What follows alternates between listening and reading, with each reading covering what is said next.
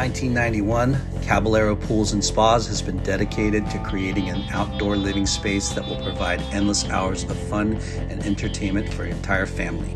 They specialize in offering excellent service and delivering top quality craftsmanship at a reasonable price. They will transform your yard into something unique and distinctive, a customized masterpiece that reflects your individual preferences. Their experience will ensure that your new backyard is something you will be proud of for years to come. Whether it's a minor project or a large master plan, Caballero Pools and Spas will help you get there. Check them out at cabpools dot com or reach them at mark at cabpools dot com or call seven one four, three zero nine, two eight nine zero. This episode is brought to you by our friends at Neon Wave. Neon Wave is an internationally local shop, a concierge to the modern nomad. They bring together carefully chosen surf, fashion, art, and snowboarding gear with a curatorial eye that's drawn to the best of the best technicality, creativity, and sustainability. Their team is born from nature, raised by the wave, and nurtured by the culture they support. This is Neon Wave.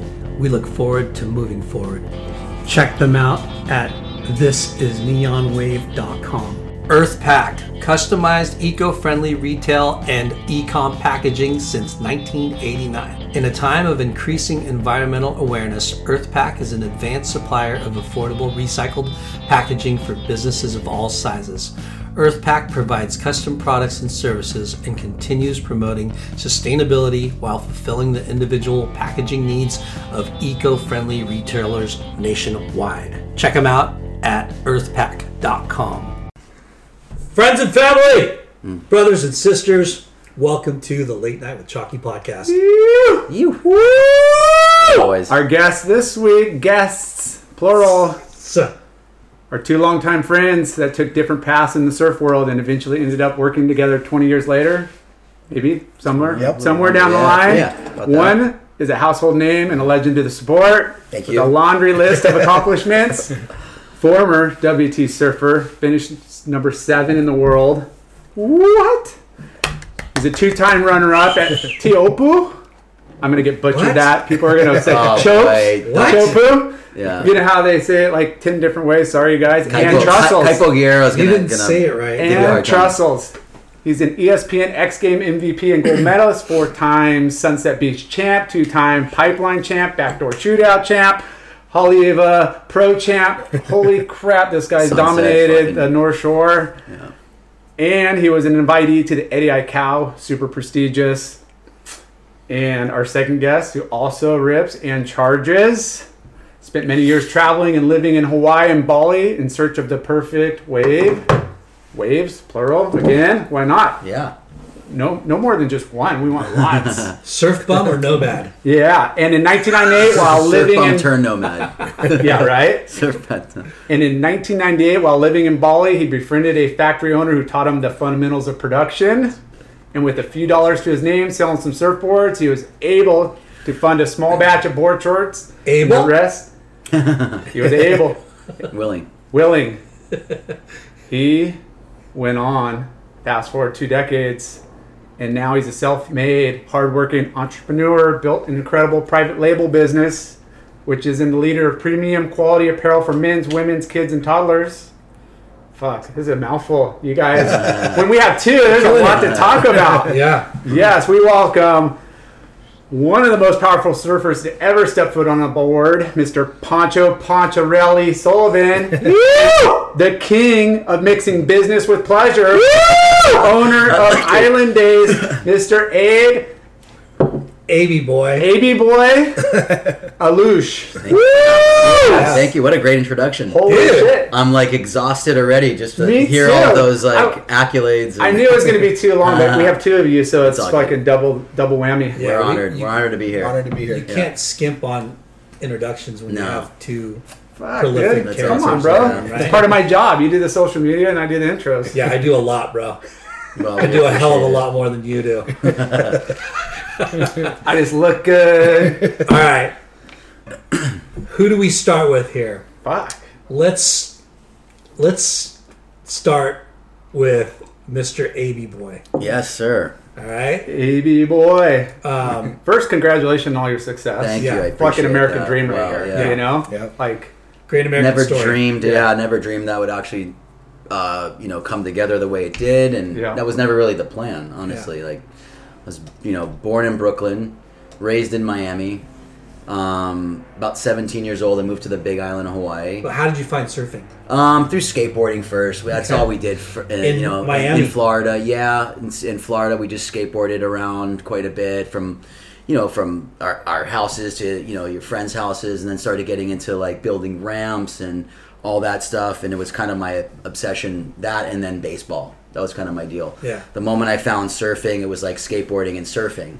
And that was kind of the two things that... Um, what what you know, kind parallel. of skateboard did you have? Um, I had a Gator Rogowski. That was my wow. go-to. Yeah. That was my go-to that I was like really, Vision. really... Yeah, Vision, Gator Rogowski. And is then that, it went... Is that the one that had the little like... Yeah, yeah. yeah checkerboard. Yeah. Checkered. And then no, it was like uh, it was like a yeah. pink... We, we customed it. We had like the grip tape, the pink and black, but we, we made it where it was like a design. We tear it, so it was like little tears. Yeah.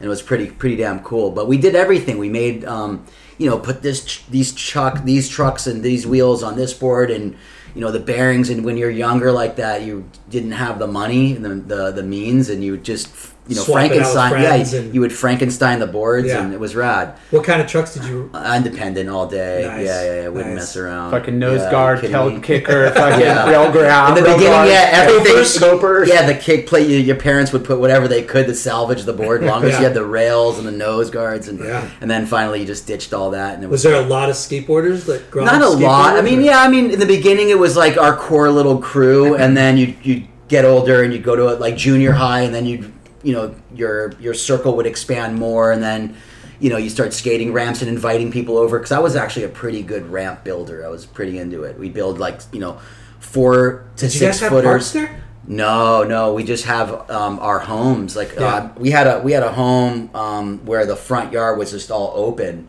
And we would just do like quarter pipes in the beginning. And then it went to like four foot half pipes, six foot half pipes, and twelve foot half pipes. We were wow. Going. twelve foot by twelve foot, roll in the whole thing. We, I mean, and you guys we went for built it. Some yeah, shit. yeah, yeah. We built some shit and it was cool. It was like, so what we'd do is we'd all meet up. We were all like kind of a little bit of Still troublemakers. Plywood, yeah. From yeah, we were in a, yeah, we were in a neighborhood where it was kind of up and coming. So every like other week there'd be a new house being built. You'd steal the and wood. Then we, we would skate skate, yeah, all get together, we'd all have a place a meeting spot, and then okay, we're gonna freaking get two by fours tonight, and we'd all just be like joust, like just skate back to my friend's house, unload, and then the next day we'd go to this This, uh, you know, this uh, place being built, and we would do plywood because they had a fresh stack of plywood. Yeah. And it was kind of like that. Yeah, yeah. And then it was so bad where it would be like, uh, like a new mayor would be um, running for uh, for whatever office. position for office, and we would actually take those signs because they were they were quarter inch ply, oh, and we wow, needed that yeah. to we needed that to, to lay. Yeah, the yeah. Shoes, yeah. So they got that uh, intricate. But so um, you yeah. would, what do you call it? Mount. The, that plywood with the, the mayor's name on it? No, no, the opposite. We'd flip it. Oh, you flip yeah, it. Yeah, yeah, we wouldn't. We, that, that, that would be too, that'd be too arrogant. Yeah, front, yeah. Right in the front yard. Yeah, that'd yeah. be a little too arrogant. Clip and yeah. later. No, it'd be two by fours, you know, um, you know, the the the two, you know, pop, uh, you know, up, upside like that, and then lay the plywood over that so it's yeah. nice and strong. And then we had it dialed to where when it met, we knew it would have to be on the two by four, so there was no kink. Yeah. We had it pretty damn dialed. But then... Yeah, that's when, um, you know, m- the house we were building it at mainly with my buddy Golly's house, and he had an older brother, Ronnie, and he would take us surfing, but he was a real kind of, you know, pretty pretty badass, and yeah. uh, he was just took us a couple times, and, you know, after that he was just like, ah, oh, you guys are annoying. Yeah. he just We were just left on our own to take the bus to the beach all the time from so there. What, what uh, do you remember what kind of music and what kind of styles yeah. you had back oh, then? Yeah, yeah, yeah. Music was such a big part of our lives. It was basically like a lot of Rush, yes. um, Black Sabbath, oh, Led so Zeppelin. We're talking metal days. Yeah, yeah, yeah a lot of like that stuff. For sure, a little bit of reggae and stuff like that. Um, but yeah, it started off first like boogie boarding. Yeah. Like for like did. I think like Fuck a yeah. week or two. And then it was like, oh this is this is all right, I'm over this. And then it went to longboarding. And then and then I longboarded for like a month. But I remember um, clear as day, um, the first time I ever rode the line, like actually rode the wall like of a wave. Of yeah, wave. Because we grew up yeah, in, in Florida, we had a lot of chop. What was the what was the local beach? That, that Surfside. Surfside. Yeah, beach. It was my friend's, uh, Golly Gowasser's uh, grandmother's uh, apartment building. We'd leave all our junk there. Little clubhouse there. Yeah, it was killer. It was killer, you know, and we'd poach her food, and we were just like little So we're surf talking rats. Miami, right? Yeah, well, we're talking Surfside. It's not true Miami yet. Like, Miami, I, I see it as like South Beach, which is kind of like... More downtown. Yes, it's it's something you would go to when the waves were pumping. It's not something you go to every day. It's Got like it. an occasion, but you know. Close to yeah, that's where you were. Yeah, more or less. Okay. Yeah, yeah. Like it would be Bell Harbor, and then and then Surfside, and then that's kind of as far as we went to surf for a while. Was it like that? Close? Miami was like more like the North Shore, like that was like down the line. Yeah. You know, like oh shit. So there was like a jetty or a piers or something that you, or anything. Surfside was just a wide open beach break with like little peaks up and down the beach, and then once we got better, we would we would surf like Harbor House mm-hmm. and then Hollover. That's where the older dudes, like the you know guys that knew what they were doing, would yeah. surf, and and then we'd surf Newport Pier. Those were the three spots that when you graduated. But one thing I didn't want to do, and I was cognizant of it, was I knew I wasn't in that caliber. I wasn't ready for that. I didn't want to get in anybody's way or anything, so I, we just stuck to our little beach breaks with yeah. nobody around for miles, kind of cut our teeth on that crap, and then went, okay, we can actually surf now. I mean, we progressed pretty quickly because we were skateboarding and surfing like as much as we could. Yeah. So it was now, pretty cool. Was there uh, a type of localism? No, like no, no, no, no, no. In, in regards to the what we did and where we were, there were nobody, but when we finally did make our way to those other spots. three spots... Yeah, there were, but I mean, honestly, like I always, even to today, I kind of stay away from the pack, and I'm never, I'm not like, yeah. trying to get in the mix with, you know, forty hungry guys. It was yeah. just never my thing, you know. It just it was, it just seemed like a waste of time. You're, you're not Jay Larson and Pacho Sullivan school of uh, aggressiveness. Well, shit, like uh, if you had our stature, hey, bro, you yeah. just fucking go take over, bro.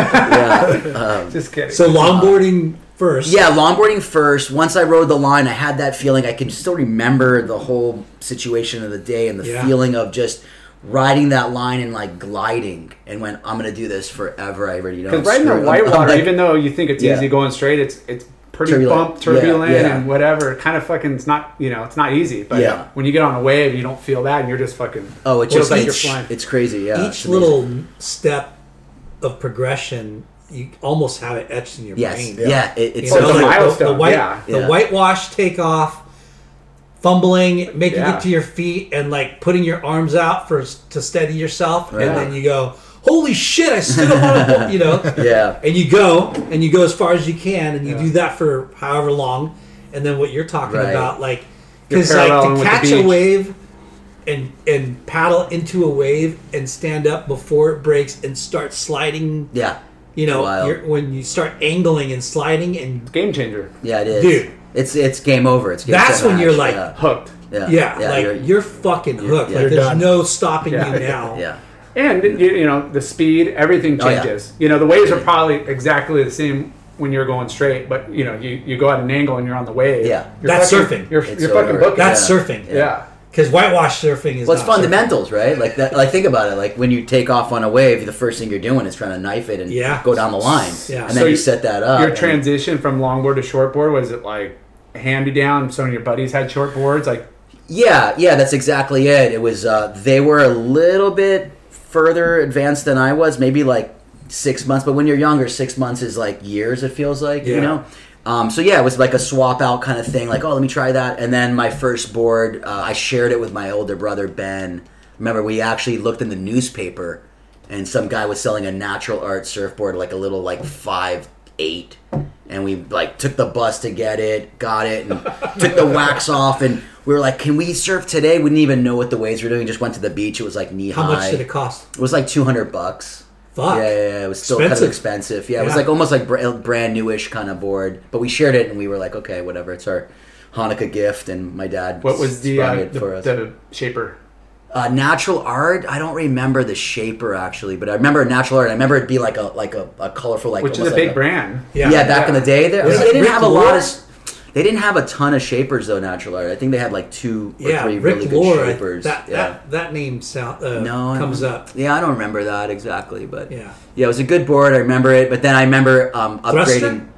Uh, yeah, it was actually a thruster. Nice. And then I remember like trying to upgrade pretty quick after like using it and sharing it. I was like, fuck this shit. I'm not, I'm not sharing a board with this, with my brother. Yeah. I need my own. Yeah. You know? Yeah. Yeah. It, it's like, yeah, you you don't want to sit on the beach and watch. No, and take turns. taking turns. I was over. over it. Yeah. Plus he was like a, wasn't the sharing type.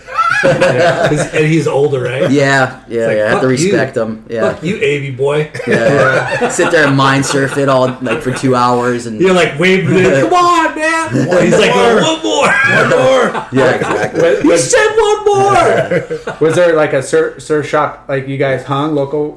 Who, who shop? For sure, the big, big like spot we would ha- all hang out at, and just this was our temple was Bird Surf Shop. It Birds. was like it was Bird. everything. Yeah, Bird Surf Shop was everything. Carl Hahn was the father, and then Dave Hahn was the son, and they were. It was the coolest place in the world for us. Is it still around now? Nah, they they were done for a while. But what's interesting is that um, you know we'll get we'll get back to that later. But as my company started developing, and they were actually really big supporters in the end, That's which cool. was pretty damn cool. Because yeah, you get surf shops that were like are like, you know they. They're proud of you and all that, of your success and what you've done, and local boy makes good, but they don't show it by supporting, yeah. and you're like, yeah. ah, whatever. But Bird actually put his money where his mouth was when I, you know, during like nine eleven, for example, he was one of my biggest customers, and wow. he kept like, kind of like was like going that direction where it was like, the brands weren't maybe performing for him and it wasn't necessary at the time, and he basically committed to, you know, my line and did everything private label, and it was really cool. And Right. Um, but yeah, Bird Surf Shop was the place. It was the meeting place. It was the he did the surf reports, and they were characters, and they were awesome guys. It was like you know the eighties, sur- like surfer yeah, owned surf shop. Yeah, right. It was so pure, and and um, and they had the biggest selection of surfboards on the East Coast. Dang. So you'd go go down the line, and it would it would be from like um, assorted by sizes, and it would you start out like as a small shortboard and go all the way up to like eight O's, and it was like every day it'd just mm. be like. Just freaking out, and obviously we couldn't afford boards there because they were just out of out of hand. They were like Eric Arakawas and all these phenomenal shapers. But I remember always just wanting a Town and Country. Just mm. I don't know what it was, but Town the and Country, logo. the logo, the just gorilla. the Sonny Garcia, just everything about it. The oh my god, the characters, the little yeah. I had two T N C shirts, and my thing. mom's like, "You oh can't god. wear it to school; it's got holes in it." I'm oh, like, yeah. "I'm not taking this thing off." I even wore it to school pictures. She's yeah. like, "You can't wear that; it's got like a hole in the collar." I'm like, yeah. oh, and I tried to lift up to get the like the logo. logo. Yeah. I, I remember sitting and like leaning back and like, "Fuck, can I get the little logo That's in there?" That's so funny. We did, we did a uh, yearbook picture. Fourth and fifth grade. Yeah, I swear I'll have to I'll have to find them, and you can barely see like before it gets like you know photo, yeah. Photoshop, not Photoshop, but it would phase out. You know, yeah. like, it's oh, funny man. like yeah. even different generations. I don't know why, but like Town and Country, Sex Wax, yeah. Zog no, shirts, big. like yeah, right. Those were so, like so the shirts cool. that everybody. I mean, Maui and Sons, Maui and, and, and yeah. Gotcha, gotcha. And, and Catch It, Quick Catch It yeah. was pretty yeah. big. Uh, you know, Surf Waits for No One. I mean, that's how that they survived on like awesome. Yep. Yeah. All right, Paunch. Yeah. Let's Before switch. we go into Paunch, I wanted to say both these guys deserve their own episode, but the reason why we're sitting here all together is because mm. you know we'll, we'll let people know we're representing Island Days. Fuck and yeah. Yeah, boys. Launch a partnership. Yes. Fucking, you know. We're going to blow this up, and yeah. we're going to take care of our, our surf shops yeah. and, and everybody that needs private label. Yeah, yeah. Make sure our, um, our, you know, retailers are healthy and they're doing well. They got the margins, and, you know, we uh, we keep evolving as as they keep growing. We grow with them, you yeah. know, and, and, and support putting them. on on par premium product yep. with all the big labels. Yep. Yep. But yeah, so each guy. Love it. Gets their own episode down the line, but the reason why we're doing it yes. all together is we wanted to make sure that everyone knew what's going what's going down. Yeah, we want to we want to uh, thank you guys too. You know, it's a leap of faith anytime you do commit to something. Yep. Uh, there's always that, you know, um, you know, this moment of trepidation on both sides. Actually, we don't, you know, we you, we both have to show commitment, and we appreciate it, and you know, yeah. we know you guys are are complete professionals, and we feel really good about it, and. We're, well, we're the best name in the business. So, yeah, yeah, I mean. exactly. But we're excited. We're excited about the opportunity, yeah, and, and yeah, we're, sure. we're grateful to have you guys on board for sure. First of many, right here. Yeah, yep. yep. All right, Pauncharello, the Paunch. Where did it all begin, bro? Ooh, uh, Well, as far as my, you know, first time surfing. Yeah, or, growing up. Growing um, up. Well, yeah, growing up, I, I was initially exposed to surfing. I, I was born in a, a hippie commune called Taylor Camp. It was an eleven acre piece of property uh, on Kauai that was owned by Elizabeth Taylor's brother. And, what? Uh, the actress? Uh, yes. Wow. And um, so he let a bunch of hippies live on his property. And my mom stumbled across Taylor Camp in nineteen seventy-two after hiking the Nepali Trail, and thought, "This is this is it." I found it's like a commune. Yeah, I found Shangri-La. This is mm-hmm. These people are living off the land.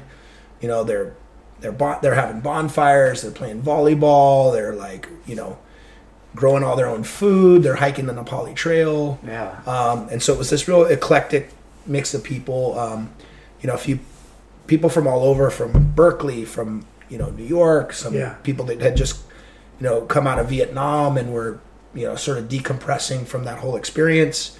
Um, and then there was Did a bunch of surfers. Again, Taylor Camp? Taylor Camp, okay. yeah.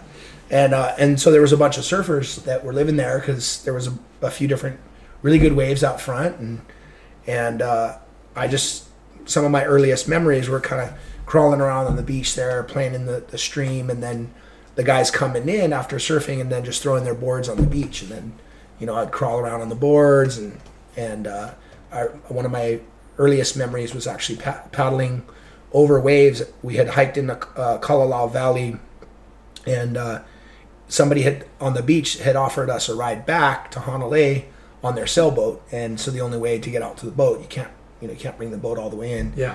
uh, was on a surfboard. And so I remember going over the the waves as we paddled out on the nose of the board holding on. And I think that like somehow subconsciously that just kind of stuck awesome. in my mind. And I yeah. was like instantly drawn. I was probably at that stage, I was probably only around three or four. Damn. And uh, I didn't start actually surfing until I was probably maybe around seven or eight. Yeah. Was the first time I kind of remember standing up on a board for the first time. But that feeling of not touching the ground, yeah. feeling yeah. the power of the ocean. Just the weightlessness the, of yeah, going over yeah. the wave. I was that, like, this is, I, I'll never forget, you know, that cool. experience. That rush, just, that rush, that rush going yeah, over. Yeah, like, yeah. That's so cool. And, and uh, that, watching so that kinda, surfers yeah, do it. Yeah, yeah. yeah then, I would watch in guys. In your mind, you're doing the same thing. Yeah, I would watch them walk out, you know, off the beach that's at camp so yeah. and paddle out and paddle out to, there's a few different spots and they disappear around the corner. And come uh, back stoked. You're like, well, what the hell did yeah. they do around the corner? Yeah, whatever they were doing over there, they had a blast. So, and, uh, not to pry into the the situation, but your mom, did you have a? Was your dad out of the picture? No, my dad was completely out of the picture okay. from uh, before I was born. Okay. Yeah, and so she, uh, her, she went to home to visit her, her parents, and then um, found out she was pregnant, and then her, uh, called her best friend, or her best friend actually called her. She stayed there at Taylor Camp. And my, my mom was like, I'm pregnant. I'm not sure what I'm going to do. I, I'm freaked out. I can't tell my parents. They're going to lose their minds. Wow. And she was like, just come back to Taylor Camp and have your baby here. And she was like, okay. Young. Like yeah. You know, yeah. She was eighteen years old. Dang. You know, and, wow. and uh, so she did. She went back there, and I was born in a treehouse. And we lived there until I was probably like three, I think. And then we moved down the road and into a home right in front of uh, a, another surf spot um, out there in Hyena. And uh, eventually, I think we were only there for about a year and a half. And then we moved to the North Shore of Oahu. But uh, that was and my what first, age at North Shore? Um, four. Eight, four, wow. Yeah. Well, actually, initially, we didn't move straight to the North Shore. We moved to the east side of the island, a uh, little kind of area called Punalu'u. And um, there was there happened to be just this little kind of soft river mouth right in front of where we lived. And my neighbor, who became one of my best friends, his name was Frank, but everybody called him Paunchy. So we were Paunchy and Poncho. That's awesome. And I lived right behind him. And, and his um, stepdad, John, had a surfboard. He didn't really surf, but he had a surfboard. Yeah. And uh, he You're would in Hawaii, take... you got to have a surfboard. Yeah. And and it was like just enough of a... Like it was the perfect wave to kind of start surfing on because it was really soft. And so for us at that age, even though we we're... you know, so little, it wasn't, we were never in jeopardy of getting pounded yeah. or, or anything like that. But he would walk the the three of us across the street. He had a younger brother named Dominic, and we'd walk across the street, and he would make us deliberately tread water, and we would take turns. So we were, you know, we're getting think about it at the time, but we were getting stronger and being able to just, you know, yeah, be in the water. In and, yeah, yeah, you wouldn't yeah, let us sit cool. on the beach. And I think we were too frothed out where we were like, you know, let's burn these kids out. Like, well, I want to, I want my turn. Like, I'm not going to wait on the beach and then I'll have to swim out. Yeah. yeah. But as soon as he falls, I'm on it. And so we just, we t- would take turns at riding that board. And I, from that moment on, I was like, oh man, I want to do this every day. Was it and, a longboard too? Or was it? No, like it was a, like a, it, I remember it being like a, just like a seventies style uh, single fin, almost like a, like probably around a seven oh, like a mini gun. Yeah. And it was just kind of a log. Yeah. Um, Good for you guys. Stable. It's yeah. just like easy yeah, yeah. to catch waves. He would just, I remember he was just pushing us in, and I don't, I don't remember like really, you know, using that board and, and catching waves on my own. It wasn't until I begged my mom for a board, and then one of her, her uh, coworkers actually was a guy that surfed really well, lived right at Sunset Beach and worked up at Turtle Bay. And uh, she worked a deal out where she could make some payments on, on a board. And, and my first board was actually a, a Dick Brewer twin fin. Damn. Like a hand-me-down kind of, uh, you know, second, second-hand board. And uh, that got me started. I started surfing yeah, like every day. I would walk across by myself. Like no one else, you know, they didn't have the bug I had. I, I wanted to surf, you know, all the time. So. And how old was this? At seven or eight? Probably around seven or eight, yeah. yeah. And then... Um, And then I would say like about a, within a year, uh, we had moved over to the North Shore. And then that was like a, you know, when I graduated from surfing just this really, really soft wave. And I thought I knew how to surf. And then all of a sudden, you know, we get over there and, and the waves are moving, you know, a hundred times faster, yeah. and way more powerful. And Couple it was feet overhead. Yeah, yeah. I just remember it being a really mm-hmm. humbling experience. And like, I was, I met these other group of kids and, and, they were like, oh, do you surf? And I was like, yeah, I surf. And they're like, yeah, let's go. And and we paddled out, and I was just completely out of my element, like kind of freaked out. And uh, I felt almost, you know, I felt really humbled. Like, yeah. I, I thought I knew how to surf, but I yeah. don't really know how to surf because this is way out of my league. And when you're well, a kid, the- like, you believe that. Like, when you think you are good at something, you fucking think it. Yeah. And even when those waves are small over there, there's, you know, so much current undertow and, like, you know, oh, yeah. whether you're it's at the, crazy. you know, sandbar or, yeah. or some of the reefs, it's, like, it's pretty intimidating for yeah. sure. But I find something interesting is that how cognizant you were at such a young age that you felt defeated. Like, yeah. like humbled by that. Yeah. Well, like how, that's, a, that's pretty cool. Like, at a humble, at a young age, you're already so, like, modest and humble. Like, damn, I got to learn. I got to learn all over again. You know what I mean? It's it's pretty cool. Like I gotta, I gotta freaking now learn this side of the island and, yeah. and how to surf this wave. And were those kids ripping too? Or yeah, they were. Like, cool. Well, they were paddling right to the peak, catching yeah. set yeah. waves, and I was duck diving. Duck diving. You probably actually I don't even know if they were, you know, back then all the boards were so wide and yeah. thick. I think we were kind of like trying to duck dive, but not yeah. really. And yeah, that's and uh, cool. But yeah, they I was like, wow, these guys. You know, I think it was a combination of the waves being so much more powerful, you know, bigger than anything I had surfed, and then watching them, and and they were they were older than I was, probably a year or two older than I was, but yeah. I just remember being blown away, going, I want to get to crazy. that level. Yeah. That's amazing. We we talk about it all the time. It's like two when you're that young, yeah. two or three years older is oh, so much. Yeah, older. You mentioned six huge. months just yeah, yeah, like yeah, beginning yeah. your conversation. It's huge. Yeah, because yeah. it's like, yeah, their, it's like the, their talent level.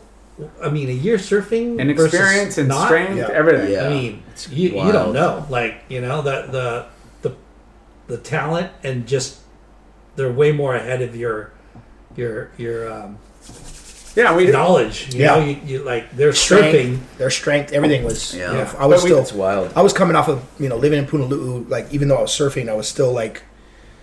I was kind of like a jungle kid. We were going up into the valley, having rock, uh, rotten guava.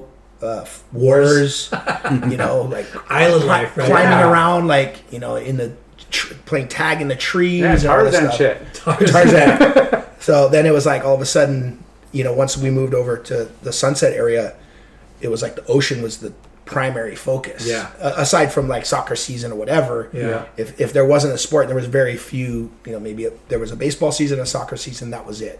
So that was the it's only. It's got to be such a so trip, cool. like.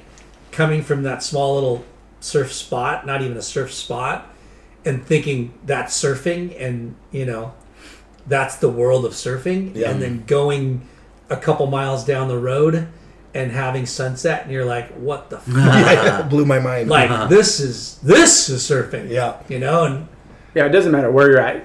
you could be on the coast here, yeah. and you surf, you know, the spot that's closest to you or the easiest to get in and out, yeah, or yeah. safest or whatever, and then you go surf somewhere else and it's only a couple miles away or yeah. just around the corner, and you're like, holy whole, shit, whoa, right. what's this place? Yeah, yeah, you know? Right. Like I, I remember New, Newport was like, I mean, Huntington gets yeah. pretty intense shore break, and it breaks far out, and you got to be pretty strong. But Newport was like half the size of the wave so blasts you. Yeah, yeah. You twice know? the power. Twice the power. Yeah. It's intense. Yeah, like for us, the same thing. Like we grew up surfing the chop and all that crap. Then went up to up coast to like Sebastian Inlet, and we'd see Kelly and Shea Lopez and all these guys, and we were like, oh my God, it's the Mecca. And the waves were so like just different. These yeah. wedges and almost like proper waves, you were like just blown away. Yeah. And that juxtaposition is always pretty cool, even now to this to, till today, you know, like yeah. anytime you see that. Yeah, when you rad. Even here, like yeah. Huntington gets good, like there's some epic days at Huntington, but if you take an average day of Huntington and an average day at Lowers, oh yeah, it's like yeah. night and day. Oh yeah. You know? For but, sure. Yeah. Not even close.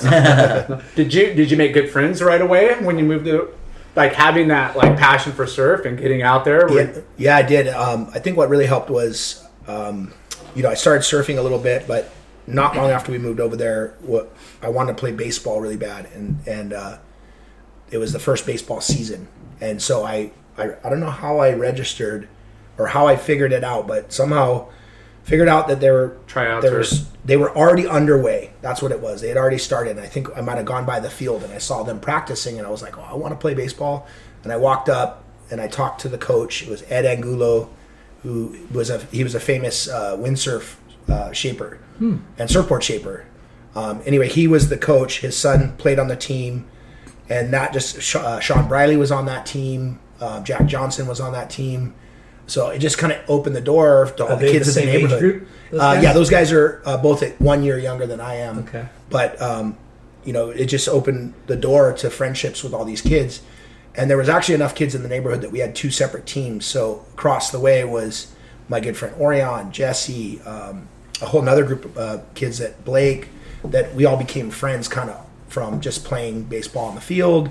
And all of them surfed. Uh, if they didn't, if they weren't like hardcore into surfing, they were either like body surfing the shore break, you know, boogie boarding, sand sliding, uh, but it was just, everything was based around the being ocean. At the beach all day. Yeah. And then back then at Sunset, um, this was before the beachfront kind of got built up. There was this empty lot right in front of uh, a little inside reform wave called Shores, and then Sunset proper is out the back.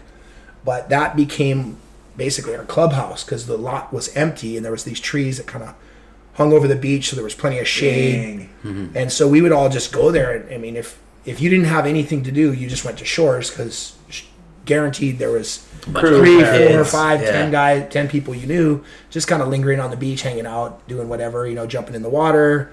And it's not like a spot that's going to be crowded. No. Yeah, it's right. like kind of tucked away, good for it, the groms. Yeah, no, it, it's like just an inside reform. Yeah. So it was like no matter how big Sunset got, we could still surf.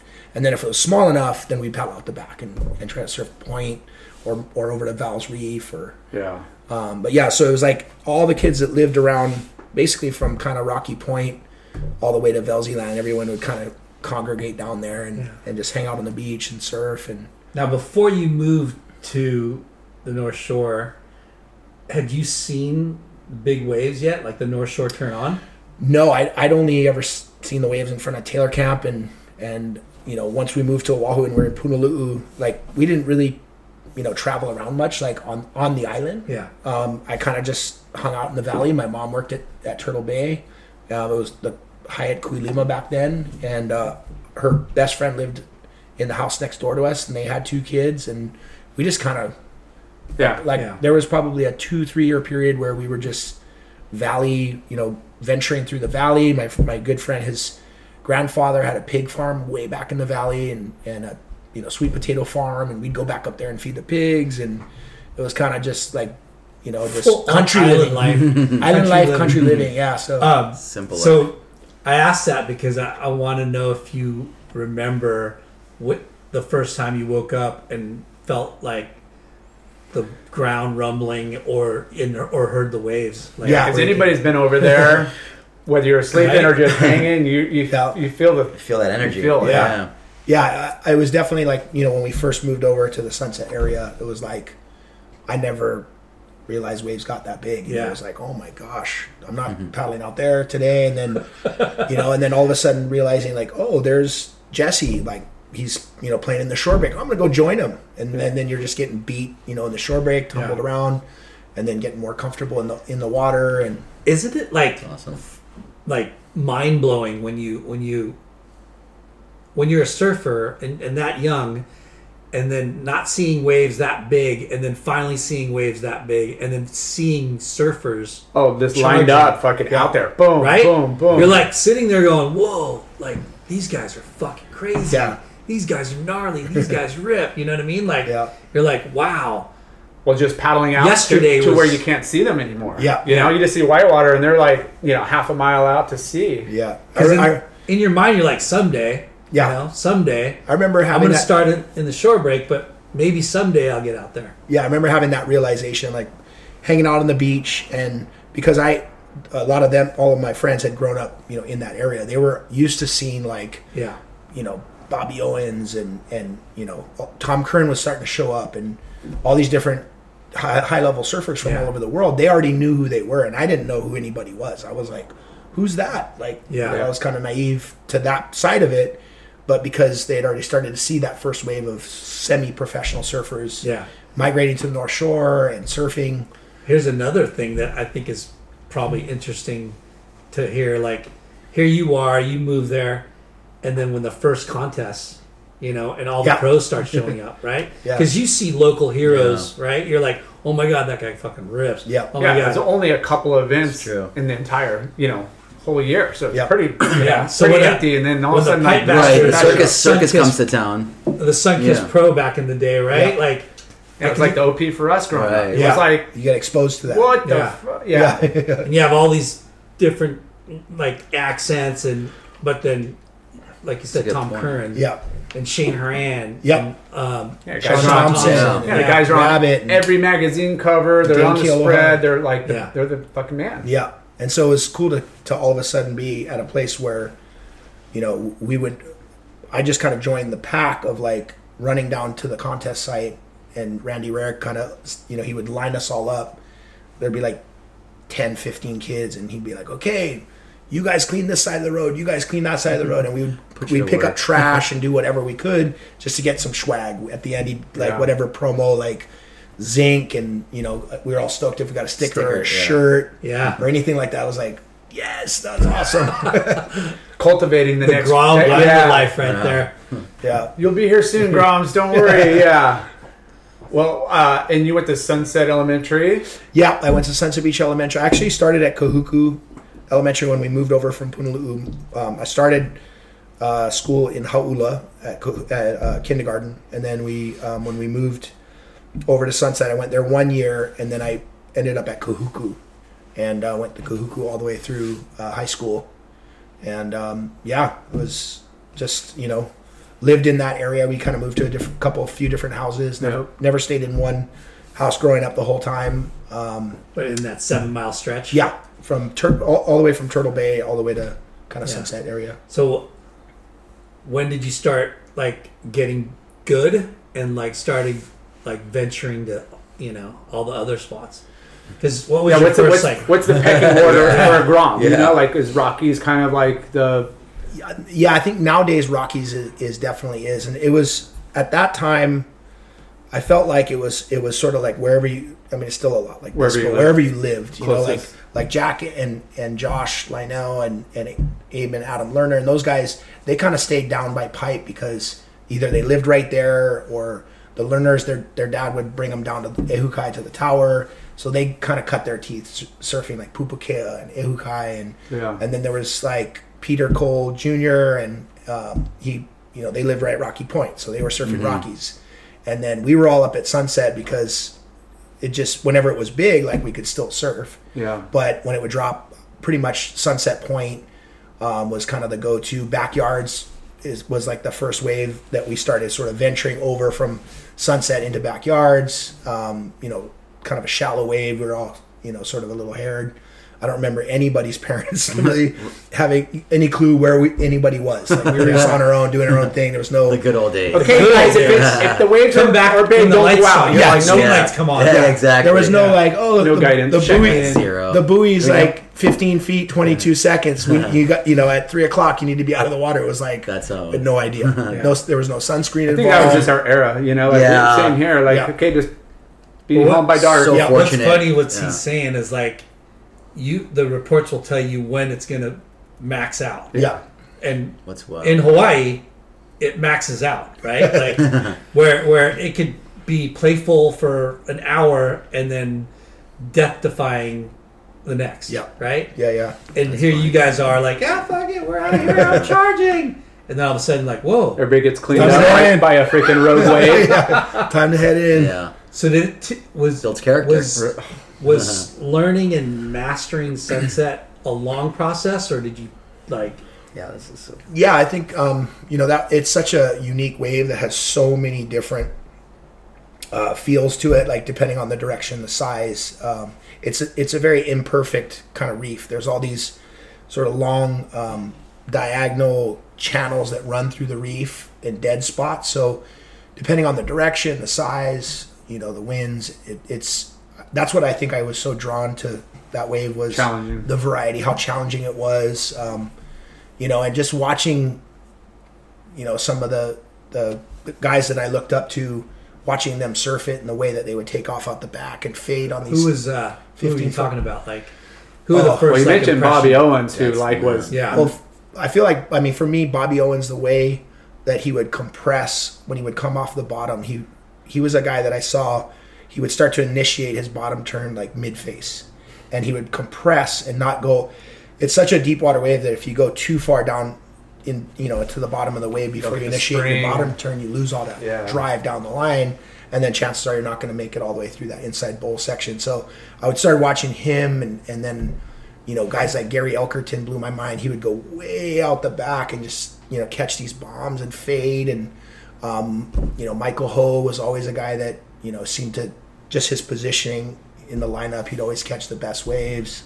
Yeah, I mean, it just goes on and on. There's been so many guys over the years that that um, you know have influenced my surfing, not just there, but you know, I think it, it was a special time growing up on the North Shore. Being there was no, you know, there wasn't really a lot of pressure for any of us to like, you know, be competitive or successful in that sort of realm, and we were just watching these guys that were doing that. Yeah, and you know.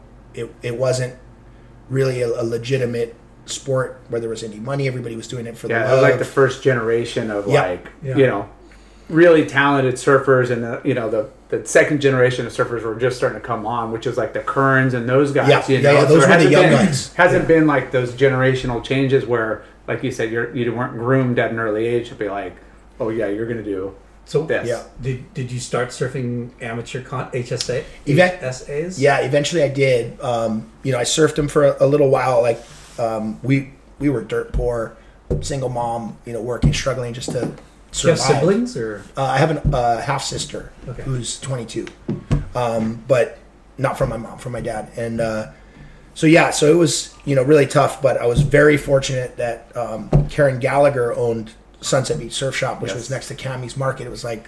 Is that Chris Gallagher's yeah. mom? Yes. Yeah, yeah. Tiny little surf shop. And um, she's been brought up before. Yeah. Yeah, she was... She, she, she fostered all the kids. Uh, she basically yes. was like the, the North Shore mom. mom. Yeah. Second mom. Like every kid, Kalani Robb. I mean, you name it. Kalani She Rob, would give so you cool. her last... You know, give the kids her last dollar to help them, you know, yeah. just yeah. keep them out of trouble, so feed bad. them... You know, um, she would help buy surfboards for the kids. She would pay for entry fees. Crazy. And we're good. talking about a size, a surf shop that's like, yeah, that was like one hundred fifty feet, square yeah. feet. It was tiny. But she was able to like, you know, sell wax and, and she had a film processing back in the film days. She would process it, all the surf photographers' film through the shop. They would go shoot Pipe or wherever, come to the shop, fill it, fill out their, uh, you know, film thing, and, she, and she would run uh-huh. everything to Honolulu yeah. and process all their film and bring it all back. Hustling. Wow. That's and, uh, yeah, because a lot of photographers were pretty that was a good you know, side hustle, red, red and lean too yes. on yeah, funds and yeah. stuff. And, yeah. you know, everybody on the North Shore back then. Nobody had cars. You know, a lot of people didn't yeah. have cars. Well, there wasn't a lot of money in surfing back then. No, not yet at least. And there yeah. was not. You know, there was very few businesses on the North Shore. It was very quiet. Yeah. Um, you know, especially out, out, you know, outside of the peak surf season. I mean, we hardly get any tourists, tourists or traffic yeah. out there at all. It was really quiet. Yeah, totally. It's hard to imagine. Yeah, it being now, a sleepy, yeah, the way it is you know? now. But we, you know, we talked to like Herbie Fletcher and some others that like you know came over real early and is like, yeah, there's only a few houses on the North Shore, yeah, you right. know, and it was just yeah. dirt roads and yeah. like it was. It's pretty... funny, you know, you bring them up and what D B and Herbie said about puka shells. Yeah, like there was the beach was full, full yeah. of huge puka wow. shells. Yeah, like and you, it's like you go there, you don't see them anymore. There was tons of sunrise sure, shells yeah. and yeah. sunrise shells yeah. were like super people stuck. Over the you know decades have just depleted the puka shell. yeah. yeah, yeah. But yeah, like everybody just like, hey, we'll just go pitch a tent, live out of our car, like yeah. you know, like it, it was freaking gnarly back in yeah. the day. Yeah, yeah, it was very um, kind of rootsy, wild west almost. In yeah, it was a wild west. Cool. Did Did you surf any amateur contests? No, I never got into any contest. Honestly, it wasn't really my direction in life. I just kind of. Free surf and, just and traveled to... traveled a lot. I just traveled the world. I lived in. I always wanted to live in all these cool places. So, when I was uh, seventeen, I'd graduated um, high school a year early. I did some extra credit work for like three summers, and then um, ended up going. Okay, I hated living in Miami as a kid because the waves kind of sucked. Yeah. So, so I was like, travel, I travel, travel. Well, yeah, that was the thing. I was like, I'm kind of was like, okay, I'm gonna I'm gonna move to Hawaii, and then I moved to the Big Island in nineteen ninety-one. So did, the waves like before magazines. Before we go to Hawaii. Yeah. When you're in Miami, were you did you travel up and down the coast? At oh all? yeah, it was actually it was funny on the way over here. We were talking to Pancho about that. That was like the thing. That was like our little like just getaway and little road trips up coast all the time. So we would surf our local bre- beaches and then like Sebastian you know, was yeah, like the the, the go to and then Spanish House Spanish and, House. and Melbourne. And for me, the first time ever going up was with my. Um, friend Jared Margolis, his father owned uh, Sportsman's Paradise, which they sold surfboards and amongst other things.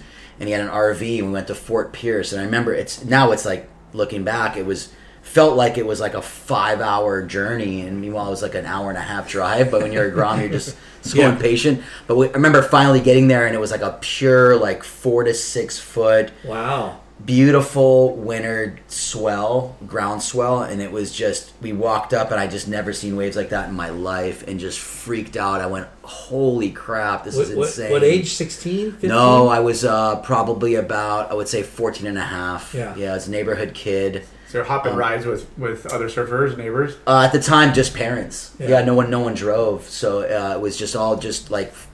Uh, this is the first like Florida real, yeah. real waves...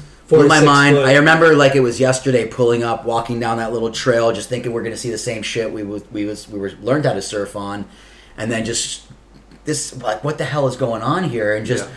like real waves breaking, define lefts, define rights, and just went, oh my god, this is this is like crazy. Where are we at? Yeah, like, like I didn't we're know not Florida anymore. I didn't know waves like th- those were real waves, and I didn't yeah. know those really existed. And then when I went out and actually took off and.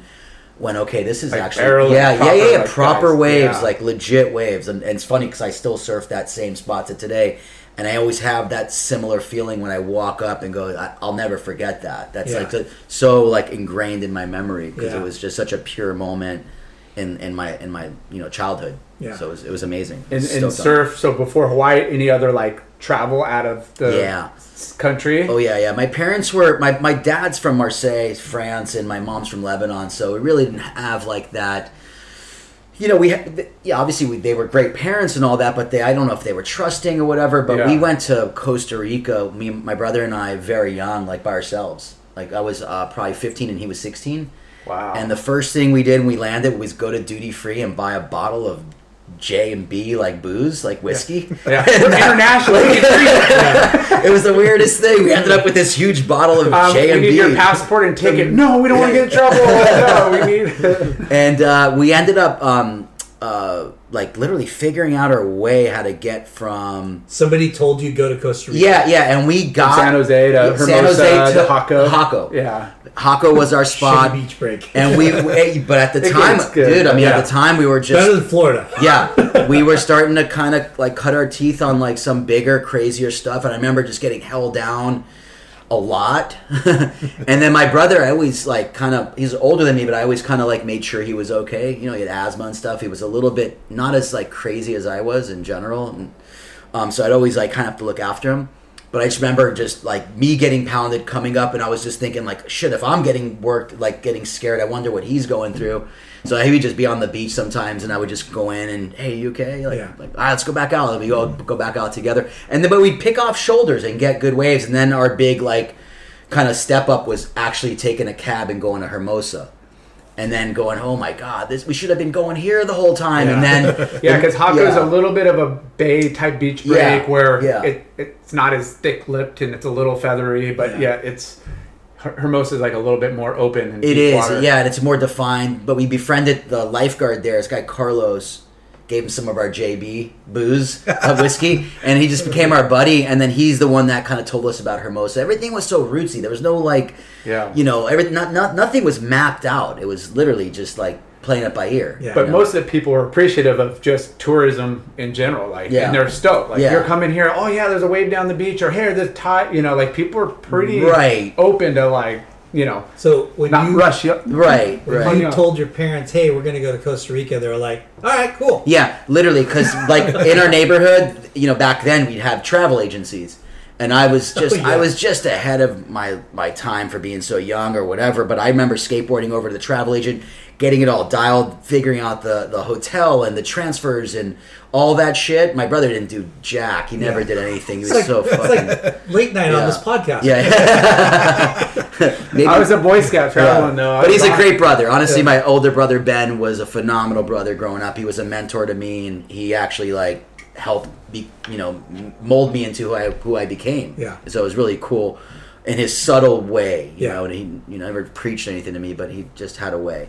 But I remember that like having it all packaged up, and then just telling my parents what it cost and what we wanted to do, and it was, I just had a direction. And I was, yeah. We were. So I was felt going, confident based. You yeah. had done your homework. Yeah. It's all set up. That and, was it. Yeah, yeah, and we were on our way, and that was it. And it was not wasn't a big deal. And I summertime mean, trip, obviously out of school. Yeah, having parents that were you know immigrants and they were international, and so we'd take our vacations. We'd go to like you know uh, Paris and Marseille and all these different foreign places. So for us, traveling at like three, four, five, or whatever it is to yeah. go see my dad's family was not a big deal, so being on a plane was like second nature, you know. And yeah. we grew up pretty much like lower class, and then middle, and then sort of my dad sort of you know found his way after that.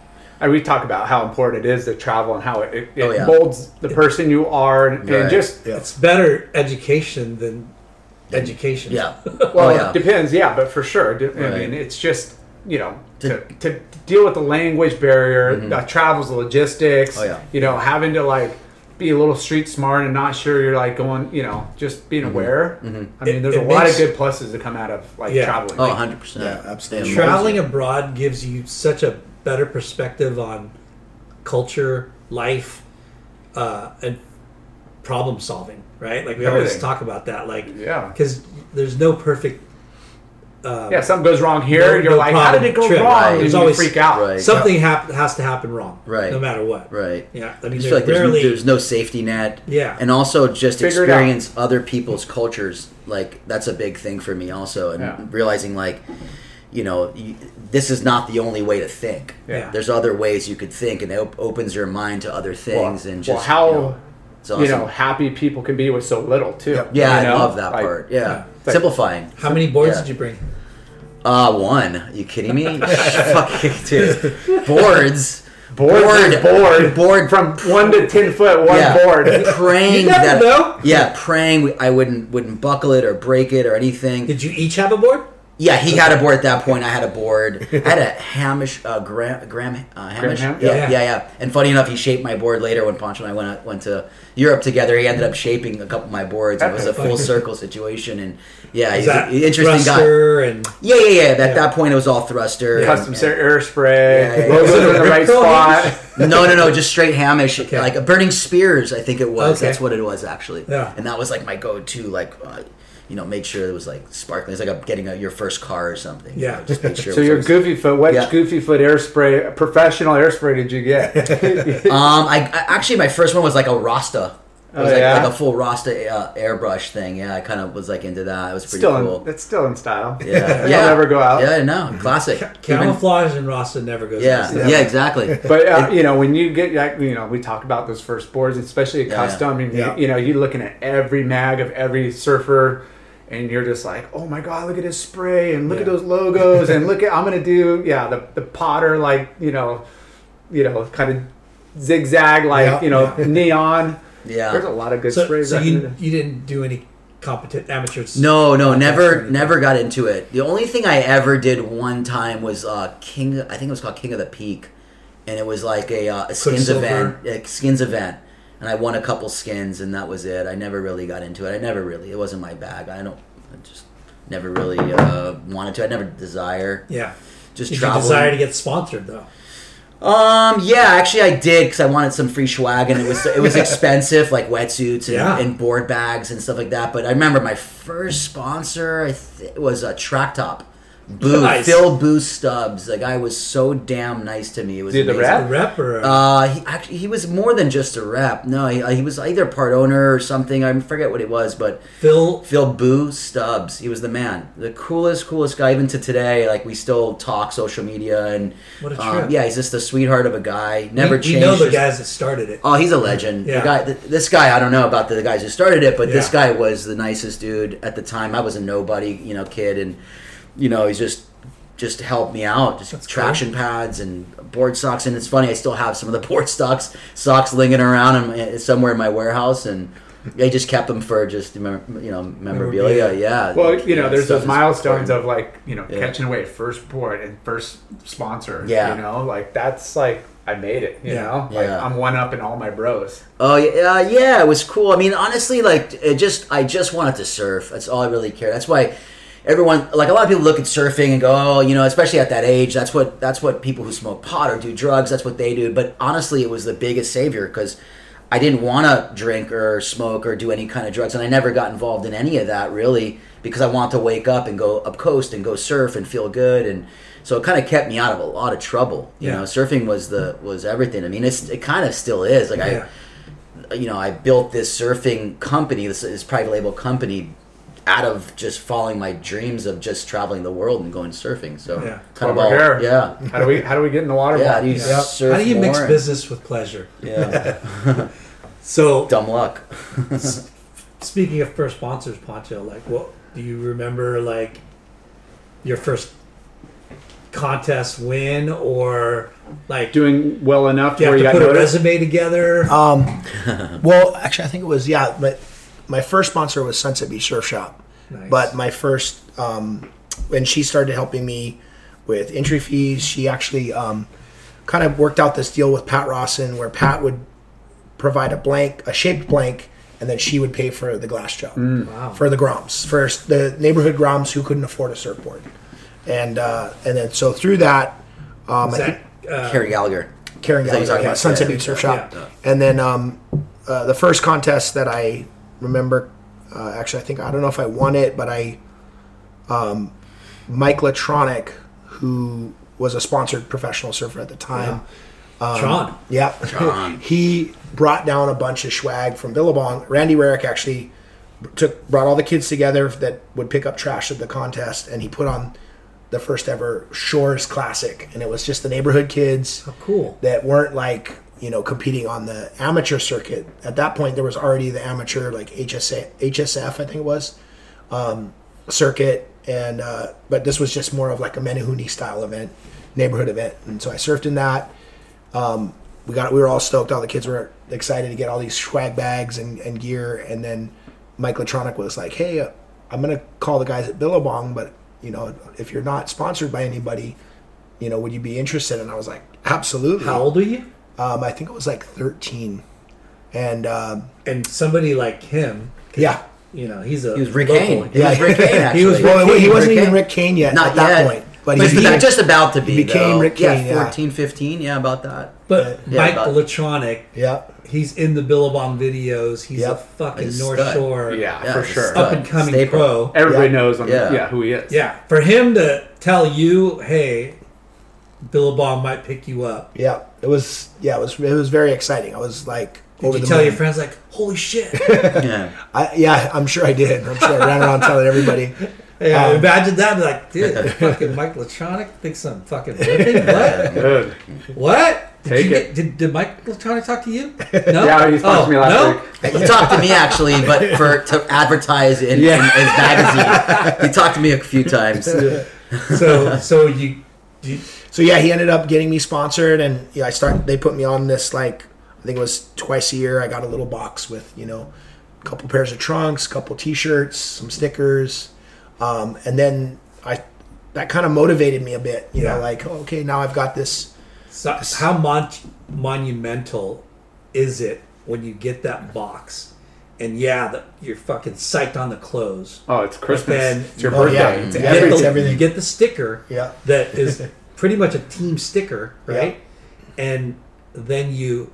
Go through the the the ritual of stickering up your first board mm-hmm. with Billabong yeah. sponsor. All like, the legends are on the team. You yeah, know? It's like, a big deal. Like how gnarly of a booster ego that is. Yeah. Ego yeah, booster that is. Like and big shoes to fill too, you know? Like you're like, man, I better fucking step it up. yeah. You know, it's a good motivator. It was. It was you know, you, you're like, ah, you know, I don't want to fuck this up. No bubbles. I don't want to flip this on, you know, like bubbles. I want to know how many air bubbles were in there. a lot, a lot. And I know you're you're a perfectionist. Like a, it looked yeah. like a phaser. You get you get the little credit card out and just try to get those things uh, out, like those phases. Yeah, so that, that definitely motivated me. I think, um, you know, made me realize like, hey, did you know, have, I was kind sorry, of a. Did you obsessive. have to wait longer, or was it? Yeah, like, it was. It was. I remember it being like. a long period of time. I don't know exactly how many months. From the time yeah, that it was he, like a couple months. From the and time then, that he told you to, yeah. to, to when it finally, dude, how, yeah. how like, how frustrating and like eager beaver you are. Like, yeah, right. He, it's not happening. What is it's not happening. What is he to call me? Yeah. Mom, did we get a phone call? Did somebody send us a letter? yeah. yeah. Like, you know I, think it, I think it actually, I went to the shop to get the box. It was like, you know, delivered to even better. To Sunset yeah, Beach yeah, Surf Shop. That's cool. And then I was like, what? I can't believe I got not only you, shorts. But like, yeah, what a relief for your mom too. Like not yeah. even how you know, like how much that's gonna save like your parent. Yeah. You know, like that's true. Where'd you like, get that yeah. box, Poncho? Mom. My parents were tripping. Wait, you're getting all this stuff, and I'm like, I, yeah. I ride for Billabong, Mom. yeah. What? What does that mean? I get free clothes and stickers. Yeah. Like that's huge. Yeah. Like yeah, how amazing. how big of a oh my gosh. I, you go I, the next day. I hope the kids school, today get that right? same feeling. You're wearing your, I think your they Christmas do. I don't think that fades. Billabong yeah, shirt. Yeah, yeah, yeah. You're just I like, think that what's up, bros? Except, hey, the, Ross, except the managers and the parents. Me too! Yeah. But even if you do, yeah. you still, he's still a good rug. Actually, you know? I, I don't like know if just Ross, now, you guys, Ross you guys and I were... I was like, damn, I need I think Ross got on Billabong a little bit later, but Ross and I started surfing together um, not long after he moved to Hawaii. We started surfing up at Turtle Bay, and then um, then they moved down um, kind of near Papailoa. Um, and yeah... You know, it was just all these neighborhood kids that just kept following their passion. Of so you surfing. Got on Billabong before Ross? Pretty sure, yeah. Ross lied to us. I think so. I think Dorian got he probably you know, he was probably versa. more officially on the team. Yeah. I was like the shop kid, you know. Um, but yeah, that motivated me to start pushing myself um, more in contests, and I, I started, you know, going to the events at Sandy Beach and Makaha and all over, and and um, yeah. It, you know, kind of lit the fire. Yeah. So awesome. You have a very unique style. You always have. Who, who kind of was your influences? Um, I think probably my biggest influences, um, you know, I always appreciated how much power and commitment that uh, Johnny Boy Gomes, the way he surfed. Um, it seemed like he just wanted to destroy every section. Yes. Um, But I, you know, I had so many. I was so fortunate to be on the North Shore and, and you see know, everybody. Ride my bike down to Rockies and watch like Potts just destroy a wave, and then go to Pipe. Like, oh, I wonder what Pipe's doing. Go down there and Ronnie Burns is like airdropping into the barrel, and you know, it was just like to be able to see all of these these guys surf and have their different styles and and the way they would approach riding waves, and you know, it, it definitely yeah. had an influence on me. Did you did way. you mature like early? Were you big? Like, you know, you hit puberty like as no, a big I was kid, pretty, or you? I was pretty like lean, uh, you know, and, and I had a growth spurt at about I think eighteen, nineteen. Mm. Um, I grew, you know, several inches, and then started filling out. You know, by twenty-five, twenty, twenty-two, twenty-five, I started starting to put put on more weight. You know, and yeah, because that has a big impact on like. You like your yeah. development in surfing, you know, yeah. like some mm-hmm. kids like the growth spurts, yeah, yeah, kind of that awkward like adolescent age, you know, kind yeah. of like makes or breaks sometimes a kid, because it's such a like like a crucial time, you know, mm-hmm. thirteen yeah. to sixteen, and then how that, you know, a transition. If you, if you kind of yeah. you know, if it comes in small, you know, waves, then you're okay. But those that like, you know, drastically like mm-hmm. what what board change and yeah. surfers in general are. Um, You know, well, your bo- everything fifteen, changes, your boards fifteen, and all that. So it's right around fifteen, um, Jeff Bushman had moved to the North Shore, and Karen, he and Karen connected, and they kind of worked out the same deal where she was helping me with the glass jobs, he was providing the, the shape blanks, mm. and um, that, you know, the fact that I actually had, you know, one sometimes two boards, you know, and I wasn't really like charging big waves yet, um, but that was probably around fifteen. Uh, but at that point, I was doing a lot of different stuff. Like I got really into playing soccer. Um, you know, I, p- I played on the golf team. Kind of was like, you doing know, doing different stuff. sports, and, and you know, I was enjoying competing, but we didn't have the money for me to constantly be going, or you know, paying entry fees and going across the island, and so I kind of stopped doing competition from around like fifteen, sixteen, and then um, it's crazy because that's when people get serious about it. Yeah. Right. Like, yeah, that's that's for the when, most part. That's when you're like, oh, I'm gonna U S A championships and yeah. all that yeah. kind of stuff. And um, yeah, so like fast forward, I think right after high school, I decided I had registered uh, for community college, and I decided to take six months off, save money, and I was just working and surfing. And um, I had actually sold. I put a board in the in the at Sunset Beach Surf Shop for sale, and my buddy Orion and I had just surfed Rocky Point, and we were coming back. And I was like, hey, my, my board sold. I need to stop and grab that money from the shop. So we stopped, grabbed the money, and then he lived up at, at Backyards, and we were on our way to his house. And the uh, it was the Hard Rock World Cup of Surfing at Sunset was was running. And he was like, oh, you want to pull in and watch a couple heats? I was like, yeah, sure. So we pulled in, and it was like, I think it was because the waves were smaller. It was like three to four foot Sunset Point. It wasn't Sunset proper. Mm. So a lot of the Hawaiian guys, like, we're like, ah, it's not big enough. They were pulling out guys that wanted to surf real Sunset. Wow. And we're sit. I remember we were sitting in the, like on the pilings there watching, and and then the um, beach announcer came on and was like, oh, you know, uh, we, yeah, we've got openings. we've got openings. There's if you anyone want a beach enter, you can enter. You know, beach enter right now. I love it. No and way that happens like, now anymore. Yeah, no, there's like those days an alternate list, a hundred people long. So yeah. he was like, he starts nudging me. He's like, you should enter, should enter. You got the money. I'm like, yeah, dude, I need this for my rent. There's no way I can't do that. And he's like, just just do it, do it. And I was like, okay. And I just walked over. And you had a board because you just sold one, but you had one. I had my board that I yeah. just surfed Rockies on. And I had the money that I needed for rent, but I was like, "Here we go, let it ride, let it ride." Betting on myself, baby. So I, I love I, it. You know, put the That's entry awesome. fee down, and and um, I much? ended up making it was it was I, I think it was a hundred fifty dollar entry fee, and yeah, uh, which is huge. Yeah. when you're a Grom, and, and that was yeah, my rent. I was paying one hundred fifty bucks a month in rent, uh, and then, you know, I think I made it through like five or six rounds of the event and made it all the way to the round. I think it was a round before the quarters or the quarters, and ended up making like nineteen hundred bucks. Oh, and shit. I was like, triple dipped. I made rent. We're going to town. Thousand percent. Thousand yeah, percent profit. Awesome. Do, you, do you remember taking down some like names from like the mag, like people you knew? Yeah, you know, I I don't remember all of the heats. It, it's kind of almost like a blur. Like I just remember, you know, advancing and advancing, and then, you know, so you turned pro. It got big, and, you know, then it was like proper Sunset, and I was yeah. borrowing boards. That's awesome. Um, I remember, I think I, I think I might have borrowed a board from Jason Megalenis, or or it might have even been um, his dad, Sino, that, that loaned me a board because I didn't have a board over. I, I didn't. I don't think I had a board over six six, mm. and um, it got like, you know, eight to ten feet. Damn. And then, um, mm-hmm. yeah, so that just kind of, you know, that experience was like, I can't believe you can make money from surfing. That's out Dude, of control. You turned pro because you took the money. Yeah, I took the money. Yeah. And then, um, and then it just... But you're, you're the, how old were you, you said? I was eighteen. Okay. No, I was, yeah, I was eighteen. I just turned eighteen.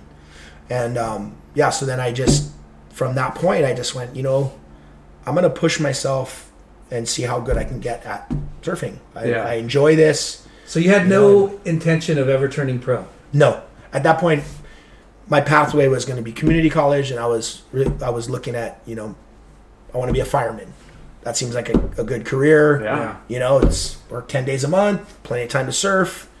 Um, so I had, I had, you know, kind of saw what my, what the pathway was to get there mm-hmm. through community college, uh, fire science courses, and, and doing all that. And um, but this, all of a sudden, that door opened.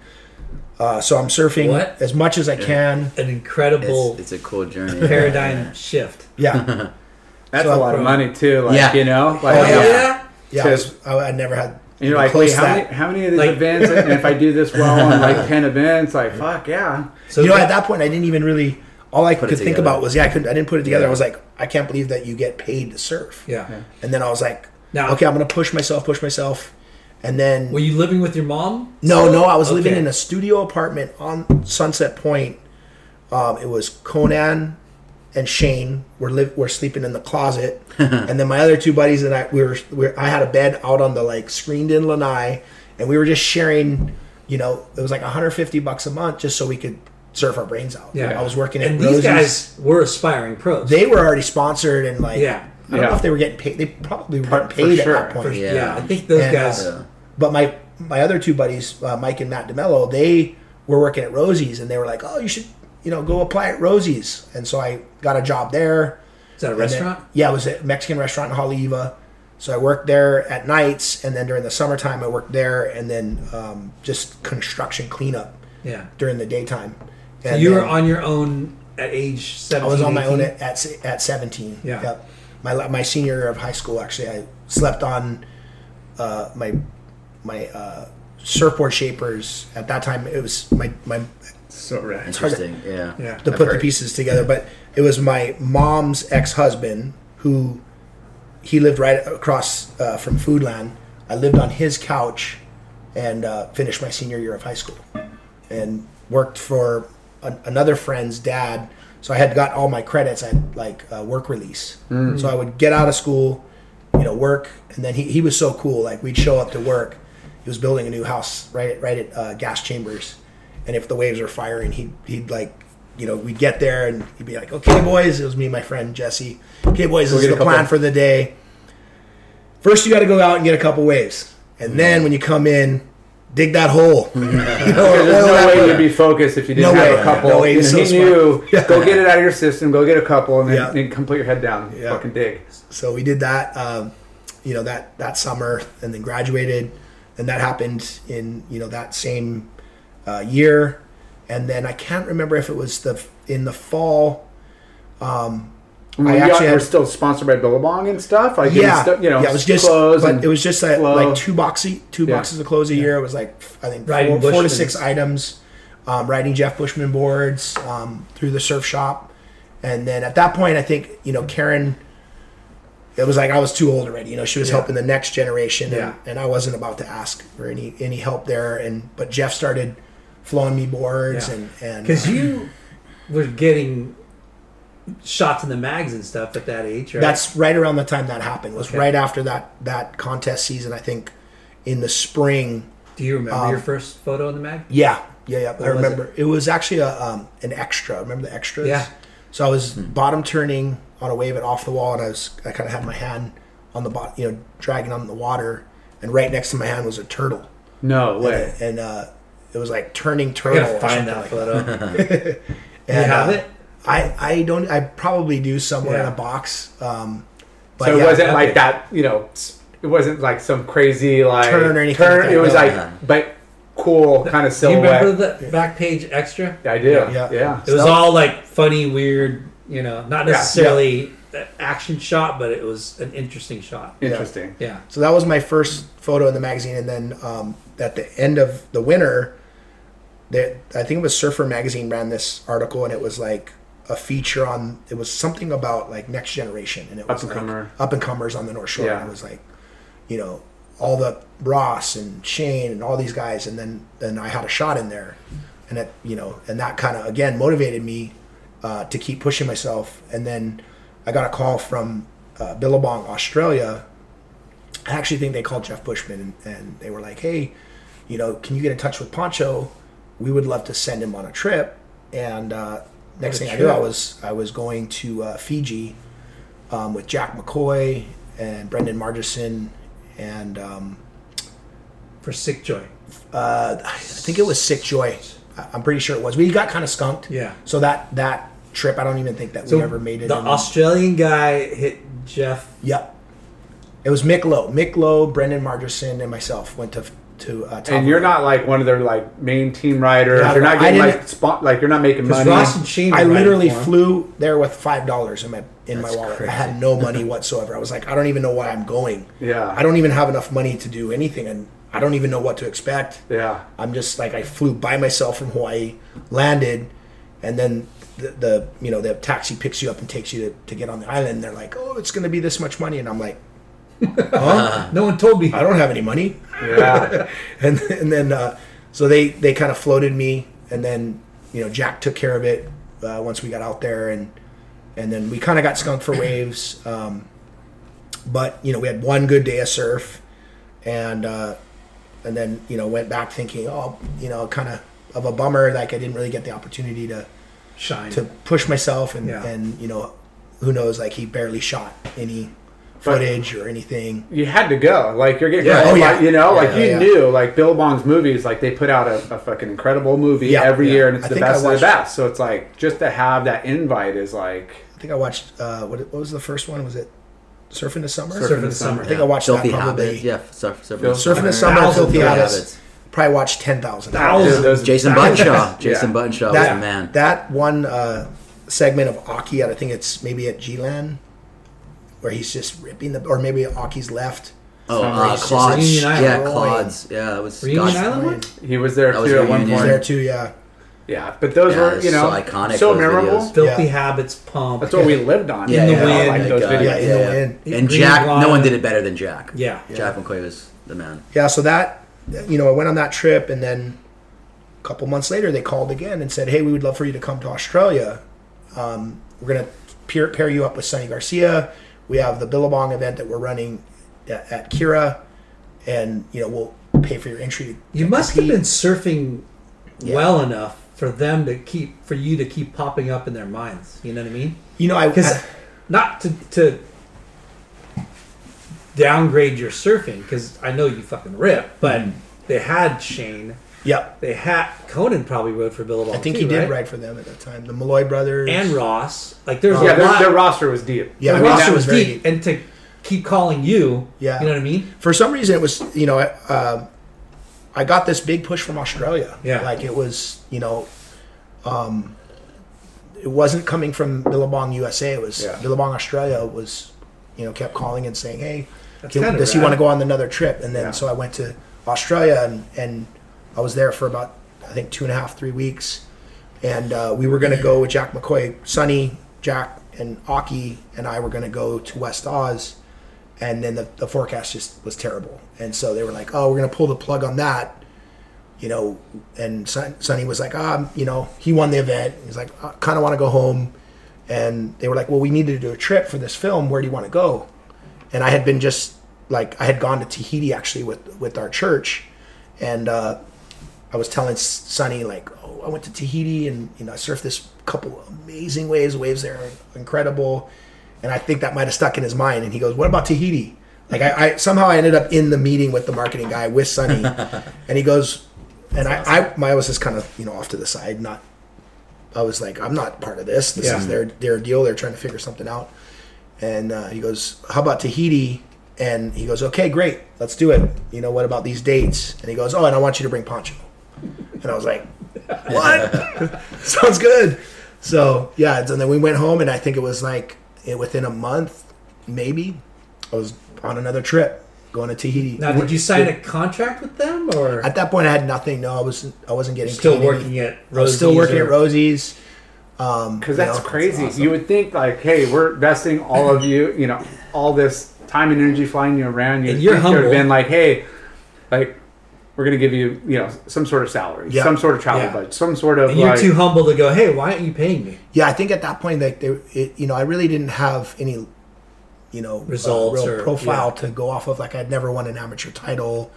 Um, I'd won, you know, H S F contests and, and things like that. But it was, um, it wasn't something where I really, you know, really knew how to negotiate that for yeah. myself. I just, you know, I just knew that I loved surfing and that I and that I enjoyed the rush of trying to elevate my surfing. And you know, I didn't really look at anybody else like, oh, I want to compete against yeah. and beat this person. I was more like, my mindset was always. The, the rush of trying to analyze how to do that turn better or take off deeper or, you know, that that just like really fueled my my fire. I loved yeah. loved it. I loved that process. Looking, um, thinking back to what happened is you won that contest and won that Once money, more. Right? And it changed your mind about, not change your mind, but oh, maybe I can do this, right? Mm-hmm. You make money from surfing. Yep.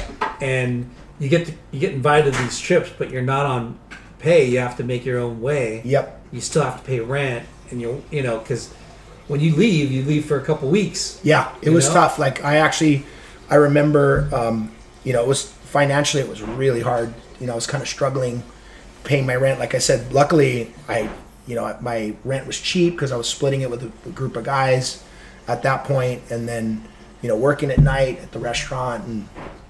Um, you know, but you know, I look back and I wouldn't have it any other way. It yeah. was, you know, yeah. it, was a, it was a time in my life where I felt like, you know, I was being sort of steered in this this direction, and you know, it made me, I think, push myself even harder. You know, to, to, to I saw that some of my other friends were actually getting paid to surf. Yeah. And and I was like, wow, that'd be amazing to be able to pay rent, and then I could surf more. Yeah. You know, and I wouldn't have to worry about.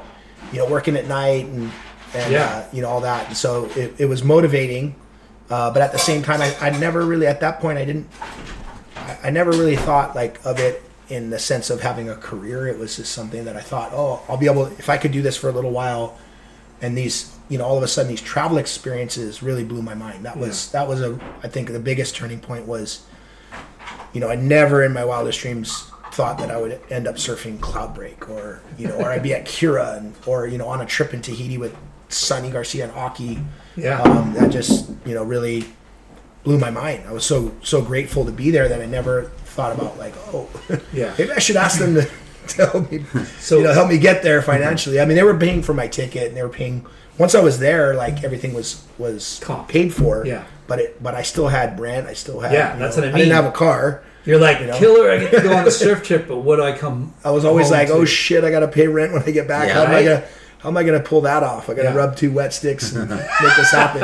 Got to start from ground zero again yeah. every time D- you come double back. Double shifts at Rosie's. Yep, that's why I was doing, you know, Rosie's and, and construction cleanup, and I was doing whatever I could. I ended up moving over to the Chart House, uh, working the salad bar there, mm-hmm. and, and that was another pivotal moment for me was I was, I actually was starting to get like, you know, moderate competitive um, results, making quarterfinals, um, getting more shots, making semi, getting more shots, getting than parts and not parts of movies, but getting yeah. waves of movies, yeah, yeah, and uh, building a name for yourself. And then all, all of a sudden, it was like, oh, you know, here we want to give you photo incentive, and you know, here's a um, five hundred bucks a month, you know, to put you, to sign you on on for the year. And uh, each little milestone like that, I think. Motivated me even more. It felt, I felt like it kind of took Good. took the pre- the financial pressure off, you know, where I, I could, you know, just felt I felt H two O sponsored. yeah. Just felt that support, you know, yeah. from them, and uh, and it motivated me, um, you know, to keep pushing myself, Thanks. and and then um, yeah, then that led into, I think my my what I, I consider like my first big break was.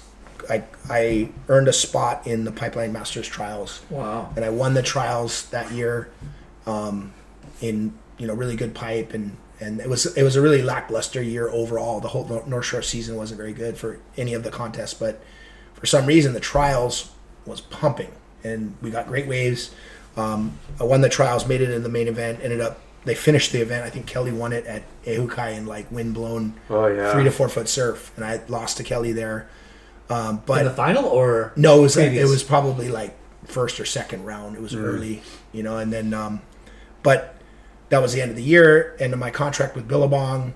And I was like, hey, you know, like I really, I was hearing, I, I remember writing this long proposal, handwriting this long proposal to um, the team manager and, and, you know, kind of outlining all my goals, what I wanted to do. And, you know, that I, you know, I wanted to earn this amount of compensation just so I could cover my, my rent. And then that would allow me to enter contests and, yeah, you know, and then if there was a trip involved that I could actually like leave without having to worry about, yeah, you know, bills and whatnot. Yeah. And, um, can't travel if you're working. Yeah. And then I, I remember, I think I was, it was my aunt who was like, oh, you know, you really need stability. You should, she was visiting uh, me at the time and she's like, you need stability. You should try to see if you can get a two year contract. That way, you, you know, you really can outline your goals. It, you know, usually one year is so short. So I remember like, oh, you know, maybe I can get two years to really like go for it. And, uh, and they were like, no, we only do one year contracts. You know, that's not going to happen. Wow. And I was like, okay. And then um, Jeff Bushman called me and said, hey, I, I just got a call from Rip Curl in Australia, and, and they're... Australia? Yeah, it's yeah Australia again. Australia. And they were like, hey, you know, they they are want to see what your deal is with Billabong and if you'd be interested in joining Tom Curran on the search. And, damn. And I was like, yeah, I kind of would, I would like to do that. So they got wind, and, like, Billabong's taking you to, like, I, kind of... I Billabong does their own see, similar kind of search with their movies, yeah. like... I think they may have seen that, you know, through the films and and at that point, you know, um, Brendan Margison was really a big part of those films. Yeah. And they might have thought, hey, that's kind of two guys that are a lot Power. alike, you know, similar, more free surfers, not really contest surfers. Yeah. And and, um, and so they ended up presenting me with a three-year contract and said, hey, we don't care if you do contests. You can do them if you want. Yeah. But we'll and we'll create a little contest budget for you, photo incentive, and then provide you with a little salary. And I was like over the moon because I knew that music, that would pay my music rent. to your ears. Right I would there. pay my rent, yeah. and I would have enough money to you know enter the contests that I wanted to enter because I still had competitive aspirations, but I didn't really want to go out and do the tour. I really just wanted Why? to do the Triple yeah. Crown. Yeah. I kind of saw that as my, you know, hey, I, you know, this is where I grew up watching my favorite surfers, and and it it was to me it was like something I was more relatable. I didn't really have, you know, competitive success outside of Hawaii at that yeah. point, so yeah.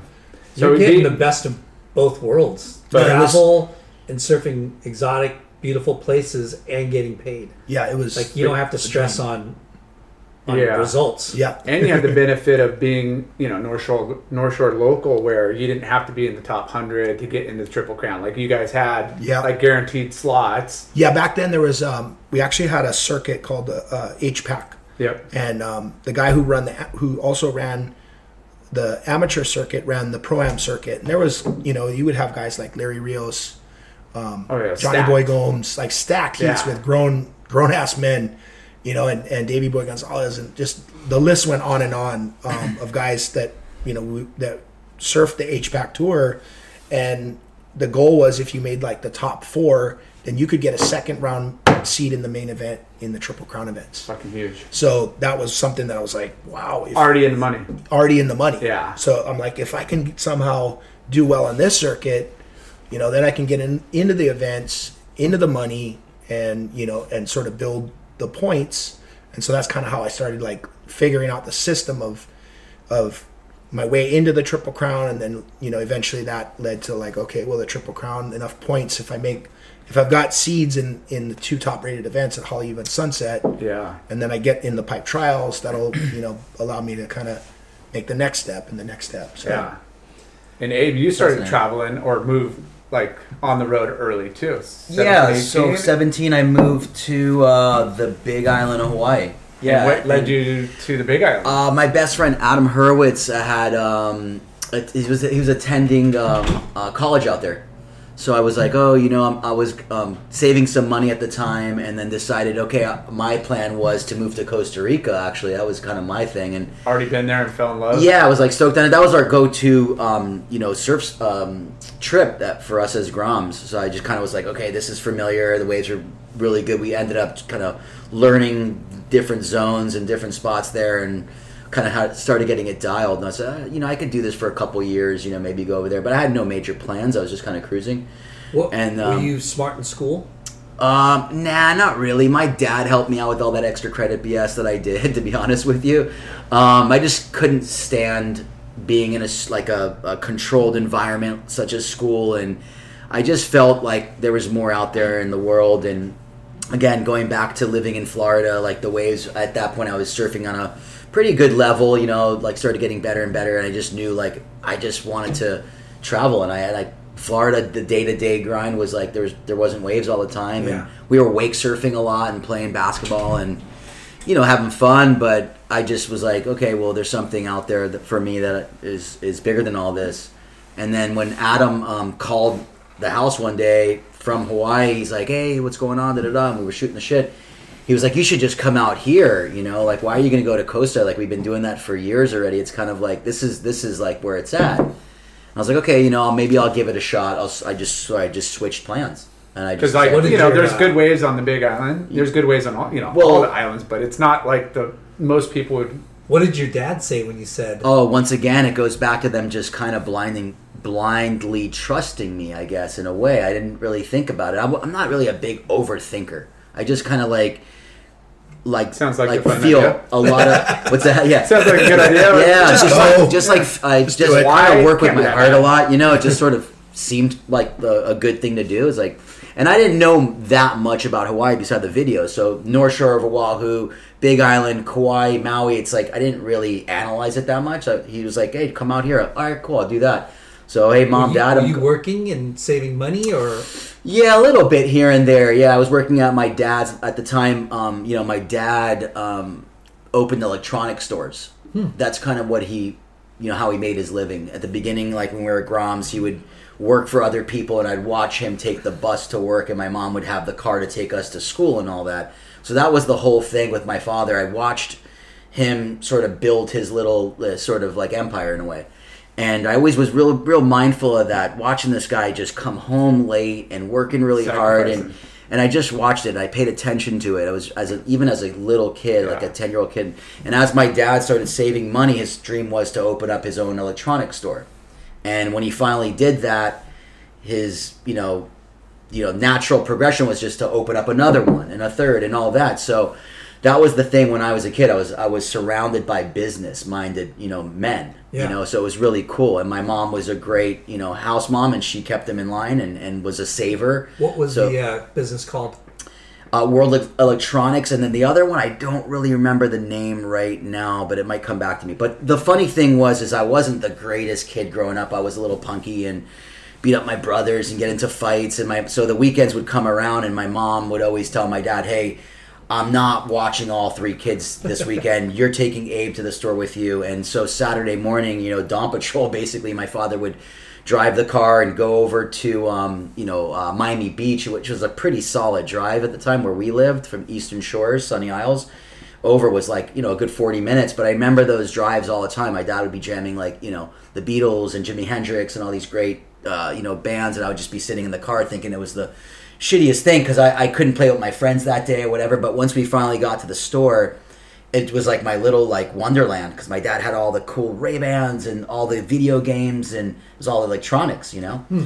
And um, and then eventually I started liking it quite a bit, and then watched and studied all these killer salesmen.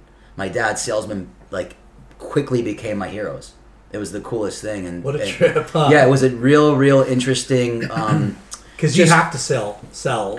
Oh yeah, electronics. Yeah, like you have to have uh, knowledge, product yeah. knowledge. Yeah, and Yeah, you gotta you gotta know your, your right. Yeah, you gotta know your gadgets. It was it was awesome though, but I, I, I kind of started off as a grunt running, getting them lunches. You know, it was a real gig. It was pretty cool. You know, like yeah. I, it was clean like, out the cases. What you know, yeah. like uh, polish the countertops. Uh, yeah, all of it, all, all of it. it. And then I I never um, took it for granted though. I was always real prideful of my what my dad had accomplished. And then my dad hired these sort of misfits almost. You know, these kids that would come off the street, and my dad would just train them.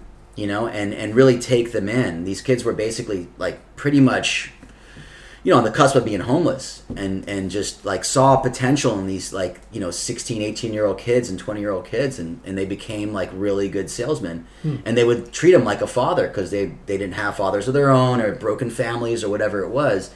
And then when they started like making money and buying cars and they were the coolest guys to me because they were getting the chicks. They had the Trans Ams, and it was just the coolest. I remember, I remember the Trans Ams, like the Pontiacs, like the one Burrell had. T-Bird uh, was the coolest shit ever. The, the one that was in um, and Snow, Smokey and the Bandit. Man, it would just freak me out. The one guy would yeah. take me in, and Alex Gilman would just take me in, in the and you know drives around the block and go. And meet this chick down there. Hang on, I gotta go see this chick. And just come, come, come for a drive with me.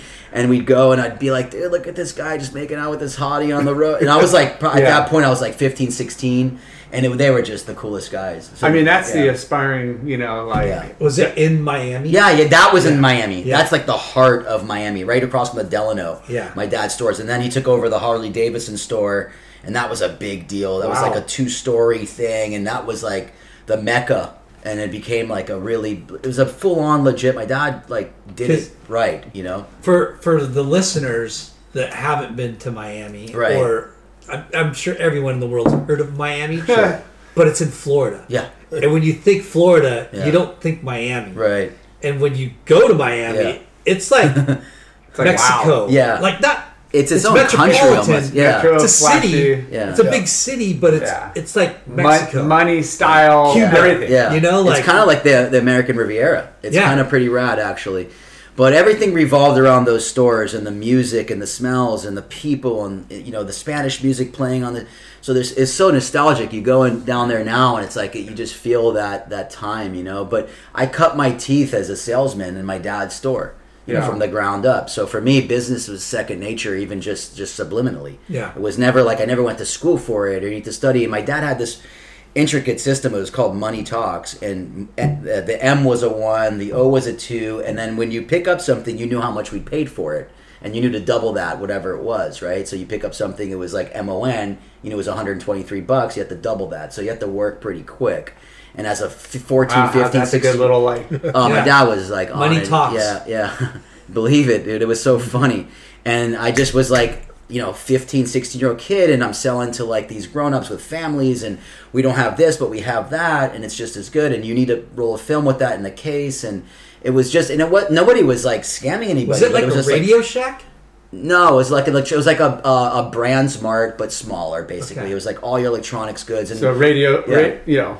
Not Radio Shack, not at all. No, at but, all. but like yeah. T Vs, V C Rs, yeah, yeah, yeah, yeah. and like cameras, yeah. and yeah, yeah. And it was just, it was, it was the best thing. Stereo the, systems. Yeah. And then I got to the point to where in in school they had a work release program, and again I couldn't stand school much. I really wasn't wasn't the greatest student, and I just couldn't really put up with it. But they had a work release program, so like at one thirty. I would take the bus and take it straight to my dad's store, and they actually let that go as like a work release. Like, okay, you don't have like, I wasn't working at like a coffee shop, but they allowed that. That was my dad's store. So that ended up really becoming my gig, you know, in the beginning. And, and it was pretty rad. I started saving money. And, and I, once I started getting old enough and um, was like, okay, I want to go to Hawaii. I had a little bit of money and yeah. I, I um, went to college for a hot minute, but it didn't really last. It was like the waves and all that was too distracting. Yeah, we you tried to go to Hawaii. To I, I ended up yeah like for school. Like, yeah, yeah, yeah. I, when I was seventeen, like I said, I, I, I did a bunch of extra extra credit work. Went over to the Big Island uh, with my buddy Adam Hurwitz, which he was living there already for a year, and stayed with him in the dorms. And then I, I um, enrolled in college for and I took like uh, carpentry because because uh, I remember Harrelson Ford. Um, did it, and I just remember thinking it was the coolest thing. Like, oh shit! and, and I, just, I just was like, I, I think I can do this. And, and then I started getting into like blueprint reading classes, and Um, Architect. Yeah, it just wasn't really for me. It was too structured and, and kind of boring, and I just like, uh. But the cool thing about it was um, my buddy Adam Hurwitz, um, their par- his parents, uh, rest in peace, they would rent really big homes um, on the North Shore of Oahu during the um, our vacations, like winter break or spring break or whatever. So I just remember like them, like we'd go to college and fly over from the Big Island to Oahu. We'd stay with them and just like just style out because they were pretty affluent, you know, family. And you, you, um, you stopped eating rice. Yeah, rice stopped ramen. Yeah. yeah, it was like we went from ramen to ramen. steak for that week or whatever. But we had a really good friend by the name of Love Hodell, and Love um, brought it. Love. Yeah, one day we were all just sitting around in the living room bullshitting, and then Love brought in Laka and Poncho. And that's the first time I ever met Poncho. I was eighteen years old, and oh, Poncho came in, and um, yeah, Poncho's was, like, "I want some. Uh, some what are you guys serving out here? You guys are on vacation." No, it's Hawaii been, tax. It was so I, I actually didn't know them at all. Like uh, Love and, and Adam had met each other, I think, surfing in the in at Kaiser's or something. South Shore, South yeah, Shore. South Shore for and for that's how then, that connection happened. Was they yeah. met each other, and then Adam was like, "Hey, Love, I'm I'm here on the North yeah. Shore." Yeah. yeah. So were you over. eighteen then? Yeah, yeah, eighteen. Yeah. yeah. So so I met Poncho. And I was eighteen, and then for some reason, like I just like out of everybody, Poncho and I like were gravitating towards each other, and I was wanting to surf with him a lot. And then before you know, it, we just became super close, and that's how our, our friendship started. Was from there, just organically, mm-hmm. and you know, just yeah. from from surfing. And h- how long did you stay on uh, the Big Island? I, st- I stayed on the Big Island for quite a bit because Adam ended up moving to the North Shore of Oahu and started going to school in Manoa. And I was like, oh, I, I like the Big Island. I like how rootsy it is and all that. And um, I stayed out there for probably another two years. And then again, but I would go over to the North Shore because yeah. now Adam was there and he had he rented a place right there at Off the Wall. Became really close with all these guys, you know, and I would just fly over and be like, all right, waves are going to be good on the North Shore. I'm going to fly over and hang out with Adam for a while. And I remember um, one of the trips, I landed um, in Honolulu, and then Adam picked me up, and he was with Poncho, and I had just bought the new surfing magazine, and Poncho was on the cover. And I remember the caption, it said, barreled off the dial, and I couldn't be more proud of my buddy. He was like on the cover, and he was doing First it. cover? Yeah, it was pretty amazing. I was, I just remember that day like it was like it was yesterday. And then it, it, after that, it just kind of snowballed. We just became all tighter and closer, yeah. and it's just fun to well, see the... It's got to be a trip, like you being from Florida, yes, you, you get to live in on, on the Big Island, but yeah. then you go to the North Shore, and then you meet these guys, yeah. and these guys are the young who's who, up and right. coming yeah. of the surf scene in the on the North Shore. Yeah. You know, like the world looks at the North Shore, right. especially more and more, you know... I think then it was big then, and now much, it's like yeah, right. But like, you know, here's Poncho Sullivan and Love Hodell, right? And they're the who's who of of the new school of Hawaiian surfing, right? Shore surfing, and then you're friends with them now, right. and then you see him on the cover of magazines, like ah shit, I know that guy, right? A kid from Florida, right? You know? Right. So for me, it was more of like a uh, I was proud of my friend, yeah. Because for me, I I just never really was into like a like a hero worshiping kind yeah. of thing, so I never got caught up in that. Like remember, my why do you look at me when you say that? Actually, I was looking at Jay. uh, I never I never really like like um, my favorite surfer was Tom Carroll and Aki, and they ne- I never had posters of them on my walls and all that. I never really got into it. Remember, my heroes were my dad's employees. Yeah, the, the blue collar dude. Those guys were to me the guys. So when I met these guys like Poncho and Love and all that, I think that's why we hit it off, because I didn't have that energy towards him of like, oh, he's the guy that's on the cover and surfing yeah. did it. It yeah. was like I treated More him natural. like anybody else, and I still do. Like we, we that's why I think it's it's yeah. kind of like, uh, you know, I think that's why it evolved. This relationship has evolved for thirty years yeah. because of that. Like he's just a brother to me, and, and I never ever put him on a pedestal of any sort, yeah. and I never will. It's just the, just what it what it, what it is, and, yeah. I, and, and everyone's just human. And just trying to get through life as best as they can, and they we all have challenges, and, yeah. and it was just another guide. Laura always tries yeah. to tell me, dude, I should be on a pedestal. And I'm like, fuck that, bro. Well, dude, he's H P royalty, bro. You, yeah. you got uh, my challenge. That's it. That's all you did, bro. Yeah. yeah. No, you got one cover. Yeah. Come on. But when we were like, yeah, yeah, growing up, you're just like, you're just meeting people. Right. And if you're cool and That's, respectful, and you're having yeah. like you connect, and you're yeah. like. and we talk about people traveling all over the world. Like, you could fly to Australia, meet some random out in the water, right. and they'd be like, oh, you're from California, Huntington Beach? Oh, yeah. yeah. You have a place you can sleep on the couch. You got a room over yeah. here. Let's go eat it. You know, yeah. like, it, that just happens organically, right. you know, so, within our, like, surf culture. So you had no vision of what you were going to do? Absolutely not. I mean, when Adam moved from the Big Island to Oahu, I ended up living in a van. I my I had a van and I lived in that, and you know, again, I never felt sorry for myself. I I laughed myself to sleep. And how long did you live uh, in the van for? About a year and change, and then um, where I realized, would you take showers? Oh, uh, my buddies' places, and, and it was so, it was a really cool time. I would park it at um, there's a place called Bowls in Puhiki. And I would surf secrets and bowls all the time, and my friends would come and knock on my window and wake me up for dawn patrol. And were you working? Uh nah, not really. It was I was I was doing other stuff and uh, to get, earn money, and um, it wasn't. What? what? um, growing a little bit of weed at the time, okay. and uh, um, yeah, but that was just a small little phase. It was longer and, than seven years ago, right? So. No, nah, look, man. Honestly, no, no, it wasn't. It was a long time ago. Yeah. But you know, if I had five bucks to my name, it was like a good, gonna be a good day. You know, yeah. it was cool. I, I just, you know, and, and I never, never really worried about it or, or felt the sense of urgency at yeah. all. It was just kind of. It's like, good to have. But yeah. you used, you grew weed to make ends meet. Yeah, at the time it was only a short window, maybe yeah, to, like a to, year to of keep that. The dream alive. You know? Yeah, you know, yeah, yeah, stay yeah, in Paradise. And it was where, just, where would you to eat? Well, he, well, the friend that I took a shower at his oh, house okay. all the time, he did it. I just helped him out a little God, bit. Yeah. I would trim and stuff like that, yeah. and do do. I, it wasn't like selling it or anything or yeah. do anything crazy. No, but, but you're, nah. you're not you're, selling it, but just taking money for just it. Just trimming. I would trim. Yeah, you're I'd trim but, the leaves but, off. I mean, that was hand in hand with yeah. the surf culture, and it still yeah. is in any oh, any culture. Man, let's I not mean, be naive about it. It, no. it's, it existed it's at the time, and yeah. you know, and that was a. phase, and I haven't touched this stuff for twenty-seven years, and it was just a small phase. But yeah, so that was the We're not deal. Judging, bro. Yeah, I don't know. I feel a little judgment coming from the right side of this room. Not even. Not even. No, so I love that, Mary Jane. So after after um, that and going, okay, well, I, I, I'm kind of done with the Big Island, you know, and Adam was well settled there, and I, okay, I'm going to just um, move over to Oahu now. Did you sell your van, or did you? I sold the van. It was for four thousand dollars to a guy named uh, Michael Holton. I was actually living with him. He was kind of like this pretty nutty guy, and um, he was a really amazing um, surfer out at Pipeline. He was nuts. He was one of like the underground iconic dudes that ever like the.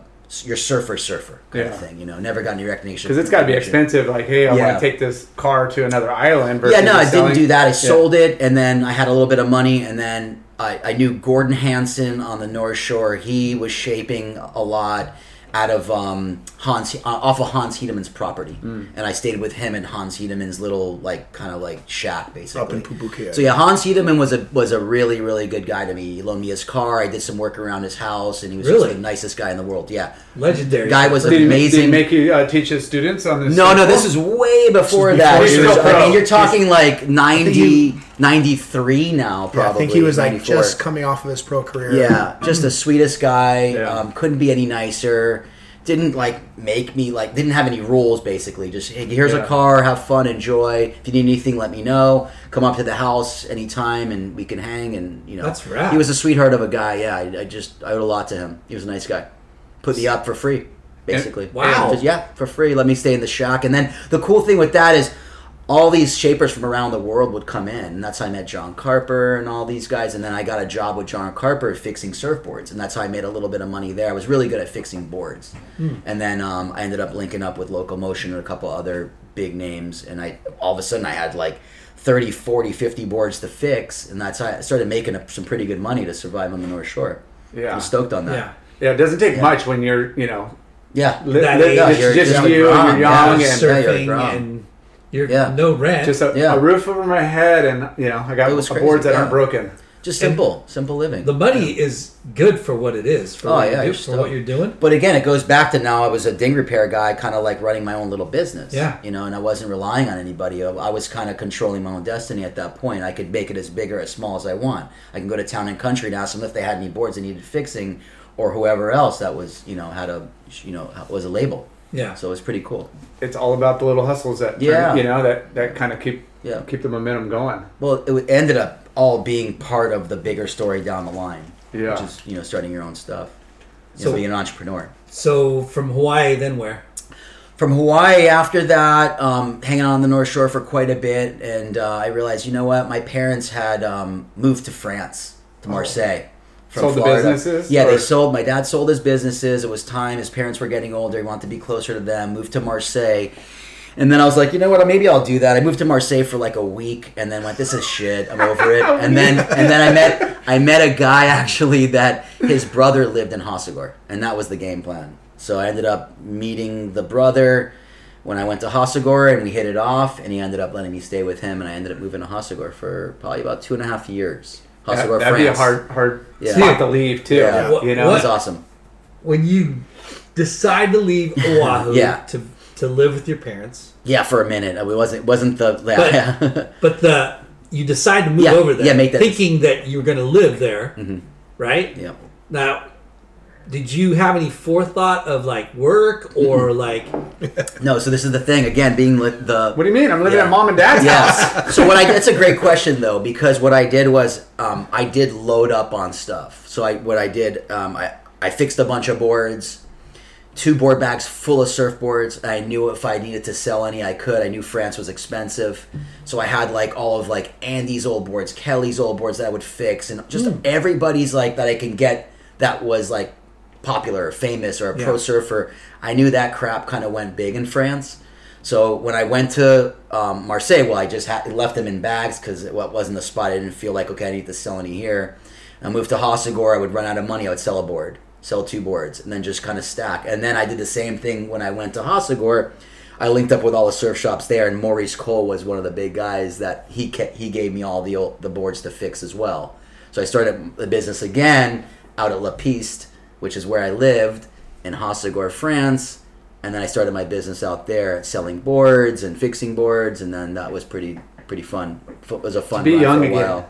Again. Yeah. So yeah. that was that was yeah. your livelihood. Yeah, that fixing was it. Boards. Yeah, fixing boards. I started Surfing, getting gla- glassing boards. a little bit. I started, you know, experimenting with glassing and stuff, but realized I made way more money fixing boards. And it was way less. It was it was less toxic. Yeah. So I was like, I can work outside. I don't have to be structured in this thing, and I could be. You know, we had a great little like you know ba- backyard, and set up two little sawhorses, and just fixed boards in between sessions, and yeah, yeah it was awesome.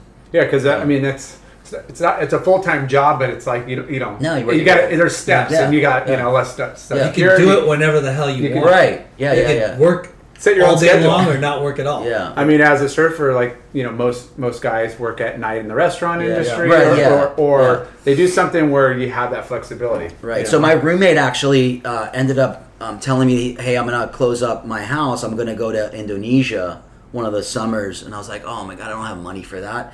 So he's like, I'm giving you two months warning. Like, either you can come with me to Indo or you can just basically find another place till I get back. And I was like, shit, okay, let me try to figure this out. So... Um, he had a friend that owned um, a restaurant bar that he was like, okay, look, you can at nights you can go and hustle and, and make money there, and during the day you can fix boards. So I was like, oh, great idea. So I remember just getting all excited, a little nervous. I'd never worked in the restaurant industry. It looked hard as ever to me. You know, I was so intimidated. And when I walked in, the restaurant bar turned into a club, and he didn't tell me. And before you know it, it just became mayhem, and I ended up kind of just walking off. I was like, this is just not for me.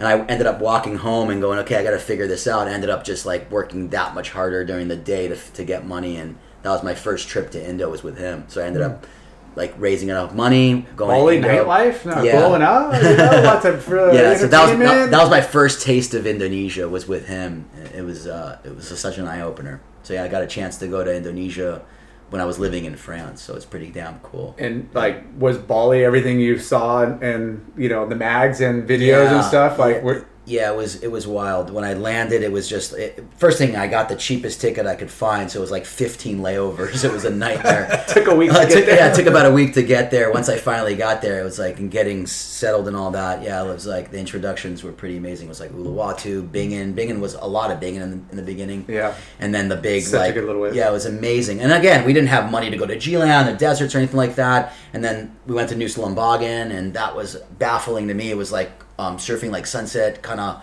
a Honolulu Bay mixed almost, and I was just obsessed with it. I stayed out there for quite a while, and then back to Bingen and just that whole thing. And I was a, still a grown up. And, and talking about living, you know, yeah. cheap, you know, compared yeah. to coming from France or yeah. Hawaii, which are pretty, like, premium right. places. Yeah. To yeah. Even living at the low budget, it's yeah. still kind of gnarly. You could yeah. live Bali, on five bucks five. a day there. Oh, you're right. living, yeah. yeah, yeah on five amazing. bucks a day, you're, yeah. you're living large. Yeah, you, we were staying in cool places and just mixing it up with all the locals and stuff. And just even just surfing those type of waves. Okay, yeah, I surfed in Hawaii, and, you know, Hawaii is no endo. It's still hard to surf, and you learn the most in, when you're in Hawaii. That's yeah. straight up. Whether you like it or not, you're getting beat up and pounded, and you learn quicker because that's that's painful, right? So you're like, okay, I got to learn quick.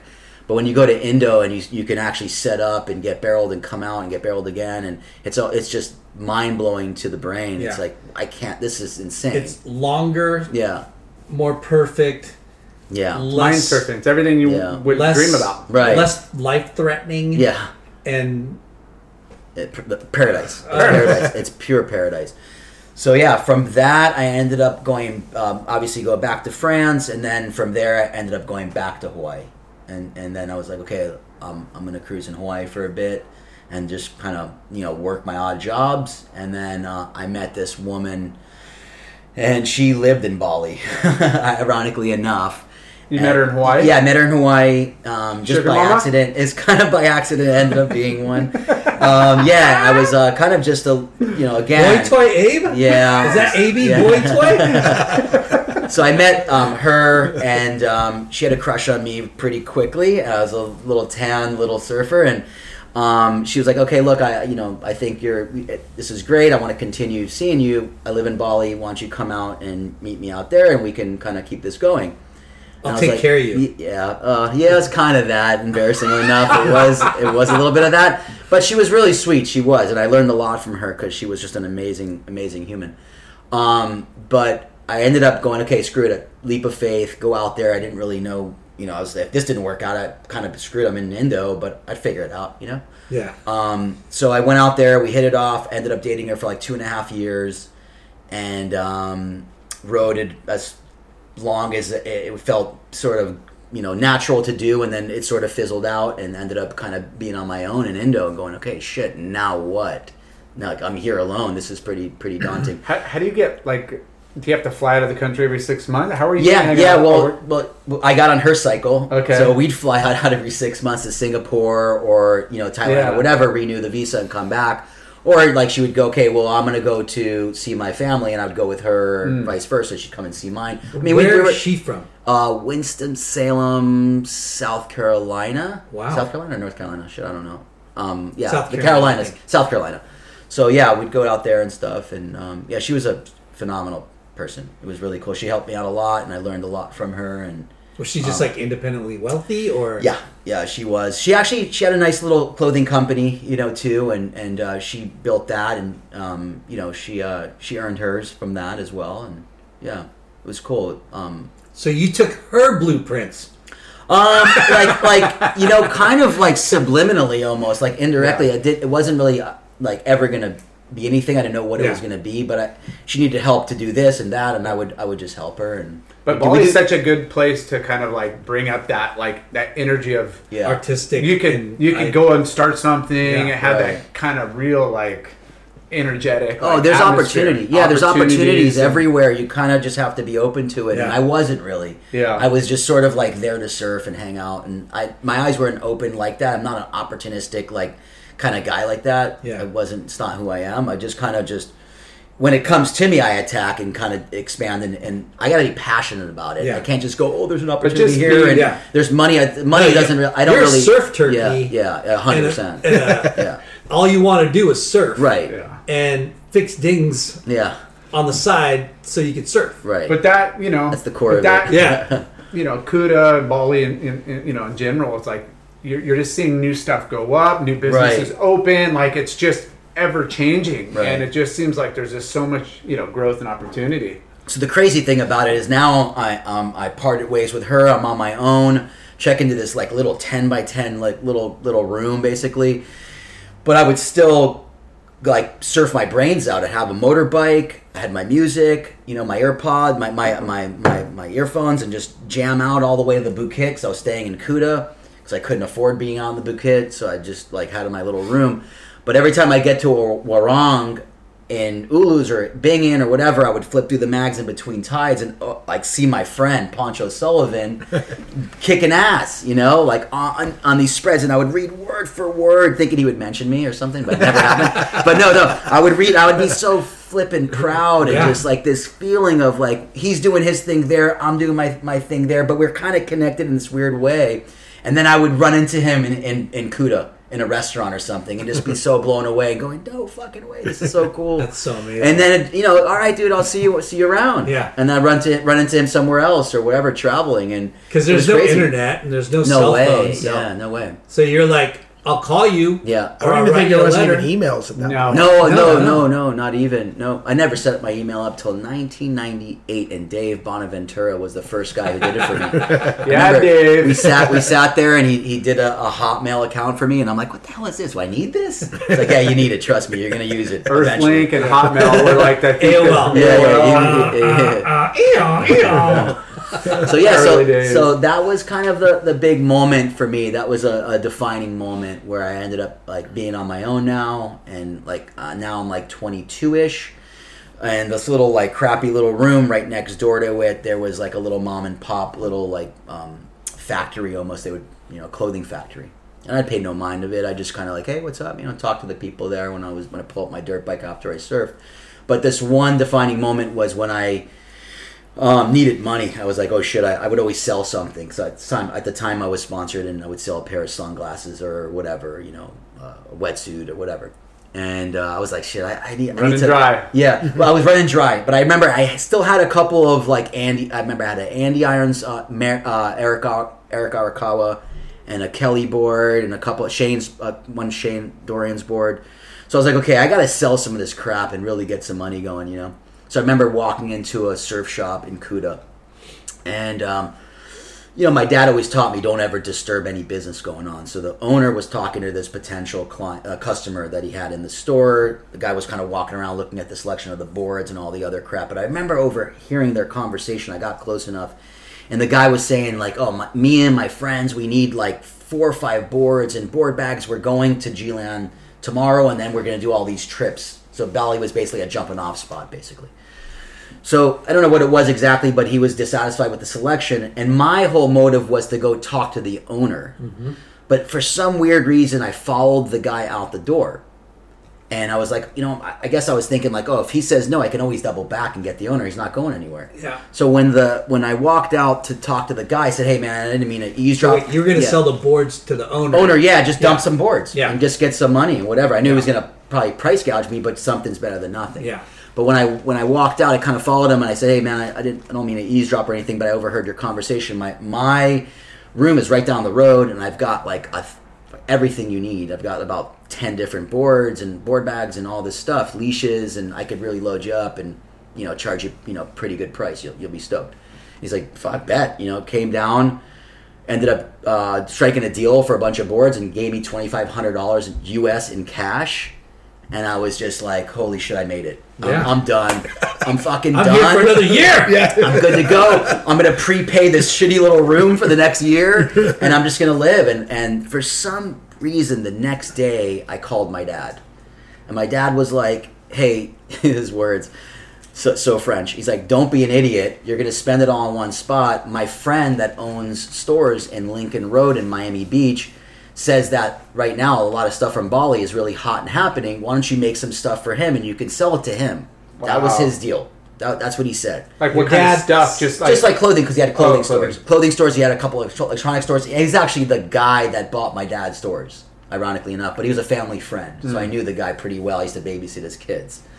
Um, and I'm not going to say his name because he ended up kind of screwing me in the end. But um, so I was like, okay, I went, I, I I was like, okay, I can do this. So your dad gave you the idea. He gave me the idea, okay. Indirectly, kind of. You know, like stuff's of, cheap there. You yeah, can kind of load up yeah, with that and yeah, come back and make something. It, yeah. He said, you know, but his words were, "Don't be an idiot," and that rang in my head. I didn't want to be, I didn't want to disappoint him. So I went to the guy next door, the little mom and pop factory. And the guy was like, yeah, sure, let's go. This is how you do it. And he gave me all the blueprints to how to start a little production and helped me out along the way. What, what were you going to make? Board shorts, sundresses, Hawaiian shirts, and sarongs. That was basically it. And yeah. that was my go-to. And when the dust settled, I had so much crap in my little room that I was like, how am I bringing this back to Florida? How am I going to bring all this back? This is insane. And I just remember just getting a bunch of uh, board bags and just jamming them in my board bags and my everything. Carry-on, I jammed a bunch of shit in my carry-on, and I pulled it off somehow. Got so the, you know. When, when you, he gives you this idea. Yeah. In your mind, are you, you know, the the the plan of making stuff, yeah, categories, yeah, and then pricing. Like, right. Did you think that out before you uh, landed? Yeah, remember, uh, for me, it was always just like not a real game plan. You think about like the surfboard thing I did. Yeah. There wasn't really a game plan there. So w- I, was, I thought, okay, I'm going to build, you know, stuff. And then you just kind of keep going, and it was kind of fun. Yeah. So I'm going to build more stuff, and I'm going to buy more sarongs, and I'm getting these sarongs at like two bucks. Okay, I could sell them for ten. That's still cheap, you know. Yeah. I could sell them at eight and still make a killing. So that's my mentality was yeah. that, and it wasn't like, like thinking I'm going to build something here. It was like a one time, one one time thing. We'll give know? this a shot. That's it. Yeah. That's it. And it's just okay, Dad. Let me let me show you I can do it, and let me see if, it, if this will work. You know. So you load it up. You get the. I get to, I finally get to Miami, and I'm all like frothing. See my dad, and you know, he's kind of going through a thing with my mom. They're they're on the way out. They're they're having a hard time basically, and uh, my dad's dealing with his set of challenges. And I load up the car the next morning. I go to these stores. I meet the owner, my dad's friend, and I tell him like I actually arrogantly double park, thinking he was just it was going to be a give and go. I had my trunk filled. I was like, okay, the stuff's in the trunk. Like, where's the cash? Yeah. And he was like, I have no idea what you're talking about. Your dad misunderstood what I said. I want nothing from you. In fact, you're double parked. You got to get your car out of here. You're going to get fucking ticketed. What? And I was like, fuck? Are you fucking kidding me? And I was like, take just take a look at this stuff. It's killer. Like, you have a store. You need stuff. And he was like, no, no, no. Come on. Let's keep it moving, kid. And I had... Like, I, I knew the guy, and he just treated me like, like that, and I was like, okay, this is going to be tough. Because, again, my life wasn't in Miami. I, I, I did not want to be there. Yeah, you I were going to make some cash drop next ticket out of town. That's it. You're going to drop That's the it. package yeah. and get back on a plane. And, and get back on a plane, exactly. Say hi to my, my mom, so now, high yeah. five my friends. So and now you got to find, yeah. how am I going to get rid of this? Right, so I go back home seething. And I wait till my dad gets home, and mind you, my dad's from Marseille. He doesn't take shit. Yeah. Um, I get in there, and I'm just like, oh, I'm going to tear him a new one. And I'm like, hey, man, like, I don't know what the hell's going on, but da-da-da. He said, hey, look, kid, I got bigger problems than this. I'm divorcing your mom. My mom and I are going through a divorce. Like, tomorrow morning, what you do is this. You take the car, you go downtown Miami, and you drive along the coast to Jacksonville. And you hit up every store you can find, and that's how you're going to sell it. And don't bother me with your problems. That's it. That's pretty much the only, the only option you have. What else do you have to do? Yeah. Your money's tied up in this. Sink or swim. Those are, yeah. those are, those are easy problems, son. Yeah. I got bigger Sink, sink yeah. or swim. Exactly. So I took his advice. I went down to downtown Miami, and you know I was familiar with it because my dad would do business down there, so it wasn't that foreign to me. You know. But it was a little eerie, you know, going in now and trying to sell from door to door. It was kind of kind yeah, of you had to you had to yeah. present, you had of, a game plan, like yeah. you got to and and talk about out of you your have com- a shtick. There was no comfort zone. I didn't know what that was. I didn't. I, I could. I didn't have the audacity to have a comfort zone. Yeah. So it was like going into shops with like I would call it my demo tape. I'd go in with, with one pair of shorts or a Hawaiian shirt and like go in there and go, hey, do you do you need anything? I've got stuff like that. Are you interested in it? And get like four or five no's. And I never let it discourage me. I was like, okay, you know, it's all good. Keep on going. I'm gonna see. But every single time, you're thinking up of new creative... Uh, new pitch. Bingo. Bingo. Bingo. New pitch. And that's what yeah, it yeah. was. It was like, ah, why did I fucking fumble so yeah. hard? Like, why did I? Why was I so nervous? Like, they're just people, you yeah. know? Like, it's just... Yeah. It's not a no. big deal. Yeah, it's not a big... What's a no, you know? It's like, yeah. I get rejected by chicks all the time. What's the, what's the, what's the difference, you know? Walk up this, to a chick at a bar and... exotic. Yeah. Yeah. Yeah. Handmade. Yeah. From India. Silk woven from the finest butterflies in the, in the continent of Sumatra. Yeah. But, yeah. but to, to sidetrack a little bit, we were trying to train this little kid, you know, cool little kid to kind of be, become a sub rep with us. And right. I, so I, I appreciate it. I'm like, you know what? You're going to be like hustling. You're going to hear a lot of no's, like dating the chick. You're going to hear all these right. no's. You're going to get the one. It's like, you're going to be just so over the, you know, over right, the moon, right. excited, you know, but you got you got to have tough. You got to hear no. Yeah. Right. Right. Fire you up exactly. and fine tune. But you, exactly. you heard a few no's. And what I heard happened? A bunch of no's, and then I finally got a yes. And then that was it. Once I heard a yes, what? It was like, if I hear one yes, I'm going to hear a bunch more, and I can actually do this, you know. Because, true, I mean, we're joking around a lot, but to be honest, I did not want to be in Florida. I really despised it. I... My life was in Indo. That was mm-hmm. that was the whole thing. It was in Indonesia. My stuff was still there. It was like, how do I sell this stuff and get out of here? You know, and it took me like quite a while. So I, I ended up getting a couple yeses and going back and told my dad, "Hey, actually, you know what? You're it, it's gonna work. It's gonna be okay. I'm gonna I'm gonna pull this off." You know, and and he was like, "Okay, cool. Tomorrow you just go up further north, further north, and." And then, you know, over the years, you meet people. And so I was staying in people, other friends' homes. And obviously, there was no hotels. I couldn't afford that. How how long, how many no's and how many days or months was that first trip? I stayed on the road for probably about, I would say, three weeks at least. You got rid of everything? No, no, no, no. I would, I would max it out. I would go up coast. The waves would be good. So that kind of helped. I would meet a chick and kind of stay with her. And, and, you know, that's how it went. Honestly. And then I would I would go visit these stores, and up coast was a different world than Miami. They understood what board shorts were and Hawaiian shirts and sundresses. So I was like, oh shit, okay, I'm selling like five to one back there, so I'm going to stay up here for a while. I stay with my friend um, Spanky. He helped me out a lot. My buddy Spanky was the was the was the man.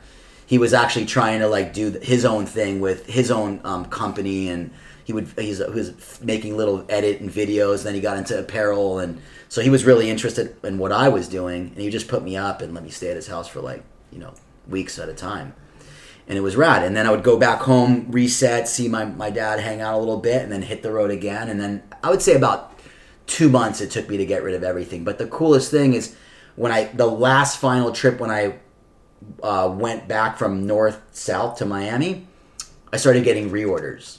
And I was like, holy shit. Because people like, are just testing it. Yeah. They gave me a little, like, yeah, yeah, I'll yeah, buy yeah. a couple and see how it goes. Yeah, that was the epiphany for and me. And did you have that, did your dad or anybody tell you, like, hey, make sure you follow up with these stores. They might want more? Or you No, just... no, no. At that at that point, my dad can care less what the hell was going on with me. He was like, he was like, okay, kid, I gave, I gave you the blueprint. I gave you a couple tips. You're on your own. And I never really, I kind of, I'm a, I'm a figure it out kind of guy. Yeah. I don't really, like, like, I want to figure it out on my own. It's a different set of, like, you know, kind of challenges that I, I like to face and deal and kind of get out of the little the little uh, weird, sticky situations on my own. I think it, it builds a lot of character instead of trying to get bailed out. Um, but, so yeah, I started getting reorders and went, shit up. I doubled up on my money and went, okay, I, I think I can do this again. And then... Did you come up with Island Days' name yet? No, no, it wasn't. It was called Islandware, actually. And then, um, ironically enough, a friend came up with the the name Island Days. And then I started doing Island Days, and then went, okay, the second time. So I, I, I go, okay, I went back with to Indo with some money. I was like, okay, I'm going to do it again. I learned some mistakes. I learned what, what didn't sell. I'm going to nix that. I'm going to double up on what sold really well. And then I started planning out better, and then it, it sort of started evolving from there. So the first trip, you were able to stuff it, and all your bags, board yeah. bags, everything. Yeah. Second trip, you're doubling... Tripling board bags, board bags, yeah, yeah, yeah, doubling board bags. It wasn't that big yet, but so the second trip was the really big sort of defining moment where it was like, okay, what am I going to do here? Can I ask yeah. how much you invested and how much was your? My first, my first sort of like investment was two thousand bucks, and then the second one was roughly about six. So I made some pretty good money, and when I went back, I invested probably like five and a half of it in in. raw product and products. So when I went back, I ended up um, going to a surf shop by the name of the Longboard House, and the owner was Mike Mann, and that was the big moment for me. Is um, he ended up writing like a I think ended up being like a fifteen thousand dollar order for private label stuff.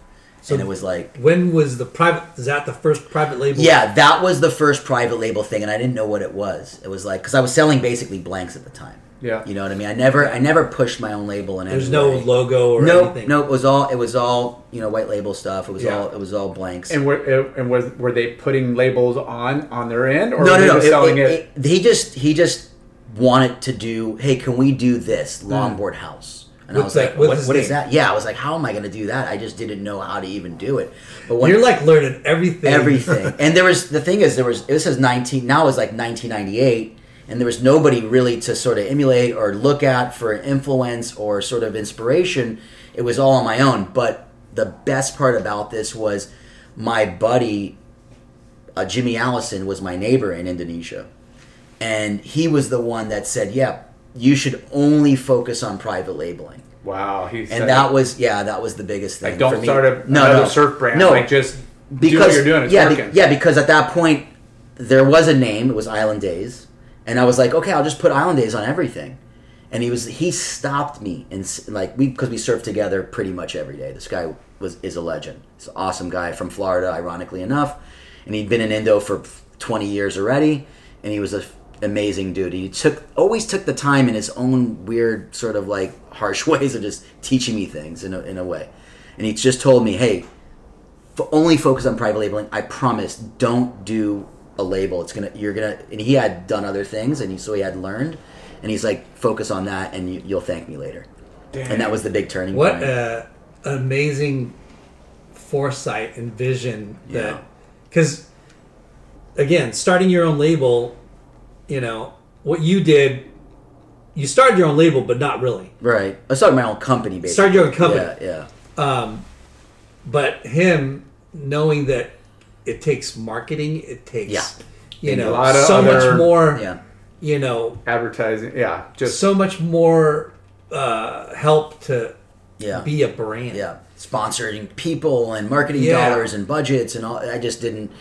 I didn't have the means, nor did I ever want it. Yeah. What he said was, you ha- you should support the retailers. You should make them yeah. the, the, the, the brand. They need yeah. to understand that they're a brand. And it took me a minute to understand that. But once I started getting in there and dealing with B C Surf Shop, like Bruce at B C and you know all these other companies, I started realizing like they don't think they're really a brand. They would do T-shirts and hats, but... man, a, a brand is wider than just that. So maybe right. I can help them. Maybe, maybe I can do some other things here. And then it started snowballing, and it started working.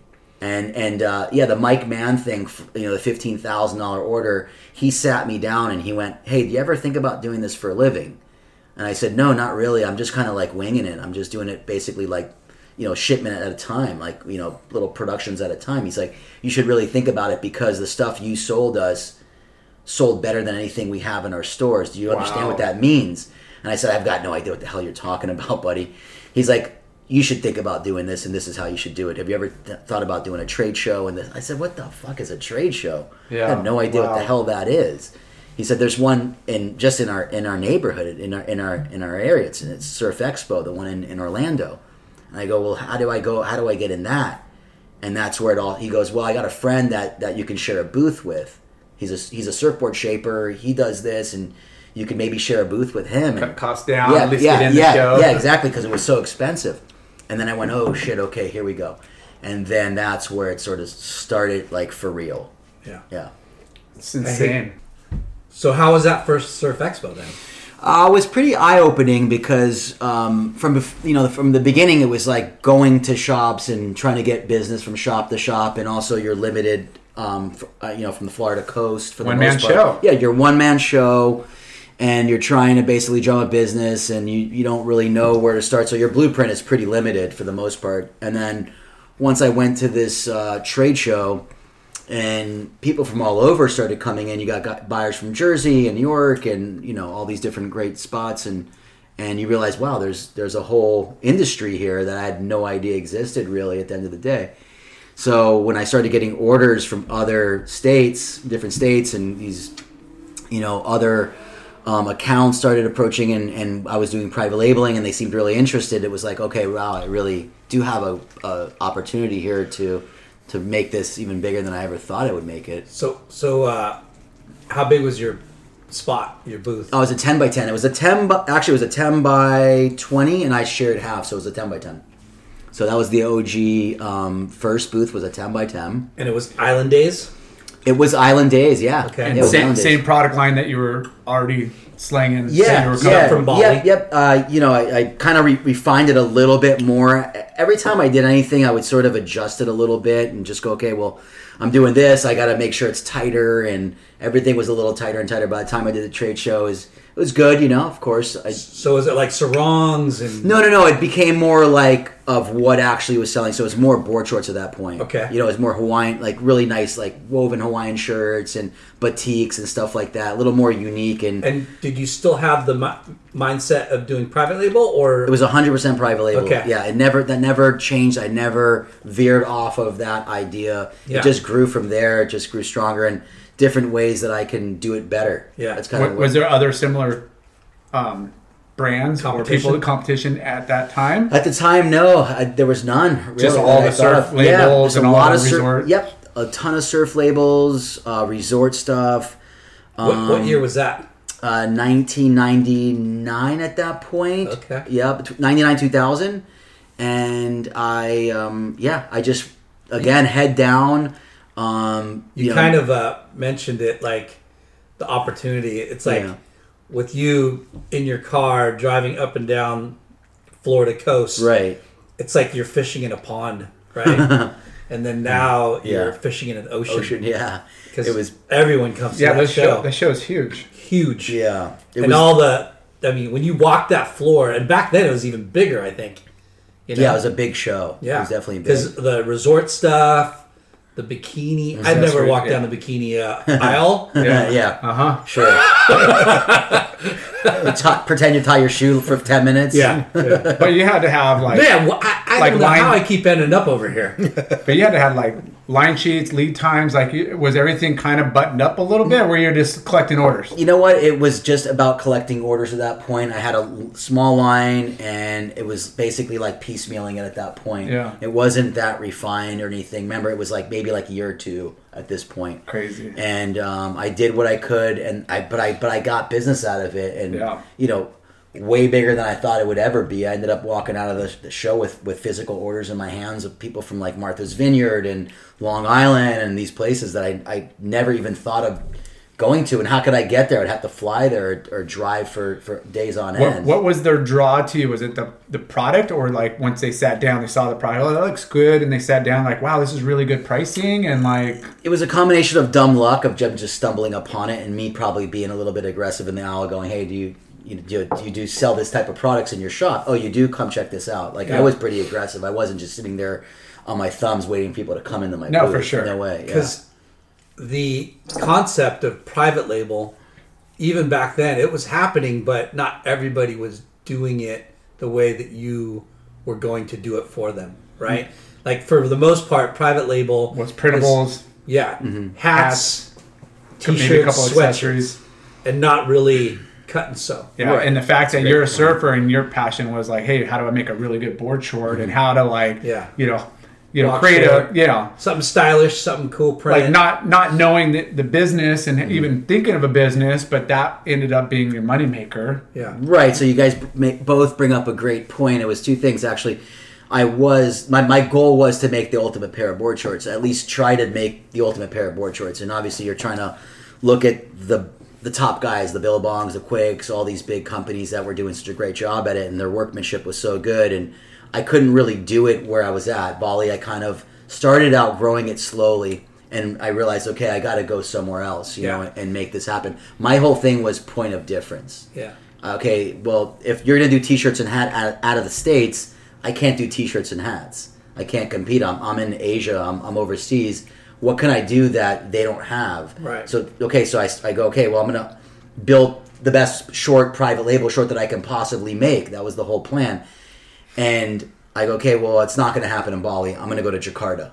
So that was the big sort of jump over and, mm. and going into like a major factory now and, you know, having my shit together and going, okay, well, I, I, I need to, you know, graduate here from the minors into the sort of the majors in a way. Yeah. It was and, a big deal. And what was it like to have, like going into and getting stuff built in Bali? Do you have to, or Indonesia mm-hmm. specifically, like business license? How were you, how did you organize getting product in and out, and what did you have to have on both ends, like as far as like business license? Yeah, yeah. We don't well, need those stinking business right? license. But you know what I mean? Like it, at one point, you, you know, you can't carry yeah. this over in your board bag. Right. You got to bring yeah. a container right. boxes and really ship. Yeah. Like, yeah. After Surf Expo, it started growing quite rapidly. Actually, I started realizing, okay, I got an opportunity here. I need to like really, really push this, and that's when I started like going from coast Bring to coast. Bring in five friends with you yeah. with four bags. Okay. Podge, you can carry two. You're yeah. big. Landon, I don't know. Maybe he's not the next. You used to like bribe everybody. Come down and come surf Bali and stay with me. And then they would, hey, hey, can you go home with these four board bags? No. Well, it, by like, the way. Yeah. So I, I had an extra board bag that I needed to bring back. Yeah. yeah, I started getting pretty serious. So I started driving, let's say, from like Miami all the way up the coast to like basically Maine. Wow. And then I would drive back and then jump on a plane and do the same thing in California. I'd get in my car and go from like Ivy all the way to like Santa Barbara. This is yellow page yeah. shit. Like yeah, yeah, yeah. yeah, yeah. Through, and then friends, people, yeah, friends. You got it. You but got so it. Like, and then and then after I did that, I would go to Hawaii and stay with Poncho, yeah. and then kind of cruise with those guys, and then I do the same thing on that island and just go from you know. So you to shop the shop by you, myself. Like, you so. had a business model set before Surf Expo, mm-hmm. and then at Surf Expo, your business model is private label. That's it, right? Yeah, plain it. Yeah. And when you decide that, figure that out, and there's a need, mm-hmm. did it? Was it easy? Like it sounds like it got pretty easy. No, like you know, you know what I mean. Like when you when a retailer comes right. to you and they go, "What's your brand?" And I go, "Right." You know, like we kind of talked about this. Like your right. stick, your, like the way you presented right. the brand, like you, you narrowed in on like, got rid of sarongs, got rid of right. this, I focused on this, and now you're getting like, you're seeing the reward. Right. So then, you know, cut to like a few years after, it started getting more and more, you know, uh, tighter and like we did, started doing rash guards and things like that. And it became, you know, evident that I need to reach out more to other retailers. And yeah, it became, I wouldn't say easier, it never became easier. But the gospel I was preaching was being received a little bit better. You know what I mean? Like, it wasn't like, you remember, at that time, the Quicks and, the, you know, these major, major, you know, behemoth of companies were blowing up. It was the, their, yeah. they, they were the guys. So I was under the radar dude that came in, building these products for these shops, wanting to support them. And they, they it was received well, but it wasn't like open arms, yeah. you know. Cut to, yeah, to twenty-six years later. And, yeah, yeah you yeah. still have to like kind of Scrap. you know explain to them why you would need this and yeah. this makes sense for you. You're already doing this and it's successful. So there was a lot of like convincing and explaining, and, and it was awesome. I, I didn't mind. It wasn't like I ever went home frustrated. I never felt like they're not paying attention or they're not listening. Or, it wasn't like that ever, ever um, my and career. We talked about this Just the other the other day yeah. in our meetings. It's like, you know, you're. Your brand is their brand, mm-hmm. right? Like when they, you're making stuff for them with their name on it, mm-hmm. which makes it even more valuable to them, mm-hmm. you know? Yeah. And the margin's better. That's like so unique in a, you know, in our world mm-hmm. of, of like the Billabongs, the Rukas, right. the Rivia Projects. Yeah. You know, like all those brands, mm-hmm. they're, they're their own brands. Mm-hmm. But you're you're going think, to Cinnamon Rainbows, right? And you're you know, but that big, B C Surf and Sport, right? It's like you're an ally. Those guys are allies, but you're even more of an ally, right? That right. Al- ally that gets tra- trades happen all the time, and stuff happens to where they might not be as val- you know valuable. That pie changes where their yeah. brand could be very consistent. Right. The way they look, and that's how surf shops were built on. It was mm-hmm. their label, it was their mm-hmm. brand, yeah. And then the surf world exploded, mm-hmm. and then they started getting all this cool designer and they, the sponsors and logos, and they started, you know, that started fueling yeah. the fire, mm-hmm. and which is great, but I kind of lost the like, yeah. you know, that branding for the shop. And mm-hmm. you know, here you come in and right, right. I think good timing. You know? Yeah, yeah, and and that's the thing is, I always took a lot of pride in that, you know, and I and I always felt like we were advocating for the accounts and for these. I thought I from day one I always thought they were a brand. You I mean you're walking into a Ranjan or a Cinnamon Rainbow, and you're talking to Dave and Phil at Cinnamon Rainbow, for example. They're great partners and and account. account I just texted with They're Phil. Great dudes. Yeah, awesome.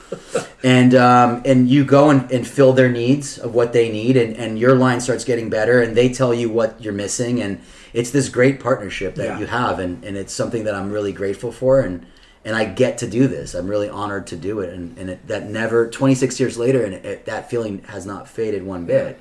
So yeah, you, well, you you've created the mixing business with pleasure mm-hmm. scenario that every person wants. yeah. yeah, I mean, you started this essentially like, how do I create more money so I could keep surfing in Bali? Yeah, that's, or into, that, or yeah. travel. How can I live know? in Bali? And then what, what can I do in Bali to stay in Bali? Yeah. And, and and ding repair wasn't going to cut it, you yeah. know. yeah. But you know, just what you know from from that first batch at two grand and going doing that road trip, and then the, you know, like what a great trajectory, and like yeah. you know, but a lot of sacrifice, a lot of like hard work. Like yeah. you're, you know, yeah. like you, it wasn't gonna, you know. It's not like you started hiring all these people. You're like, right. I'm doing this myself, and you did it on the west or East Coast, right. West Coast, yeah. Hawaii, so everywhere. Yeah, thanks, man. That's the I whole. Appreciate that because you know you you you're very passionate about passionate mm-hmm. about quality mm-hmm. design. Like you're learning everything. You've learned everything on the fly. Yeah, absolutely. Yeah, you yeah. You, you didn't. You couldn't go to school for it, or you. It was well, kind of, you know what I mean. Like yeah. it was too late to do that. You were just doing it, and sometimes that's yeah. not the right choice, anyways. When you got something, you just got to roll with the punches and, and, and deal with it, like you would having issues like we were talking about with traveling. You know, it's right. like yeah. nothing goes as planned. You're always going to have some obstruction. Something's going to go wrong. Like drama's going to happen. But it's right. it's kind but of it's cool how you that, persevere from that exactly. to like kind of. You overcome know. adversity. It's, yeah. you know? It's kind of cool though. What what I'm trying to say is like, he went to the the mom and pop yeah. Balinese uh, factory. factory, and now he's going. And they're they're doing sarongs and like you know what I mean, like shit that that store, that first store that you sold to, right. really didn't want, but mm-hmm. you thought that they wanted it, and yeah. you're you're selling them what you think. Should come from Bali, right. right? And then flip it around. You're creating stuff that you want to wear, mm-hmm. right? And now they want it all, and right. now you yeah. know what I mean. Yeah, like it's that's, exciting. That's, that's with the board short. Like yeah. that's yeah. you know, that's, like a sarong's cool, and maybe you get more bang for your buck because it's two dollars a piece. Yeah, and it's easy, and it's not like some big production. Mm-hmm. Like it's plentiful, tons of prints, but it's yeah. like. You know, you're developing something you always wanted to mm-hmm. like be proud about, like the yeah. best board short, and then that's what took off. Right. You yeah. probably would have been just as stoked if the sarongs or some other like category did well, yeah. and you're still killing it. But like yeah. the fact that it yep. came it's back to what to you core. initially set yeah. your mind to. Right. Well, to touch on what you had said about, you know, not going to design school. I mean, obviously I could have taken that route. I mean, mm-hmm. you figure out a way to do it, but that was never really my journey. It was sort of trial and error, and I'm a big fan of that. And I don't necessarily like believe in sort of um, you know roadblocks. I don't really see those as challenges. I just kind of go around them or go through them. And I've got a real sort of mindset of this you know obsession. You know, I, I live this passionate obsession that gets me through any kind of adversity. Mm-hmm. That's that's the way I live, no matter whatever it is, whether it's surfing big waves or business or whatever, whatever it. Um, next chapter I'm, I'm dealing with, whatever um, I'm getting into, you yeah. know, business I'm getting into. And that's what my mindset is, because yeah. you're going to deal with uh, challenges and all that good stuff. And yeah. I, I don't I don't see that as obstacles. I see that as opportunity. Well, I, I think that's the cool part of the story, mm-hmm. you know, because like what, what you morphed into mm-hmm. and developed yourself into is a niche. You know, we, we talk about with other entrepreneurs, right? Like they find the white space, mm-hmm. right? Or or they like our our friends. We hate that yeah. that that term term, but it's but they it's find, real, right? Like, like right. you have to where's find the opportunity. Niche. Where's the niche? Right. Like, yeah. and, you found that niche of like, mm-hmm. and, and luckily it was like almost handed to you. It was kind of dumb luck in a way. Yeah, yeah, yeah. yeah. But I, yeah. but you know, people can get that information or that idea or that suggestion or advice handed to them, mm-hmm. but, but they if don't they don't execute. Like look at it the way mm-hmm. that you looked at it mm-hmm. as yeah. an opportunity, right? Yeah, and you ran with the ball, right? Like I you mean, took many, it as far. Right. How many business great ideas, or you know, uh, you know, you know, I have the backing. They might have the financials. They might have everything. Yeah, and it doesn't succeed. Yeah, yeah never yeah. because yeah. you know you gotta be, you gotta have. Drive. You got to be scrappy. You got to yeah. be able to like roll yeah. and, and not take no. Right. Or no means in. I'm going to make it. A, you know, you, there's this like you were saying. No is the sexiest word in the English but, language. I love it. But yeah. but you have, turn that no into a maybe, that maybe into a yes. Yeah. That's not how it works. So you're saying there's a chance. yeah, exactly. and, and there's a lot of people that have created successful businesses right. that we've talked to and just in, in general, but the common denominator amongst them all, whether you have money or you have a backing, is a passion and not taking no for an answer and not giving up right. and willing to put in the time right. and work and effort. Yeah. And, right. and it, you're going to get breaks and you're going to, you know, then you're going to get set back and then you're going to freaking, pour, you know, it's just always evolving. Right, right. And I think those breaks come when you are passionate and yeah. your heart's yeah. in the right place and you're you're you're putting in the work and all that. Those breaks don't come when you're trying to find excuses and yeah. you know trying you're to creating opportunities. Yeah, yeah, trying to create shortcuts and stuff mm-hmm. like that. So yeah, I, I do this like well, you know, this mentorship program with these kids sometimes, and they they, uh, they come to my shop and I show them around and you know they all we all sit sit around and they you sort of uh, explain me their ideas of what they want to do after college and things like that, and pretty much. Most of them, they always get stuck on the small details of like, well, how do I go from here to here? How do I get the money? And how do I, you know, it's all the little minutia that they don't really walk before you run. Yeah, yeah. It's like, it's like they want to see the fifteenth step clearly before they go one, two, three, four, yeah. the proper steps, and and. Yeah. And with the, you know, the first step, the second step leads you to the third and fourth and fifth. They want to leapfrog. They want to know for sure what's going to happen at the fifteenth step. Yeah. And you're like, dude, and that's you okay don't to, know. That's okay to know the, the the fifteen steps, but look at one and two before you look at five, six, right, but seven. when you're when you're a business owner and you're starting something, you don't know what the hell that fifteen step's going to be. It could be basically like you could be at yeah. this mark.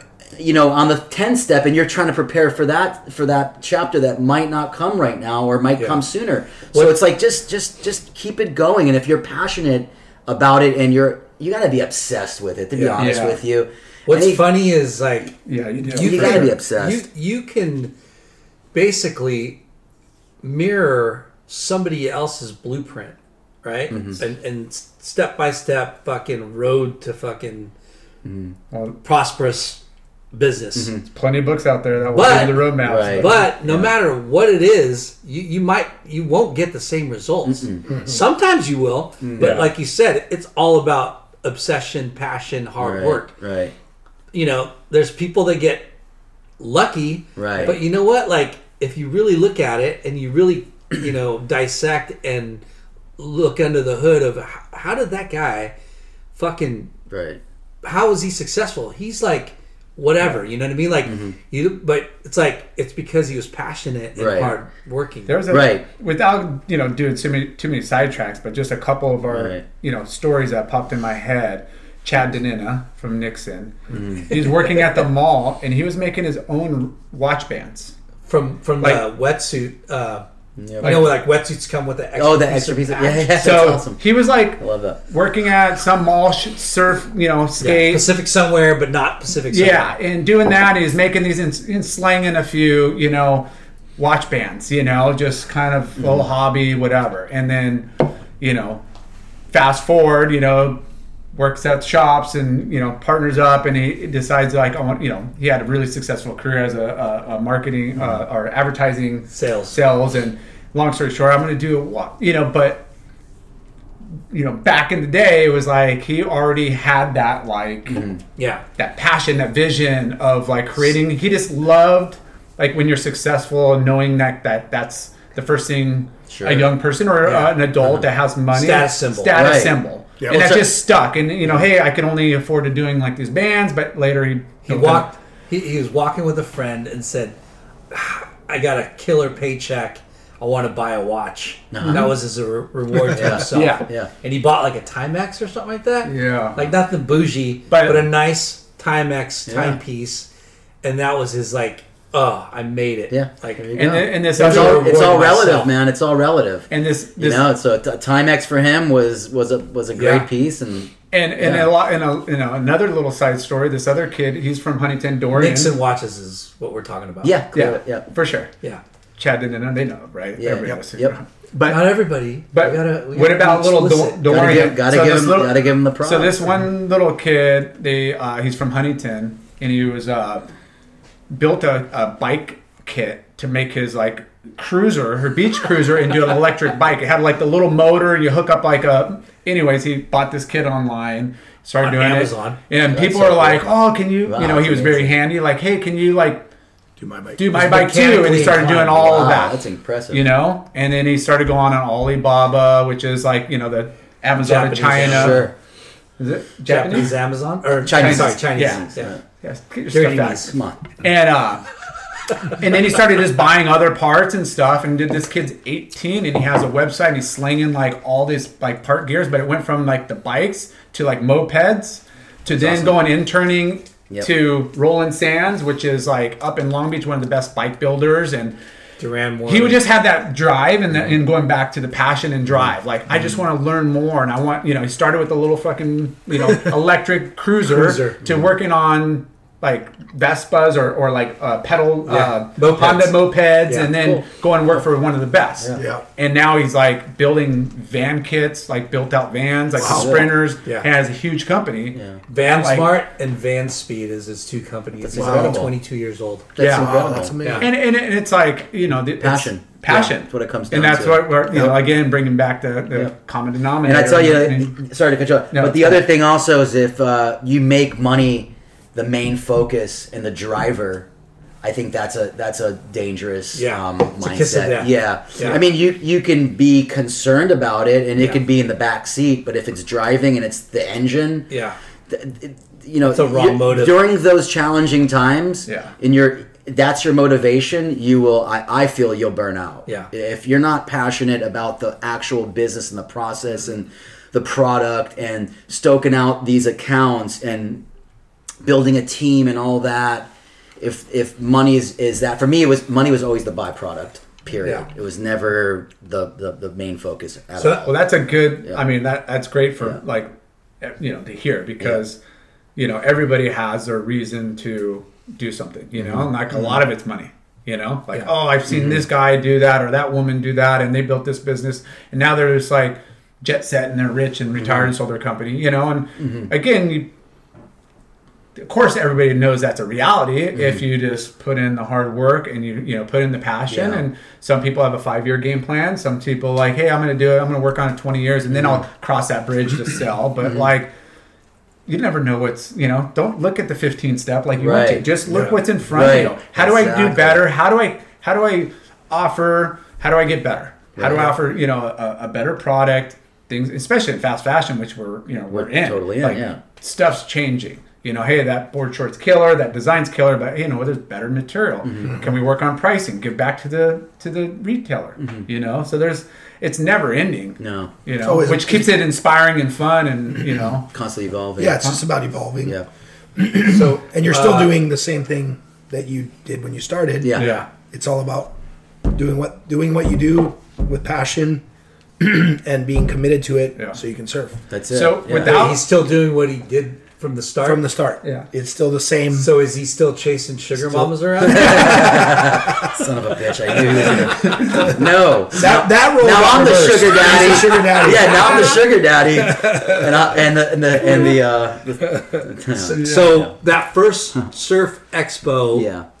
was like eye opening, right? And it it showed you. How much potential you you know you're just scratching the yeah. surface. Yeah, yeah, you're just, scratching the surface. Yeah, and then it just became like one of those things where I was like, okay, at this point I'm going to look at all the trade shows, do A S R, and then and then um, like like I said, I was going from coast to coast, and I was my own rep, so I literally did everything from the ground up to the to from tip to tip, A to Z. So I really got to be like you know a kind of an expert at every position of the business. Yeah. Whether it was like production, uh, Q C, quality control, uh, distribution, customer service, uh, customer service, and then even warehouse. yeah, even yeah. even clearing customs, and you know that's a, that's a part that people don't know anything about is like the shipping. Yeah. When you ship containers from overseas and clearing customs, and there that's a whole nother logistics that yeah. you, are, is discredited. And it's, it's it's a it's a business in itself. It's a challenge in itself as well. It's and crazy. Again, that's part of the side of the business that would benefit from some that either interned, worked for a professional right. company, or went to college right. and kind of knew some of it. Right. You know? Right. But this is something where you hit that like yeah. milestone yeah. in right. the company of growing right. and be like, well, I got I got these orders, I got a container coming, right. I gotta fucking figure it out. Right. What, what's really wild to, that's wild. Huh. What's wild to kind of uh, imagine imagine like if you had a camera, time lapse camera mm-hmm. on on your journey oh god from, so from cool. Surf Expo to yeah. you know what I mean, because yeah. like what you're saying, like, and what you're just saying, like yeah. you know, you, you're at Surf Expo mm-hmm. you start meeting all these accounts, you start getting all this business, you start going back to Bali mm-hmm. then you go to Jakarta, and like all these things are are are entering the picture mm-hmm. you know, the business picture of Island Days. You know, mm-hmm. and you're like, oh shit, I need a, I got a computer. Mm-hmm. Oh shit, I got a, you know. Yeah. Oh, uh, the growth, the uh, growth. What shipping company do I work right. with? What what right. logistic company do I right. work with? Like, oh wait, how much is a container? So, oh, mm. uh, uh, what is it? L C L or uh, yeah, less L- than container load or L C L? Yeah, yeah. All those like. It's the sharing. Basically, you're sharing a container. All those things that yeah. start popping up that you have no fucking idea right. what those things are, but you're learning everything. You know what yeah, I mean? Before Google. Be- before Google. Yeah. Before so, Google. So, yeah, before yeah. YouTube. That's right. what I'm saying, when you're hitting the road, like yellow pages, white pages. Yeah, you know, right. Thomas Guide. Thomas right. Guide. Yeah, fuck right. that Thomas Guide. So, yeah. so you that guy's full of shit. Yeah. That, what do you mean I'm on ninety-eight and I got to jump to three hundred Thomas, and back to two? And Thomas misguided. So that's a, that's really awesome that you mentioned that, because there's a point when, okay, now I outgrew Jakarta. Yeah. You know, and that wasn't good really for me, and it wasn't really healthy with what I was doing in, in the regards of how quickly I was growing. So then there's a point where I lived I ended up living in Bali for about six years. I was going from Jakarta to Bali back and forth and doing That's production terrible. And all that. Yeah. It was it was it was a great great chapter. I hope you're still getting barreled. Oh yeah yeah yeah. That, oh, that's always the Here's one thing too thing. That yeah. with all these orders coming in. Yeah. Finance. Good point. Hang on, we'll we'll, we'll touch on right. that. Yeah, yeah, that's a good one though. By the way, because good things that's I'm amazing. Yeah, you're Lars. Crushing it, Lars. You're slacking. Come on, dude. I was just waiting for you to catch up. I'm sitting outside the box. Ripping my shoes is like it's hydrating. So so from from that after Jakarta, um, I had family. I've got family that lives in Hong Kong, huh. and they've been there for thirty plus years on my mom's side. So I would go. You know, and visit them, and then realize, you know what, I can maybe go and check out China and just go, okay, because th- that's really what I want to do. And again, I, I was doing good, you know, making developing good products, but I wasn't really like but that's the mecca of textile. Yeah, that's yeah, that was the, the epitome. I was like, okay, I'm gonna I'm gonna attempt to that. And then again, when you're starting out like that, and you're ready, I'm already, you know, six years about into it. six to seven, eight years into it. And I go, okay, I got to make this jump. And it's intimidating, right? You go to Asia, you don't know anybody. I, I had no, um, no one told me, okay, go visit this factory. And then the factory told me to go visit this one. There was no uh, contact whatsoever. So I went over to Hong Kong, um, discovered that there was a factory that was developing some type of like uh, uh, shorts. Like it was like random. I was like, okay, I'll, I'll go check it out. My uncle had a friend that was doing business out of that factory years ago, and I was like, "Oh, go check it out." It's completely naive. I took the you know ferry over to, from Kowloon side, got a visa, did the whole thing, visited that factory. That guy said, oh, "We don't really do that anymore," but I got another one, and I, I t- you know, got a ride over to that factory. So I started getting kind of comfortable traveling around Asia alone, you know, and then sure enough, I found a great factory that I teamed up with in the beginning out of China, and come to find out they were doing one of the majors already, mm, the major Fortress. brands. Yeah, yeah. And I go, wow. I so went to the showroom. I was like, holy crap, this did is you, exactly sorry, what I wanted. Did you bring your own like samples yeah. so you could like, hey, yeah. this is, you, yeah. you know somebody that makes this? Yeah. yeah. Here, you got somebody that makes this? I always, I always had. Because of a, translation and trying to right. figure out and streamline like, hey, we, we make laptops. Correct. Hey, we make freaking yeah. lights. Hey, oh, clothing, tech, yeah, like. Correct, and that's exactly what I did. I had, I had a you know case, I had my backpack, I had a case of, uh, of my samples. So in case I did meet this so quote unquote factory that was going to work with me, Um, I'd, I'd had it right on the spot. Boom, I want you to make this, this, and this to see if it's something that, you know, I, I'd want to continue actually producing and actually go into production on. So found the right fit after about, you know, two weeks of traveling around Asia. And then that was uh, sort of a milestone for me. Yeah. Because then that's when I went, okay. But now they want M O Qs, which is minimum order quantities, and they're much higher than uh, Indonesia was. And yeah. now I got to figure out how to set yeah, Now you go, okay, now we're playing with the with the big boys, right? Yeah. Did you see a significant quality? Oh, absolutely. Change. It was it and was price, right? And it was it was a few things. It was cheaper. It was quality, it was price was obviously a little bit lower. Right. It was workmanship and it was um, work ethic that I liked a lot. But it you went like, from like no M L Q essentially, yeah, like hey, yeah. kind of just get yeah. the order, right. give you a timeline. Now right. it's like, hey, we're not going to take this unless you at least hit this number. Yeah, it was big boy stuff at that point. And Fuck. It was intimidating, you know, again, because I had no partner to sort of go, hey, what do you think? Should we do this? Should we not? Like, yeah. you know, so that Six was, or seven years into it. Yeah. Were you, yeah. were you staffing up? Did no. You start, no, no. I had. You're still doing it. During the season, I would hire friends to help me do whatever, X, Y, and Z, and, and we, they would work the. Whatever the when the uh, if a shipment came in, they would help me do this, that, and the third. But your sales, yeah, and no, still solo. Shipping department. It's still at, the, at that point, it's like private label. It's not sexy. Nobody's really kind of like you know breaking down the door to come work for, for me yet. You know, so it was like okay, I'll do this. And I had no, I, I was still so passionate about it. I had no real desire to let go. I was still micromanaging. I was still sort of was like my baby. I was like, and it was working. Mm-hmm. You know, and I was making good money, and I was actually like. Seeing profits, and but I saw profits right away, yeah. so I had no real need to just make it, you know, more complicated for myself hiring somebody else because now that's a responsibility that I wasn't prepared to do. Yeah. And also, I'm a big fan of we're not there yet. Mm. I'm not going to start fronting like I'm the you know big shit on the block. I don't feel comfortable bringing in somebody else yet. I'm not. I'm, that's not my style. Yeah. When I do get to this point, I'm confident with my product. Enough where I can bring somebody in and be proud of like, hey, you can go and sell this and you're going to do well and you can rely on me to make a living, then I'll go there. But if not, it's it's all on me and I'll take the responsibility. And, and were you lo- looking at like a one or two cl- deliveries a year or like how were you putting product in the marketplace, doing well, shows? And- yeah, at that point it was spring, summer. That was my big, big season. Yeah. And then I would dabble into fall a little bit, but it wasn't so much. It was more just like spring, summer I would just go bonkers on. And but I was to, sharing, but to stay in the yeah. in the in the in yeah. the retailers, right. like you know, yeah, yeah. good good space. You at least had to offer something. But yeah, remember, I would actually stock stuff. So now I'd had inventory. Nice. So during the year, and and you know, we're in Florida and Hawaii, they can call upon me, and I can actually private label because I had a guy that was sewing labels down the block. So I had all this stuff kind of dialed, and I had enough inventory, and it was it was kind of pretty pretty perfect actually when it was. You know, manageable and smaller back then. I didn't, yeah. I didn't I, you know, I could actually like, you know, breathe a little bit, and I saw money coming in. Like I knew where I stood, and now it's kind of like, you know, it's pretty pretty bonkers these days with how big it got, and I'm pretty excited about well, it. That's a good yeah. thing. Yeah, you know, good, cha- good, good, uh, good problems to to face. But um, yeah. So back to your uh, question about funding.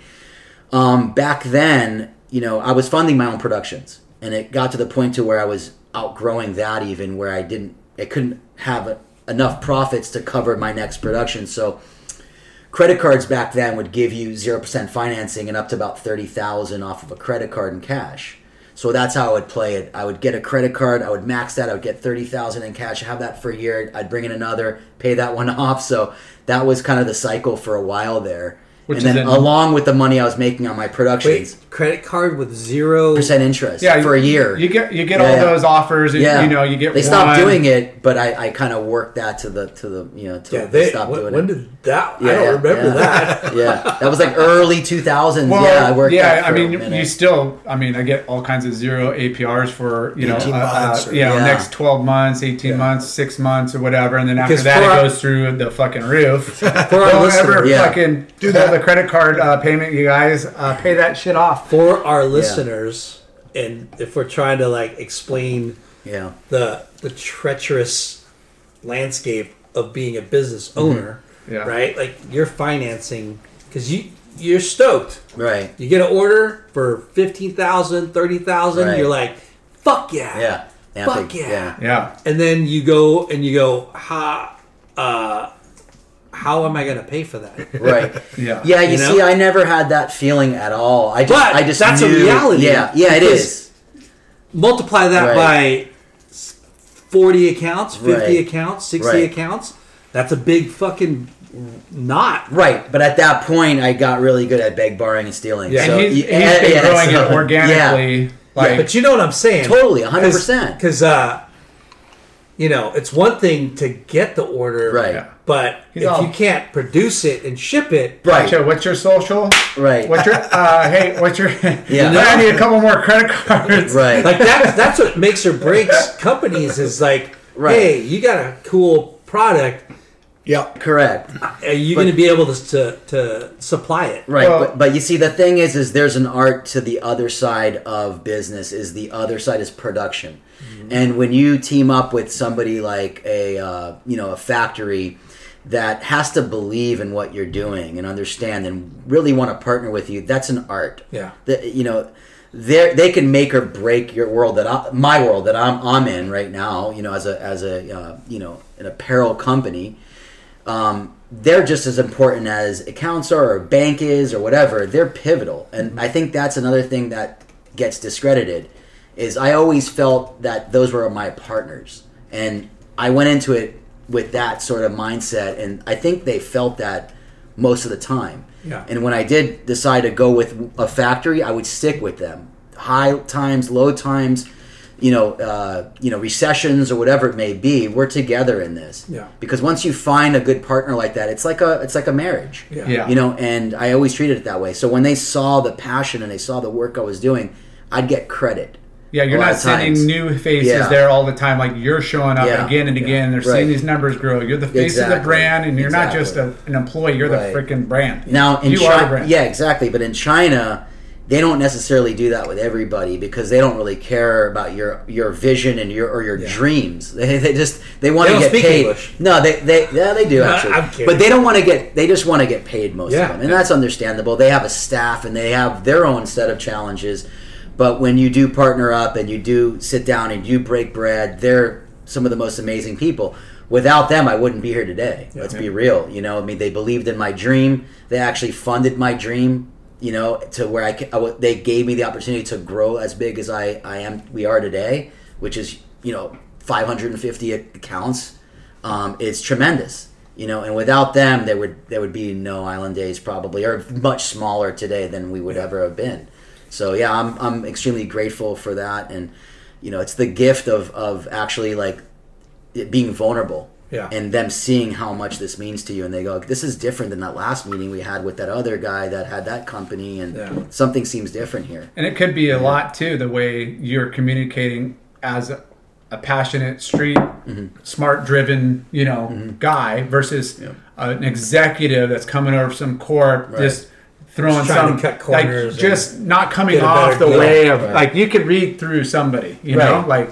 Especially if they're a factory dealing, you know, like mm-hmm. with, you know, many different like vendors and yeah. stuff, mm-hmm. many different, you know, accounts. Mm-hmm. But let's go back to Whoa. surfing mm-hmm.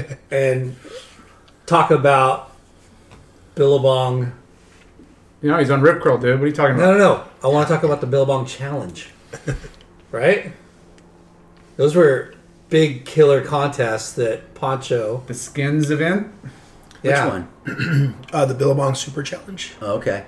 Yeah, I was remember on that one? Yeah, I was I was fortunate enough to do two of those events as a Rip Curl team rider. Uh, oh, yes. Yeah. Yeah, yeah, yeah. So it was it yeah. was not uh, exclusive to Billabong. It was, oh, gotcha. Yeah, I it was an yes. invitational event where um, yeah, Sonny, Rob, and, and yeah, yeah, Rocky. Awesome. And, I mean, they didn't you know, have that many, right? I think there might have been four total. Yeah, and then and then uh, K two slash O P kind of yeah, ran with they, it for a couple events. They did. Yep. Yeah, they, they did, did that boat, mental, mentalized boat trip. Mm. And then the, the one that you did was in Narlu, was it? Um, um, no, I actually did one uh, in Indo on a boat. You rolled um, your ankle, but you we didn't get great waves. Yeah, so it was yeah. pretty some yo-yos lack, in it, lackluster. Yeah, yeah. Um, so that was the first one, and then a fo- the follow-up event to that was um, uh, South Coast of uh, of Australia. Mm. Yep, and that was amazing. The waves were incredible. It was. You know, really cool environment to be you know, be able to surf. Yeah, because it was an invite only, right? Yeah, it was an invitation only. Yeah, um, non-elimin elimination format. Um, there weren't heats. We were just basically searching out the best waves that we could find along the coast, and then we would go out and free surf, you know, free surf, and whoever was dominating got money. Essentially, yeah, all of the photographers, which which they had invited, you know, a, a slew of incredible cinematog- cinematographers. Um, photographers, and they were essentially the judges. The panel yeah, and the panel of the peers. And and it was just a consensus of yeah. who was the do standout you, surfer. Do you remember the surfers that were there with you? Yeah, it was uh, so Shane Dorian, Sonny Garcia, Kalani Robb, um, Taylor Knox, Aki. Aki. Um, it's kind of a, amazing uh, that yeah, yeah. you're part of a four-part Billabong Challenge series that the who's who, you know, the yeah. icons. Yeah, of sometimes industry. Kelly was there. I think he did. Yeah, the, Kelly did. He did, yeah. he did the J Bay one, yep. and maybe the I don't know that South Coast or somewhere else. He, he didn't do the South Coast one. What, did, wasn't uh, it West Oz too? Nar- like, Narlu, Narlu, Narlu yeah. yeah. Uh, Rob did that one. That was sick yeah. too. That was did Mich- yeah Machado, Machado won, won it, right? Yeah, Johnny Boy did it. Margo is that a Johnny Boy? Margo was there. Yep, he was in. Johnny Boy did one. That's the one. That's the one. Yeah. Yeah. So it was. You know, I was honored, incredibly honored, you know, to be able to participate in that and, and uh, you know, share that experience with all those guys. They were, yeah. you know, it was all good, you know, good people pushing each other. It was like a very positive um, environment. There wasn't, it wasn't, you know, there wasn't any kind of like, I don't know, like negative competitive energy. Yeah. It was really. I, I just remember. Everybody hooting each other in and yeah, fucking psyched for you. Yeah, like, yeah. I, I remember them making breakfast and like, frying eggs in a pan, uh-huh. yeah. and you guys were like, "Oh yeah, you know, like what a killer contest!" Yeah, waves and like, yeah, yeah. We talk about it all the time, and like, I mean, they the industry, you know, you could have so many different formats, and you know, the W S L is W S L, and you got that like the air shows and the wave pool stuff. It's like, man, I wish I'd really bring back those challenges. You yeah, know? yeah. I like what Vans did at Pipe this year. That was yeah, that was cool. cool. I liked, I enjoyed that. Yeah, we had the uh, the winner of that contest. On the on here, yeah. He'll be on the podcast too. Oh really? Oh, ball stack, ball stack. Yes. Yeah. East ball Coast stack. Baby. Yeah, that's the way. I like saying his name. Ball stack's the man. Balaram. Balaram. He's got Lar in his name. That's yeah. all that matters. Talking about me, bro. He's stacked. So, I can tell you that. Go, going back charging. to Poncho, like fucking Australia had a thing for you. Yeah, that's yeah. Cool. I mean, uh, I Billabong Australia yeah. and Rip Curl Australia, like yeah, I got a yeah. lot of support from you know. for whatever reason, from the Australian companies, and um, you know, it kind of became like a second home. I yeah. was there like two, three, four times a year. Um, I just love the culture, the people. They're just yeah. you know, so full of life. And the Rip Curl contract, was it like, were you making good money?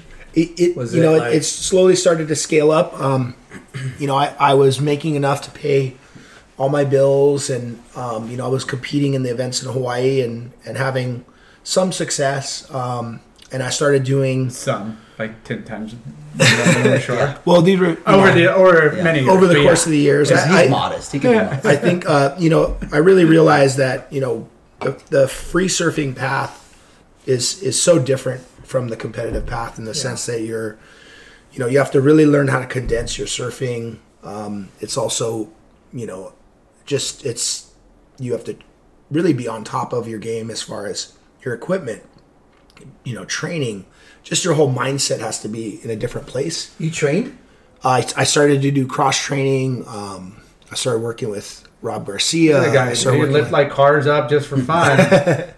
It was mostly just a lot of muscle imbalance imbalance work because yeah, surfers, yeah. you know, we have those dominant muscles that we use over and over, and then you just become more prone to injury. Yeah. So a lot of that was just to kind of even out the muscles and, and you know, fix some of the muscle imbalances. And because you, you know, going back to the story, you, you weren't on the path of being a pro surfer. You were going to be a fireman. Yep. And then here you are, luckily winning, or not winning the contest, but doing well in that sunset contest. And it changed your direction. Yep. And now here you are, pro surfer for Rip Curl, making a living being a professional surfer, a yep. free surfer. really, right? Yeah. When I when I signed that three-year contract, I thought, oh, you know, I'll just, you know, enjoy this for three years, and then, you know, and then I'll at some point I'm gonna have to segue, you know, into life and yeah. finding out what my career path's gonna be, you know, and, and I'll start from there. And it just kind of seemed to just snowball, like, you know, all of a sudden that three-year contract came into another three-year contract. And, wow. Um, you know, Rip Curl really got behind the search, and, and they were doing films every year, and, you know, they made me a big part of that. And we were doing, I don't know, I would say I was traveling. So is this Sonny Miller? Like, yep, this was Sonny Miller. That evolved into John Frank. Um, excuse me. They had a number of different filmmakers that they worked with: Larry Haynes, Derek Hoffman, Don oh, rest, King. Rest in peace. Rest in peace. Um, you know, all of these amazing uh, people that I got to travel with and, and experience, you know, all these incredible places that yeah. I never dreamed about surfing. And uh, it just kind of kept going. And then in that, in the process of that, I, I was, I felt like I was really fortunate to surf with all of these really high caliber, you know, athletes. And that really had a, a big impact on my surfing. I felt like it elevated me to push myself and, and surf at a higher level. And then the competitive results started to come more consistently in the Triple Crown in Hawaii. Um, I started... Because there's no pressure. You already had like a free surfing contract. Yeah. That was like a bonus, but it was so important to you. You still... Yeah, I still able- wanted to compete at home. M- mostly my the main motivation I always had was... I never get to surf sunset with three other guys in the water or pipe. Or, it's always crowded. That's so, always the motivation. Yeah, yeah. Everywhere. Yeah. Like, what? So I get to go surf for another, you know, thirty-five minutes at perfect Haleiwa. What a dream! And so that was kind of like the motivation there. And um, yeah, and so that just, you know, it kept snowballing, and you know, and the next thing I knew, I blinked and twenty years went by, and and uh, what uh, you know, backing up a little bit, there was a point where. Uh, Rip Curl had des- decided to shift gears from a marketing, you know, standpoint and move more into competition, away from the search, away kind from the search, pulling budget from pulling budget from there and putting it into events and and uh, competitive athletes. So yeah, they had Fanning. Come on, guys winning everything. And um, so at that point, I kind of I had realized, hey, you know, I think I've probably got gotten to the end of the. You know, the, the pathway here. I'm going to transition and, and move on to something else. Um, but I had a really good Triple Crown season, did really well in the events. Um, my daughter uh, was born, and I thought, you know what? I've got one year left in my contract of guaranteed salary, and I've never competed on the, the whole tour. I've done events, you know, here and there, spotty. Uh, mainly just to ensure that I could get into the Triple Crown. I don't want to look back and regret never doing trying. a full year and trying. And, and at that point, uh, the W C T A tour was like an amazing contest. At dream tour was, it was a dream tour. Yeah. And I was like, man, that would be incredible. It's like being on the search again, but you're getting paid yeah. to compete. And, you know, there's prize money, and I can support my family that way if, you know, if it's meant to be. And, and then I also thought, well, you know, my... I can bring my wife with me, my, my daughter, and we can have this amazing experience of traveling to all the contests. So I was like, Mixing let's business we're with just pleasure. Mix go. it, yeah. mix circle. business with pleasure. Yeah. And so and that probably just took a lot of pressure off too, because again, your mindset's like, hey, I yeah. want to win, but you know, yeah, like your I'm, family's I'm, at home. It's not just your lead. I'm, I'm traveling, and, yeah, right. When are you going to be home? Yeah. You Whoa, win? Whoa, killer, you got home. tube today. I'm changing diapers. Yeah. But so yeah, probably, it, I mean, I wouldn't advise doing this, but I, I used a credit card, and I I did like nineteen events, and uh, I, I just kind of figured I, I started out. So were you on the Q S or on was the it? Q S? Okay, I started out. But you had a decent seed from doing well in the Triple Crown. Uh, my seed was okay, and then the start, the very first event of the year was pipe. Mm. And it was mm. like a four-star event, and I won that event, and I was like, okay, there's my start. Pipe was the first event. It was the first yeah, Quicksilver. First like, I mean, not Quicksilver Volcom, just like or before now. that was it was the H- Monster Monster Energy Monster event. Before that was, and so changed I changed names, but yeah, I won that, and I I kind of you know looked at the whole schedule and went, okay, if I do these select events in, in quality waves, and then, you know, then I've got to do a number of events just to give myself an average, you know, and if I can give myself a shot coming into the Triple Crown at the end of the year at Holly Eve on Sunset, then maybe there's a shot for me to get on the tour. And so, you know, went all over the place um, and got a few results in, um, I think like in France, um, where else, Portugal. Um, I gave myself just enough of a shot. I was like way outside of the cut. I think I was like twenty-seven or something like that on the Q S going into Hawaii. So you had to kill Hawaii. So I knew I had to do really well in, in Hawaii in order to, to make it. And I won Haleiwa and moved all the way up into like, I don't know, somewhere in the cut, within the cut, like twelve or for something the C T. Like that, to, to qualify for and the C T. It was C T. A sixteen cut at that time? Or? It was sixteen yeah. at that time. And then I got another result at Sunset. I think I made the semis, so I finished somewhere in the top. I don't even remember. Somewhere in the top ten. Like, but you needed that result to, to qualify? To be able to qualify, yeah. Haleiwa wasn't enough? Uh, Haleiwa was enough, but the, the the result at Sunset moved me up a few more spots. Gotcha. So where, you know, obviously if you're just making the cut, mm-hmm. then you're surfing against the top seed in every single event. Gotcha. You know, those are extra... sugar on top. It's yeah, just it's, it's just yeah, it's yeah, yeah. The bottom, I don't know, four so or six, the and then the, the yeah. wild cards get, get so to go to the top. Making the C T. The I'm so glad that, when we get C T surfers awesome. On the show. Yeah, which was a little unconventional. Hey, I, I hung out at a lot of them. I watched a lot of them. I'm actually. I know. I know you did. You seen greatness. Yeah. yeah, yeah. Little little late in life. You know, I was thirty-two years old when I qualified, and but uh, what a fucking like. ironic turn of events in in your journey of not ever trying to be pro, right? And then but always having the dream, but just but he never pursued it. Like yeah. he was gonna yeah. be a fireman, and the guy Orion yeah made you surf yeah, the contest yeah. and there it was. oh, yeah, yeah. Yeah. God. You know, that's like awesome. Fucking crazy. Like it's mind blowing that you know, and you were a free surfer yeah. from Australia. Australia people were, whatever, like, they're the ones who took notice of your surfing, your talent. Yep. And uh, that's so weird. Like, yeah. That's so weird that the, uh, Billabong, Australia, Rip Curl, Australia. Well, yeah, I mean, I think, was, you know, because Billabong, Australia decided to feature me, I think that gave me... Um, a little bit more visibility and a profile in Australia within yeah. the magazines and and that made you more valuable because you're probably getting a lot of coverage from Hawaii and just being a Hawaiian in the U S mags, but now you're kind of double dipping more than a lot of the other athletes. Yep. I also think they appreciated your surfing more. I think for, they, sure. for them it was the power. raw power, the Michael Peterson, yeah. that kind yeah. of like Richard Cram. I, I think it was Mike, that. Yeah, I think yeah. You, really, you were, even when you were younger, they were looking you were for surfing the that American way. Margot. Yeah, yeah, maybe I don't know. Yeah. I think but that's kind of what it comes. Another to. Crazy thing is like in today's world, who else? I mean, in history, right? In surfing professional history, who qualifies for the world tour at thirty-two? At thirty-two, I think you're older. I, I might still be. I might still be holding that down. I'm not sure. But I don't think they're getting any older. You know, it was no. getting younger.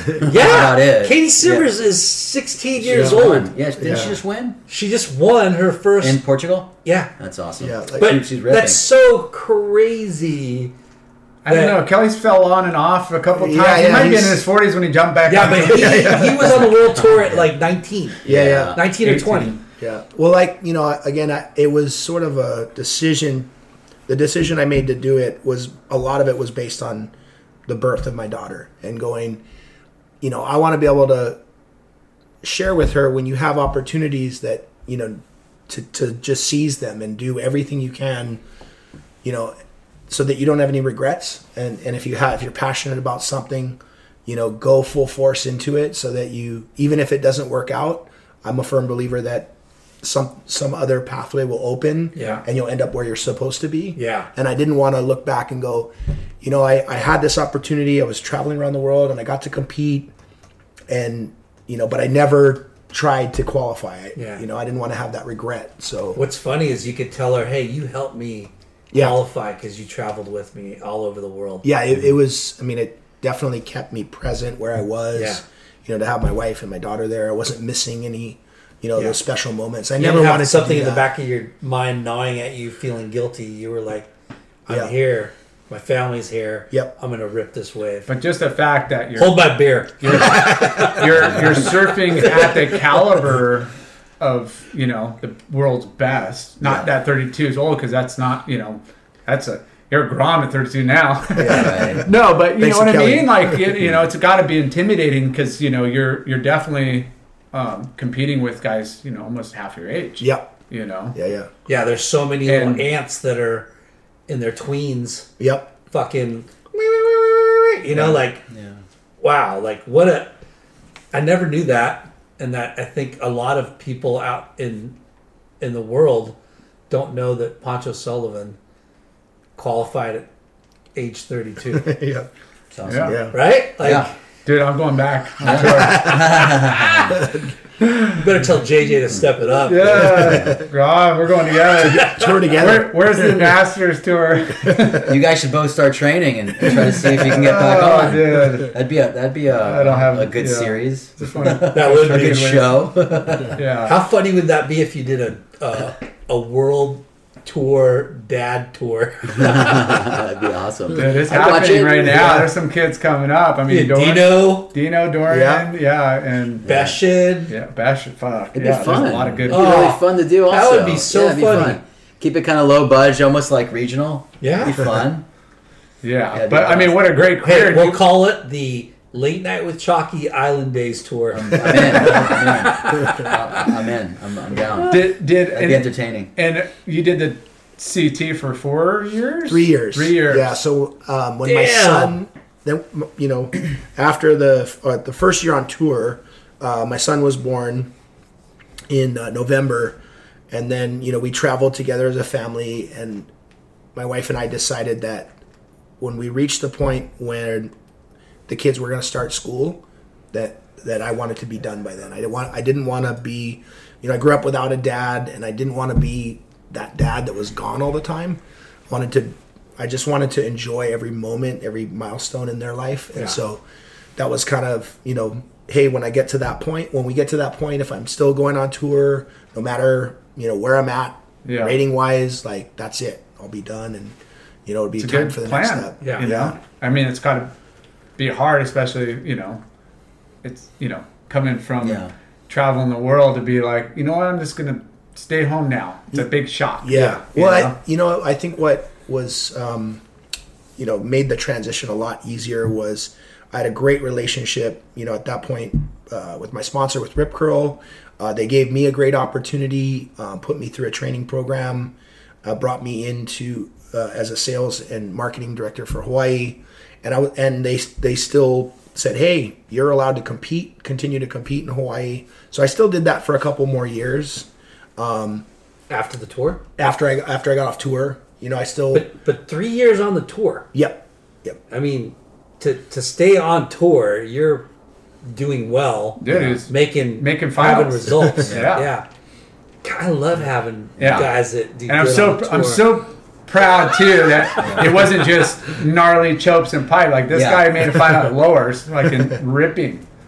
Yeah, yeah, it, it was uh, it definitely. You know, when you're in that environment, that that competitive environment, and you know, you really start to hone in on you know your technique and and you try to improve across the board. I think it, you know, that I really enjoyed that process. I I, I kind of learned through working with a lot of great you know people, Reynolds Hayes.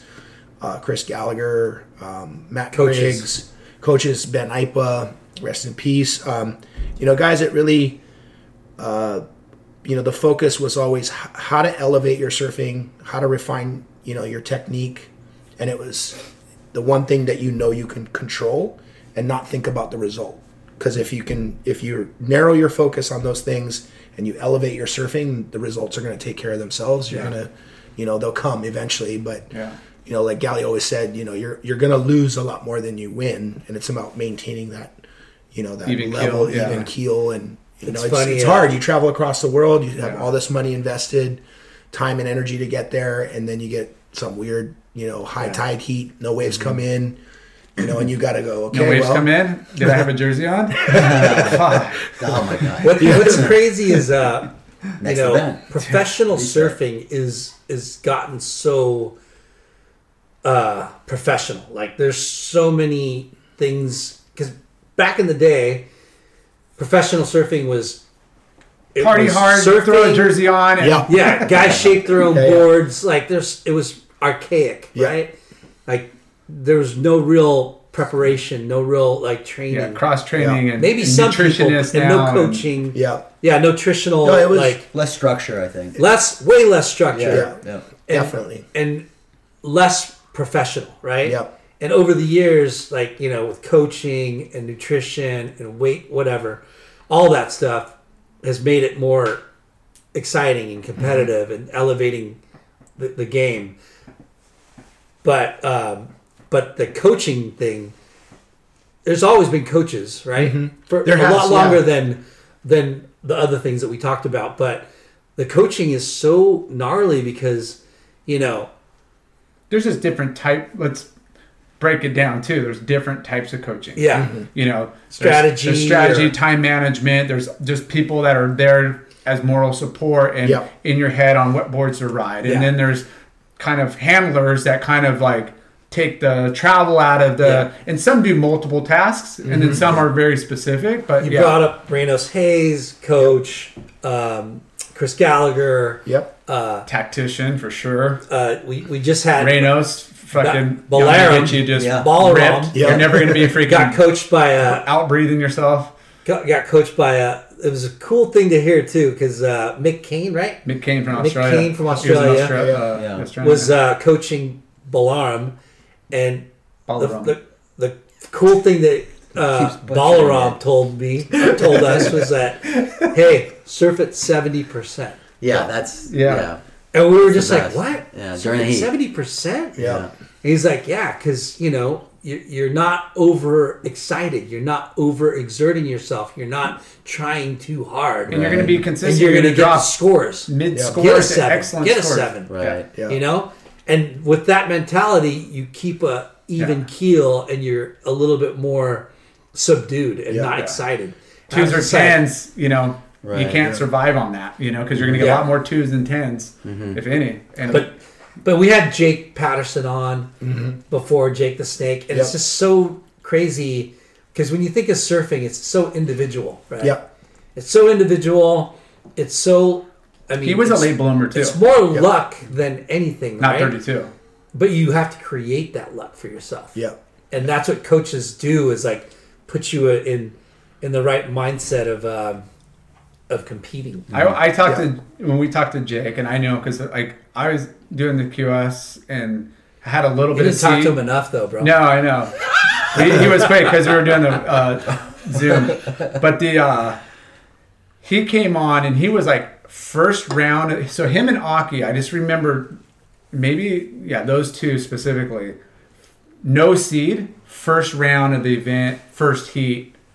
Every event mm-hmm. because they didn't they, they went off last year. It's not like how you progressed. Yeah, and you know, in some of these events is like nine rounds, ten rounds. Yeah, yeah. You know, so they were just machines.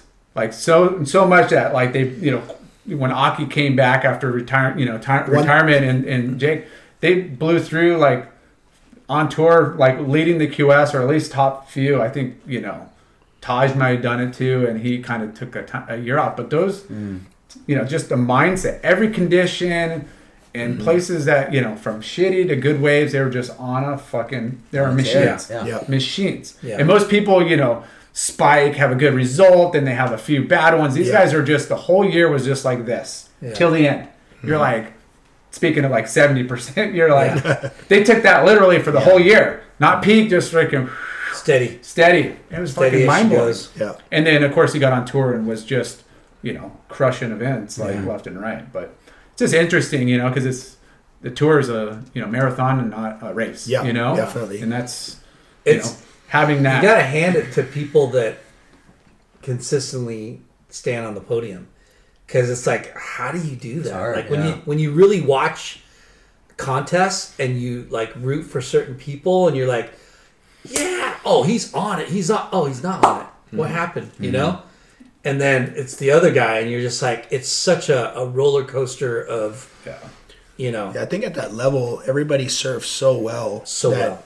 You know, you're, you're looking within yourself, whether it's you're, you know, analyzing your equipment, analyzing like, you know, your cross training program. Am I stretching enough? You know, things like that, that you want to try to do everything you can to elevate your surfing and give yourself the best odds, you know, and, yeah. and a lot of it is, is really is confidence. I think, you know, yeah. once you, you get that, you know, get a result or two and you start to feel that confidence and you go out there and, and you can almost vi- like visualize, visualize the right waves coming to you. Yeah. You know, you, you, everything slows down. you're, you know, you're not over surfing the sections. You're kind of just flowing and letting everything come to you. And, yeah. and I think you, that's when you see those guys like, like that, like Aki or, or Jake just go on these crazy runs. Yeah. They, you know, it's almost like, in a lot of ways, I think, starting from the earlier rounds can be a benefit. Yes. Because you're warm. You're coming up against guys that have been waiting, you know, since the start of the waiting period and they haven't surfed yet. The contest has maybe been, you know, can't postpone it. The sandbars dialed their down. Now at the crack of dawn, they've been, you know, yeah. they're really in tune. They're loose in tune, and yeah. they're in tune. Mm-hmm. And that's, that's something to be said about that. Yeah. Yeah, just, you know, taking care of yourself. Regimen, you know, and, yeah. and food, boards, and you're just kind of checking off these variables, yeah. you know, to where it's like, okay, that's off my plate. Okay, I got that dialed. Okay, and it, and it just starts narrowing the the, the, the focus, the, the focus yeah. and again, leading to more opportunities and better turnouts, you know. Yeah. But man, it's contests are, you know, it's, I mean, you surf a twenty minute or thirty minute heat and you get out and it's like, Exactly. You're so just, yeah. and the waves couldn't even be like challenging or pumping yeah. or having to like exert all this, you know, but you're just so fucking drained. You yeah. know, you're like mentally and physically, you're like, what the, yeah. I kind of see uh, surfing competitively kind of reminds me of uh, a little bit of like being so singular, like tennis and golf. Like you watch anything with those guys and they're losing, and you watch any kind of documentary like behind the scenes of that, and it's like this, yeah. you know, experience of like, you know, training so hard and getting to this place and getting knocked out the first round. You see the defeat and just, you know, the crushing feeling of like, damn, man, I came all this way for that. And then just to pick yourself up and keep going and polish it. But that's what builds champions. Though, yeah, yeah. You know what I mean? Like if you see Novak Djokovic, you know, like yeah. those guys are kind of like the, you know, the Italos of our sport, yeah. you know, and they're they're constantly doing whatever it takes to make sure they're at the peak. You and know, the, and of, the greats just don't rely on their surfing ability, right, or their their understanding of the, the lineup mm-hmm. or the waves, but understanding their competitor mm-hmm. and knowing, you know, how to get them out of position, or hey, he Correct. likes to start earlier, yeah. go deeper, and and how to take that person off their game. Mm-hmm. Those are the true yeah. greats, yeah. you know, yeah. and it's fucking. The it's Kelly pretty J- wild because you see it. Line tricks. The, art, the, right? the art of competition. The it's art a, of yeah, competition, for sure. Yeah. So after surfing, cool. Rip Curl gave you a position. Yeah, so they gave me, gave me a position as sales rep, and uh, you know, put put me through a training program, um, you know, and and off I went, you know, learning the trade. And uh, I was always really interested in products since the very beginning of you know my uh, the, my time with Rip Curl. Um, I used to. you know, do product R and D. I used to write reports. Um, you know, I really enjoyed that aspect. And, and I always kind of had my eye on, hey, when this is over, what am I going to do? Yeah. You know, I can't rely on this forever. Um, it's hard you know, to be a fireman at thirty something. yeah, yeah. Or go back to school or, yeah. you know, I was sort of like, hey, you know, if I, if I really conduct myself in, in a good professional manner and I, You know, and I um, Poncho fucking Sullivan. You're gonna buy this fucking board short yeah. and this fucking hoodie. yeah. So yeah, so I, I got really into product, and, and so it was a kind of a natural progression. I, I felt like, you know, being a surfer, somebody that's been wearing this product for twenty years, you know, and, and putting it to the test. Um, you know, I, I I learned all about the different fabrics and, and stitching, and um, you know, really kind of became a student of. you know, the, the product themselves. Which probably blew away, like, the buyers and the owners of the shop. Like, yeah. you know, coming in is like... A living legend. Most people in. are like, oh, server, like, you know, you're, they just gave poncho, but you come in prepared and you're like, yeah. you know, hey, I understand your business and this is where we're pushing and this fabric's great. And, you know, like, yep. you know, having that understanding of the side of business probably really helps. Yeah. Not only is he a powerful surfer, he's a powerful... PowerPoint presenter. P P P. Say that. Yeah. Say that yeah. three times. Two yeah. times. Yeah. Yeah. So I, I took over sales. Took in over sales in Hawaii, and I and I grew the sales, um, you know, steadily um, over a four year period, um, and you know was was saw some success there. Became yeah. uh, sales rep of the year two years in a row. Nice. Um, And well, you know, things are going, bro. He's got it. Flex, flex, flex, baby. I was proud of that. You know, coming from no, surfing, I was killer, proud. Please. I was proud. Yeah. It was yeah. a lot. It was a lot of work. You know, like yeah. I remember being incredibly stressed, looking at you know the numbers that I was trying to, you know, to hit, and yeah. and you know, I also took uh, a lot of pride in what I was doing, and I really cared about the accounts that I was working with, and I want I wanted them to believe. You know, in the product, I wanted them to believe in me. Yeah. I wanted to provide the best possible service that I could. And I wanted the, the, the product to be successful up until that point. Rip Curl didn't really have a big footprint in any of the stores in Hawaii. Yeah. Um, so it was they were sort of like, oh, you know, in the past we carried it, but, you know, we had some success with it, you know. But it wasn't like yeah. the best. The it wasn't an easy sell. Like you had to carve out your Yeah, and at that space. point there was there was a whole new management team that had come in, into place. Kelly Gibson, um, Dylan Slater, they hired amazing designers. Um, and, you know, and so the line was really evolving. And, you know, when I came on board and, and uh, yeah, so we, we, we grew the sales significantly. Um, things were moving along, but, you know, I, I, Abe, Abe and I, you know, we've, we've been friends since we were eighteen, and I was watching his company grow, and we would talk about, you know, the line and his line and like how stoked we are and what we were doing. And, and you were helping, like you're bouncing ideas oh, yeah. off each other yeah, there yeah, full yeah. time would, and would, communicating. Yeah, and, I would come to the North Shore every hey, year. Hey, here's this Rip Curl shirt I'm sending you. Check it out. no, no, no. It was, I'm not, just kidding. It was nothing like that. It was more so like, you know, I, I, as a friend, I was leaning on on him as, you know, his business acumen, his yeah. sales experience, like, you know, hey, like, you know, I, this is all kind of new to me, and I'm, this is the things I'm going through, you know, and trying to build this business. And, uh, and, you know, uh, that just, you know, that part of our relationship, it was like a new part of our friendship. You mm-hmm. know, we were surfing together, vibing about business, you know, stoked, like, yeah. I was stoked for him going, wow, man, you're killing it. Your your company's growing. I'm yeah. watching the product just cool. get better and better and better. And and it's, then... It's got to be, like, yeah, cool, fun. like, sitting there in the lineup, you doing your thing. Because you guys were... Do, your paths were right next to each other, but yeah. different yeah. lanes. Yeah. And now, yeah. now it's, like, merging together. Yeah. yeah. And now you're like, wow, this is killer. Yeah, no, and yeah, it's pretty, I'll never forget, we're, like, actually pulled up. We're watching the waves at sunset. And he's like, you know, my... My company's at a point where, like, you know, we've grown significantly, and, you know, I think that, you know, it would be amazing to work together. You know, we're great yeah. friends, and, you know, I've got an opportunity where, you know, we can basically, you can manage and control the distribution for Hawaii to where the accounts are being well looked after, you know, they're not having to compete with one another. Um, You know, you can help me with design. You know, Hawaii has specific needs, you know, as far as the styles and certain camo and rasta and, you know, yeah, things more, that... more boots on the ground, eyes and ears, right, because yeah, what's, what's, right. what Hawaii needs is a little different what the East Coast needs versus right. what California and everything. Yeah. So, you know, right. it's super important to have, like, that intel and yeah. somebody that's, like, got their hand on the pulse. Yeah, Foot so on the pulse? Hand on the pulse? Finger. Finger. Finger. Finger. Finger on the pulse. I'm way off fucking yeah. body parts. Yeah. Yeah, and I think at the at that point it was like, you know, flying over there and kind of showing my own line was kind of getting a little bit old, and, and I couldn't keep up with it too. Like, these accounts needed to be serviced year-round.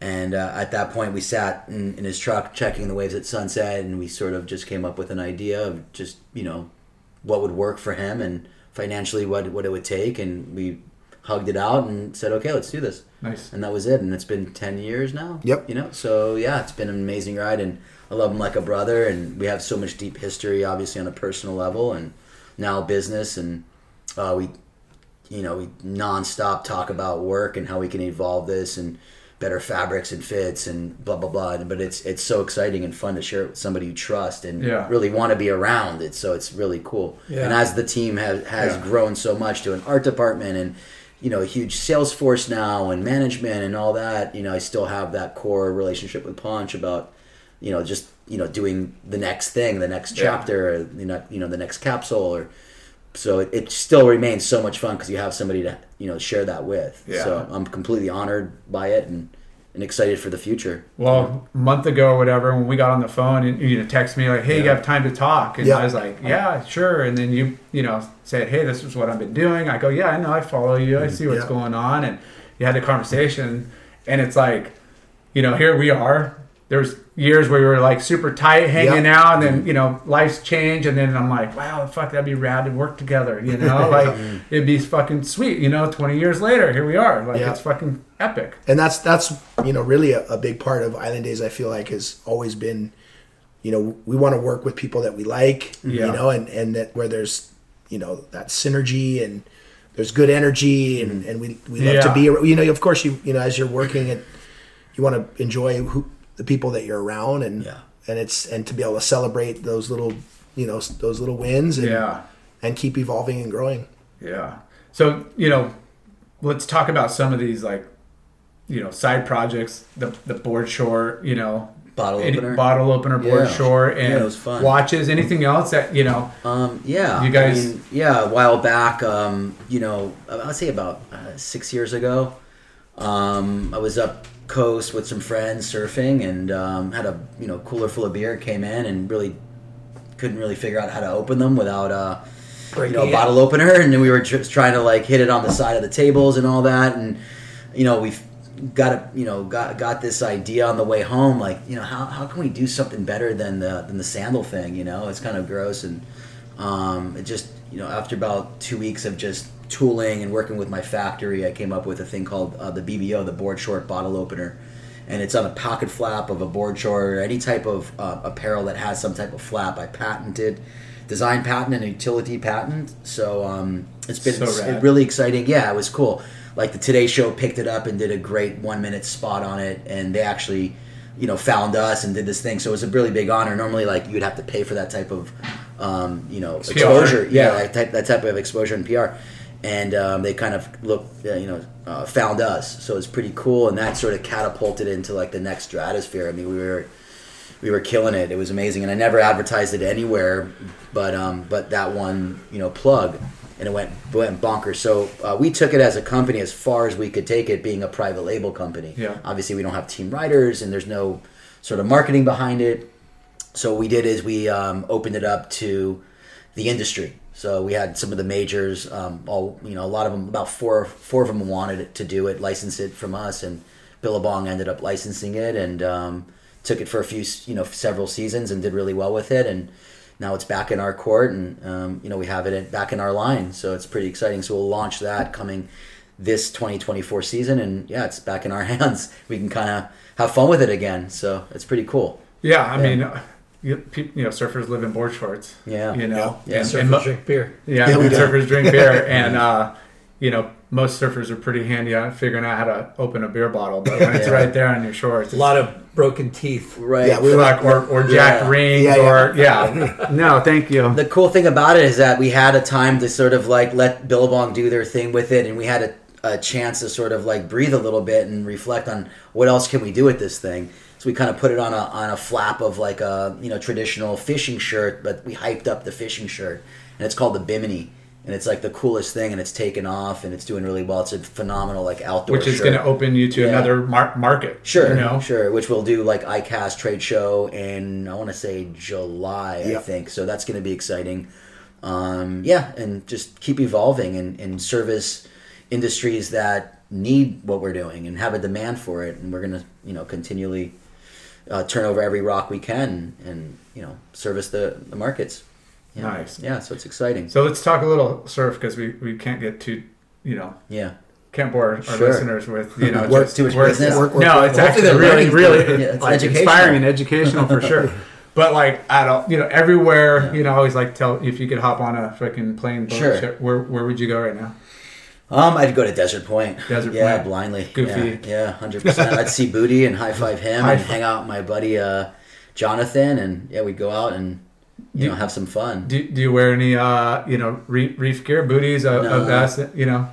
Nah, just I, I like wearing a rash guard and board shorts and, uh, and uh, a lot of sunscreen. Yeah. Because you have to sit out there. These days there's so many people, you got to wait your turn, and a lot of sun going on out there. And, Deserts. Yeah, that that'd be my go-to spot. Deserts, uh, you know, not even low tide anymore. That's actually a, a myth. It's, it kind of breaks better in a, you know, incoming and almost like a high. Yeah, it's pretty crazy. Nice. Yeah, yeah, it's awesome. I love that place. Ponch? Yeah. Oh, too many good waves to think about. Yeah, I mean, I you've been to all of them. I, I have a tough time with this because I like one crazy one. I like where can we go tomorrow? Tomorrow? You know, I, you could just think about the wave, or you could think about the wave and the kind of crowd, culture and the, you know, and like yeah. the, the atmosphere and that, the location. But like when I think of that, I always go to Tahiti just because it's, you know, I love the people there. I love the culture. The, yeah. um, the, the ocean is just so, it's got so much power. It, it it's such a euphoric feeling. Uh, and it doesn't necessarily have to be like Big Chopo or yeah. anything like that. There's so many other waves to surf there. I tell everybody um, four to six foot Chopo is like that's a dream. It's the fucking one of the best waves on the planet. Yeah. And then when it gets eight foot, you're like, ah, oh, is this the same wave? Two what happens? Is, is it? How come the where now it's this thick? And yeah, like, two foot more. You're like, I can't find my fins anywhere. I'm just gonna stay on, on land. And wait, why does it go down? And why does it just folding? God damn, it goes man, from this like beach? perfect yeah. to like. Ugly mutant, mutant, yeah. What different breed of people that like charge what about, that? What about you guys? Because I think I, I think our first trip was for that. My first trip was that Q S yeah. event, uh, and it and it's like I think you're out one morning. I come out on the, on the boat with uh, Pete Frieden.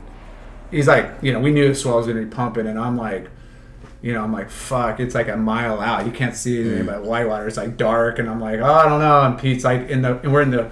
We're in the heart, you know, we're at the dock, and it's fucking rocky, so it's going to be big. And I'm like, oh, great. shit.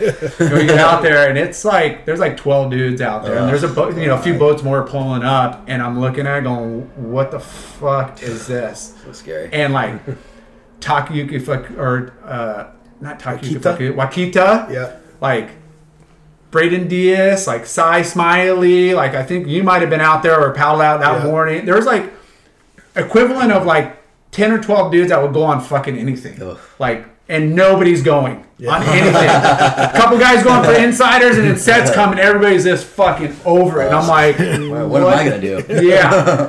Guys He's that like, would go for anything weren't going on anything. No. Wow. I swear. That's heavy. And I was like, I, I'm fucking, I got, I'm going to get a couple. I'm like, yeah. I don't care. Awesome. You know, I, maybe I'm not going for a set. No way. Because those guys aren't going for sets. But I'm going to, and Pete Frieden, you know, this. Photographers oh, yeah. are hyping you up. I'm yeah. like, all right.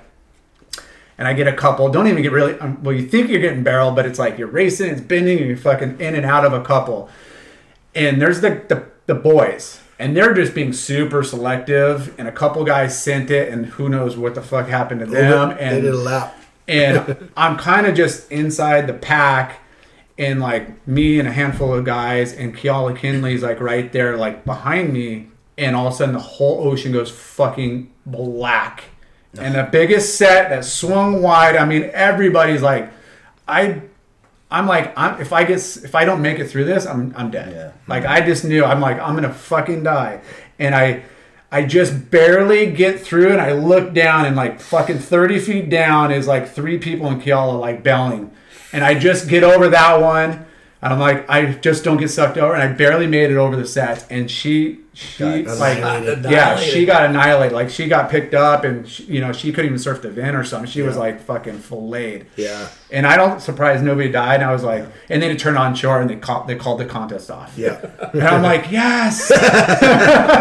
I'm like, awesome. Thank goodness. Yeah. They got got a little on shore, and they're like, yeah, I think the winds are going to be bad. Plus, I think they were like, it was, you know, heavy. And that was like, they didn't. That was going from like, you guys, wow, this wave is really fun. fucking yeah, fun yeah, yeah. and killer, and then you know yeah. you, you hear about yeah. how gnarly it gets, and that morning was like code red. I, yeah, no, no, thanks. thank you. Yeah. I'm out. Code red. yeah, I don't That's, know. It was big. I was. I, I. I. Looking back, it was so long ago. I just remember like watching a lot of guys not go. Yeah. One because yeah. you know. You, you had to be really pinpoint in yeah, the right spot. Positioning out there is just crazy. But it was intense. But yeah, thanks for yeah. I, I will not go back there on a day like that. But Tahiti's so cold, good. I mean, cold but, sweats tonight about yeah, it.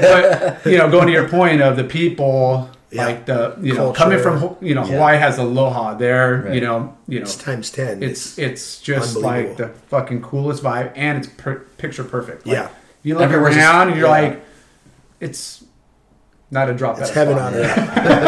Heaven on earth, like a studio. Yeah, it's gorgeous. But yeah, I mean, you know, when you talk about traveling, you, you know, there's waves. I, you know, like Mentaui's. It's like, mm. yeah, there's such, such, so much variety, and it's yeah. so rippable, and it barrels, and it's like insane, and you know, macaronis, H Ts, like yeah. rifles, fuck. Oh, Indo's you know, my yeah. Indo's incredible. It's yeah. I, I yeah. think as far That's as where I would want to go, performance wise. Yeah. You know, it, it's definitely the best place in the but world. But like, you know, Portugal, Hossegor on good days, you know, yeah, yeah. how does a beach break get this fucking perfect? You know, mm-hmm. it could be lowers or it could be just throating and, and you know, J Bay and, you know, like there's mm-hmm. this, I mean, there's, you know, so many ways so, so spoiled like yeah. that that are so good. But we like surfing. Yeah. yeah. That's what we talk That's about. That's what keeps us going. Uh, what are you riding board-wise?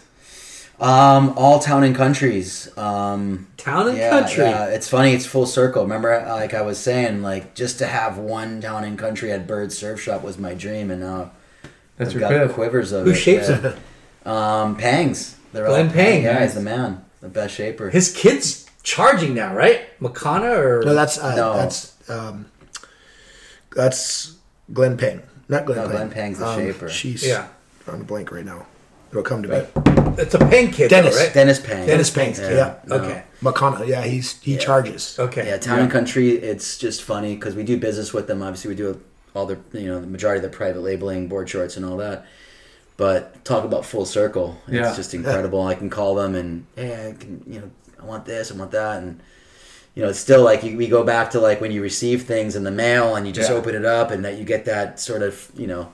box of boards. It's just an incredible feeling still yeah. you know it never gets old ever yeah ever. So and I you know the coolest we, thing new freshy fresh I, when you work for a brand whether you know whatever brand you're working for yeah. you're still like have that little kid in you and you're oh, fans yeah. of like so many of the yeah. other brands and then of course like T N C is oh, yeah. like fuck yeah you know H I C Local H I C, Ocean I mean, yeah these Blue are, these are iconic the iconic brands yeah. you know that we have so much respect for it's yeah the coolest thing.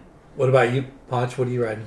Uh, still riding a lot of Bushmans and uh, actually started riding some uh, Will Scoville surfboards. He's a really good shaper on Kauai. Nice. It's always um, good to have a local shaper and support that's yeah. local and they know what's best too for that area. Yeah, yeah. He's he's a great surfer, super humble individual, family man. He built, you know, put everything, he, his heart and soul into this uh, surfboard factory that he built yeah. and um, shapes boards for a lot of young up and coming groms and you know, living on Kauai, I just wanted to support a local guy as well. Yeah.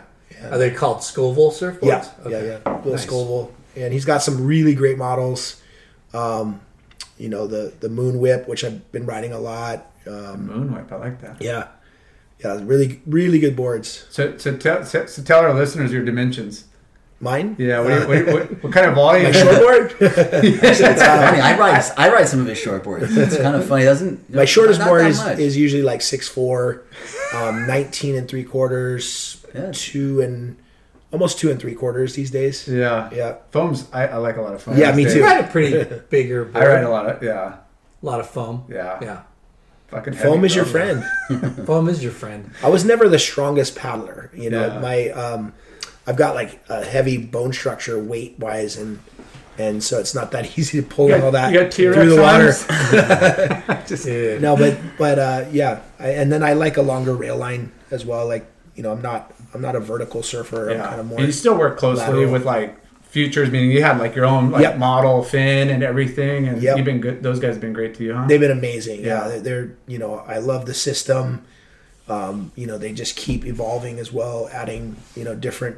construction, yeah. um, you know, bringing on shapers, amazing shapers and new templates and, you know, really uh, always fine tuning, tweaking things. They're yeah. passionate, you, you know. You, you got to go Vince back is, and listen to some of her stories because yeah, for sure. like the, the fu- Vince. Vince, like the Futures story. Yeah. Mm-hmm. Epic. He's, he's in the middle of nowhere. Like I think it might have been he's in Lombok or somewhere. And this is like in the nineties, and he sees these Australians show up with the first like F C S. He happened to be coming from a family of like engineers, and they mm-hmm. like his his grandpa would had like a, a fabrication company, and then him and his brother were doing like plastic molding for shit. Wow. So yep. they already had that, and he shows up, this Australian, he looks at it, and he's like, hmm. Mm-hmm. I can make that. I can make, make that. that better. And within a week, yeah. he had a prototype. Yeah. Came home, yeah. or not in a week, but after Love it. he went back, he came back and and you know came up with his own deal. Full, like, full visionary. Yeah, I love it. Yep. And they're yeah. like, it's just fucking rad. It's yeah. like their science lab. And it's just meant to be like, hey, you know, here you get this guy that specializes in fucking molds and plastic and shit, and then he sees that and be like, I'm a surfer. Yeah, and, and, and he loves to surf. And oh, dude, and he's you, epic. You know, and and always like. You know, evolve and try new stuff, and yeah. always looking at improve how to make it better. The foil, and, that's, yeah, that spirit of entrepreneurship. Yep. Yeah, it's, it's so cool to see. Mixing business yeah. with pleasure. Yep, all day, dude. We're yeah. coming up four hours, dude. It feels yeah. like two. I know it does, right? yeah, I can talk to you all day. Yeah, you guys and, and again, we'll to, you know in the future we'll come back and have like yeah. separate podcasts and dive sure. deeper into stuff. Yeah. I mean, yeah. you know, people eat up the. the surf and, you know, the surf and the contest aspect and traveling yeah. and, you know, yeah, that thank and Hawaii, for, North yeah. Shore, you yeah. know, thank for you sure. guys for having us. Yeah. yeah. It's been and a lot of been fun. Amazing. Yeah. We want to thank you guys also for the support Dude. with the Island Days and yeah. coming on board and having you two here and with, with us and, No, we're you know, pumped. Moving Craig back as our, you know, new hire. Dude, Craig, uh, Craig's awesome too. Manager. I knew who he was. Started yeah, like you yeah. know, Craig as you know an industry dude. I'm like, I know who he is. I've yeah. seen him. I know his name. Oh, he's a but legend. He's fucking epic. Yeah, like yeah. we're stoked that you know he's part of the team. Yeah, moving him to we're our, part of your guys' team because he was. There. Yeah, but well, having all, him now one team. As our sales manager yeah. is going to be pivotal for us and. You know, helping us get to that next chapter, and, and he still... needs his own podcast with yeah. all his shit. That, oh yeah, or his episode on our podcast because like the shit he went through. Yeah. Like we Not said, we should have been recording the other night yeah. on the table because yeah, yeah. that gave me the too chills. Much gold. You got to bring him in though, and just have yeah. a one-on-one. He's just yeah. he's a character. Yeah. He's got a lot of interesting stories. He's yeah, a good he guy. Yeah. Well, well congratulations. Thank you. Yeah. You know, on um, you. creating an amazing brand that's servicing. A need that every surf shop and any business really. Yeah. Mm-hmm. So shop local, shop your local yes. surf shop because most likely yes. they're buying yeah. Island Days, which is going to be supporting all of us yeah, and yeah. kick ass premium yeah. product. Yeah, support surf shops. That's yeah. it. Yeah. Yeah. yeah, you know, buy buy local. That's, That's for it. sure. Yeah, dude. Yeah, Woo! let's go surfing. Yes, let's go eat. Woo! Peace. yeah. hey. Bonsai Bowls, hands down the best bowls. Period. Seven locations, two in Hawaii. Five in Southern California, Bonsai Bowls. Go get some. Caliente Southwest Grill. Clean, healthy Mexican food. Everything is made fresh daily using produce from local farms. Their salsa, their dressing, and even their marinades are made from fresh produce in-house, so almost all of the menu is naturally gluten-free and extremely clean. Family-owned, showing local love for twenty-two years. Check out their website, caliente southwest dot com, for all your party pack and catering needs. You could also call them at nine four nine, five one five, zero nine zero nine, caliente southwest dot com. Ashland Hard Seltzer, made from all natural ingredients. No sugar, zero carbs, gluten-free. Great taste and guilt-free good times. Ashland Hard Seltzer. Shade Sunscreen. The best sunscreen for all surfers. Shade Sunscreen. It's been around since the sun. Shade, Shade. Sunscreen. Clearweather is a family-owned footwear brand started by our friends Josh and Brandon Brubaker. They are driven to create their own path in the corporate sneaker world. Less corporate, more independent. Clearweather. clearweather brand dot com. FooWax is the best ickiest, stickiest wax in the game. FooWax. Late Night with Chalky is supported by Inherent Bummer. Surf entertainment, thoughtful writing, surf videos, music, and fresh hell for the core surf community. Remember, it's not the end of the world. Subscribe and check it all out at inherent bummer dot com. Thanks for tuning in. We hope you enjoyed the show. Please give us a five-star rating and spread the word. Special thanks to our good friends, James Williams for our awesome artwork and Justin Reynolds for the amazing music.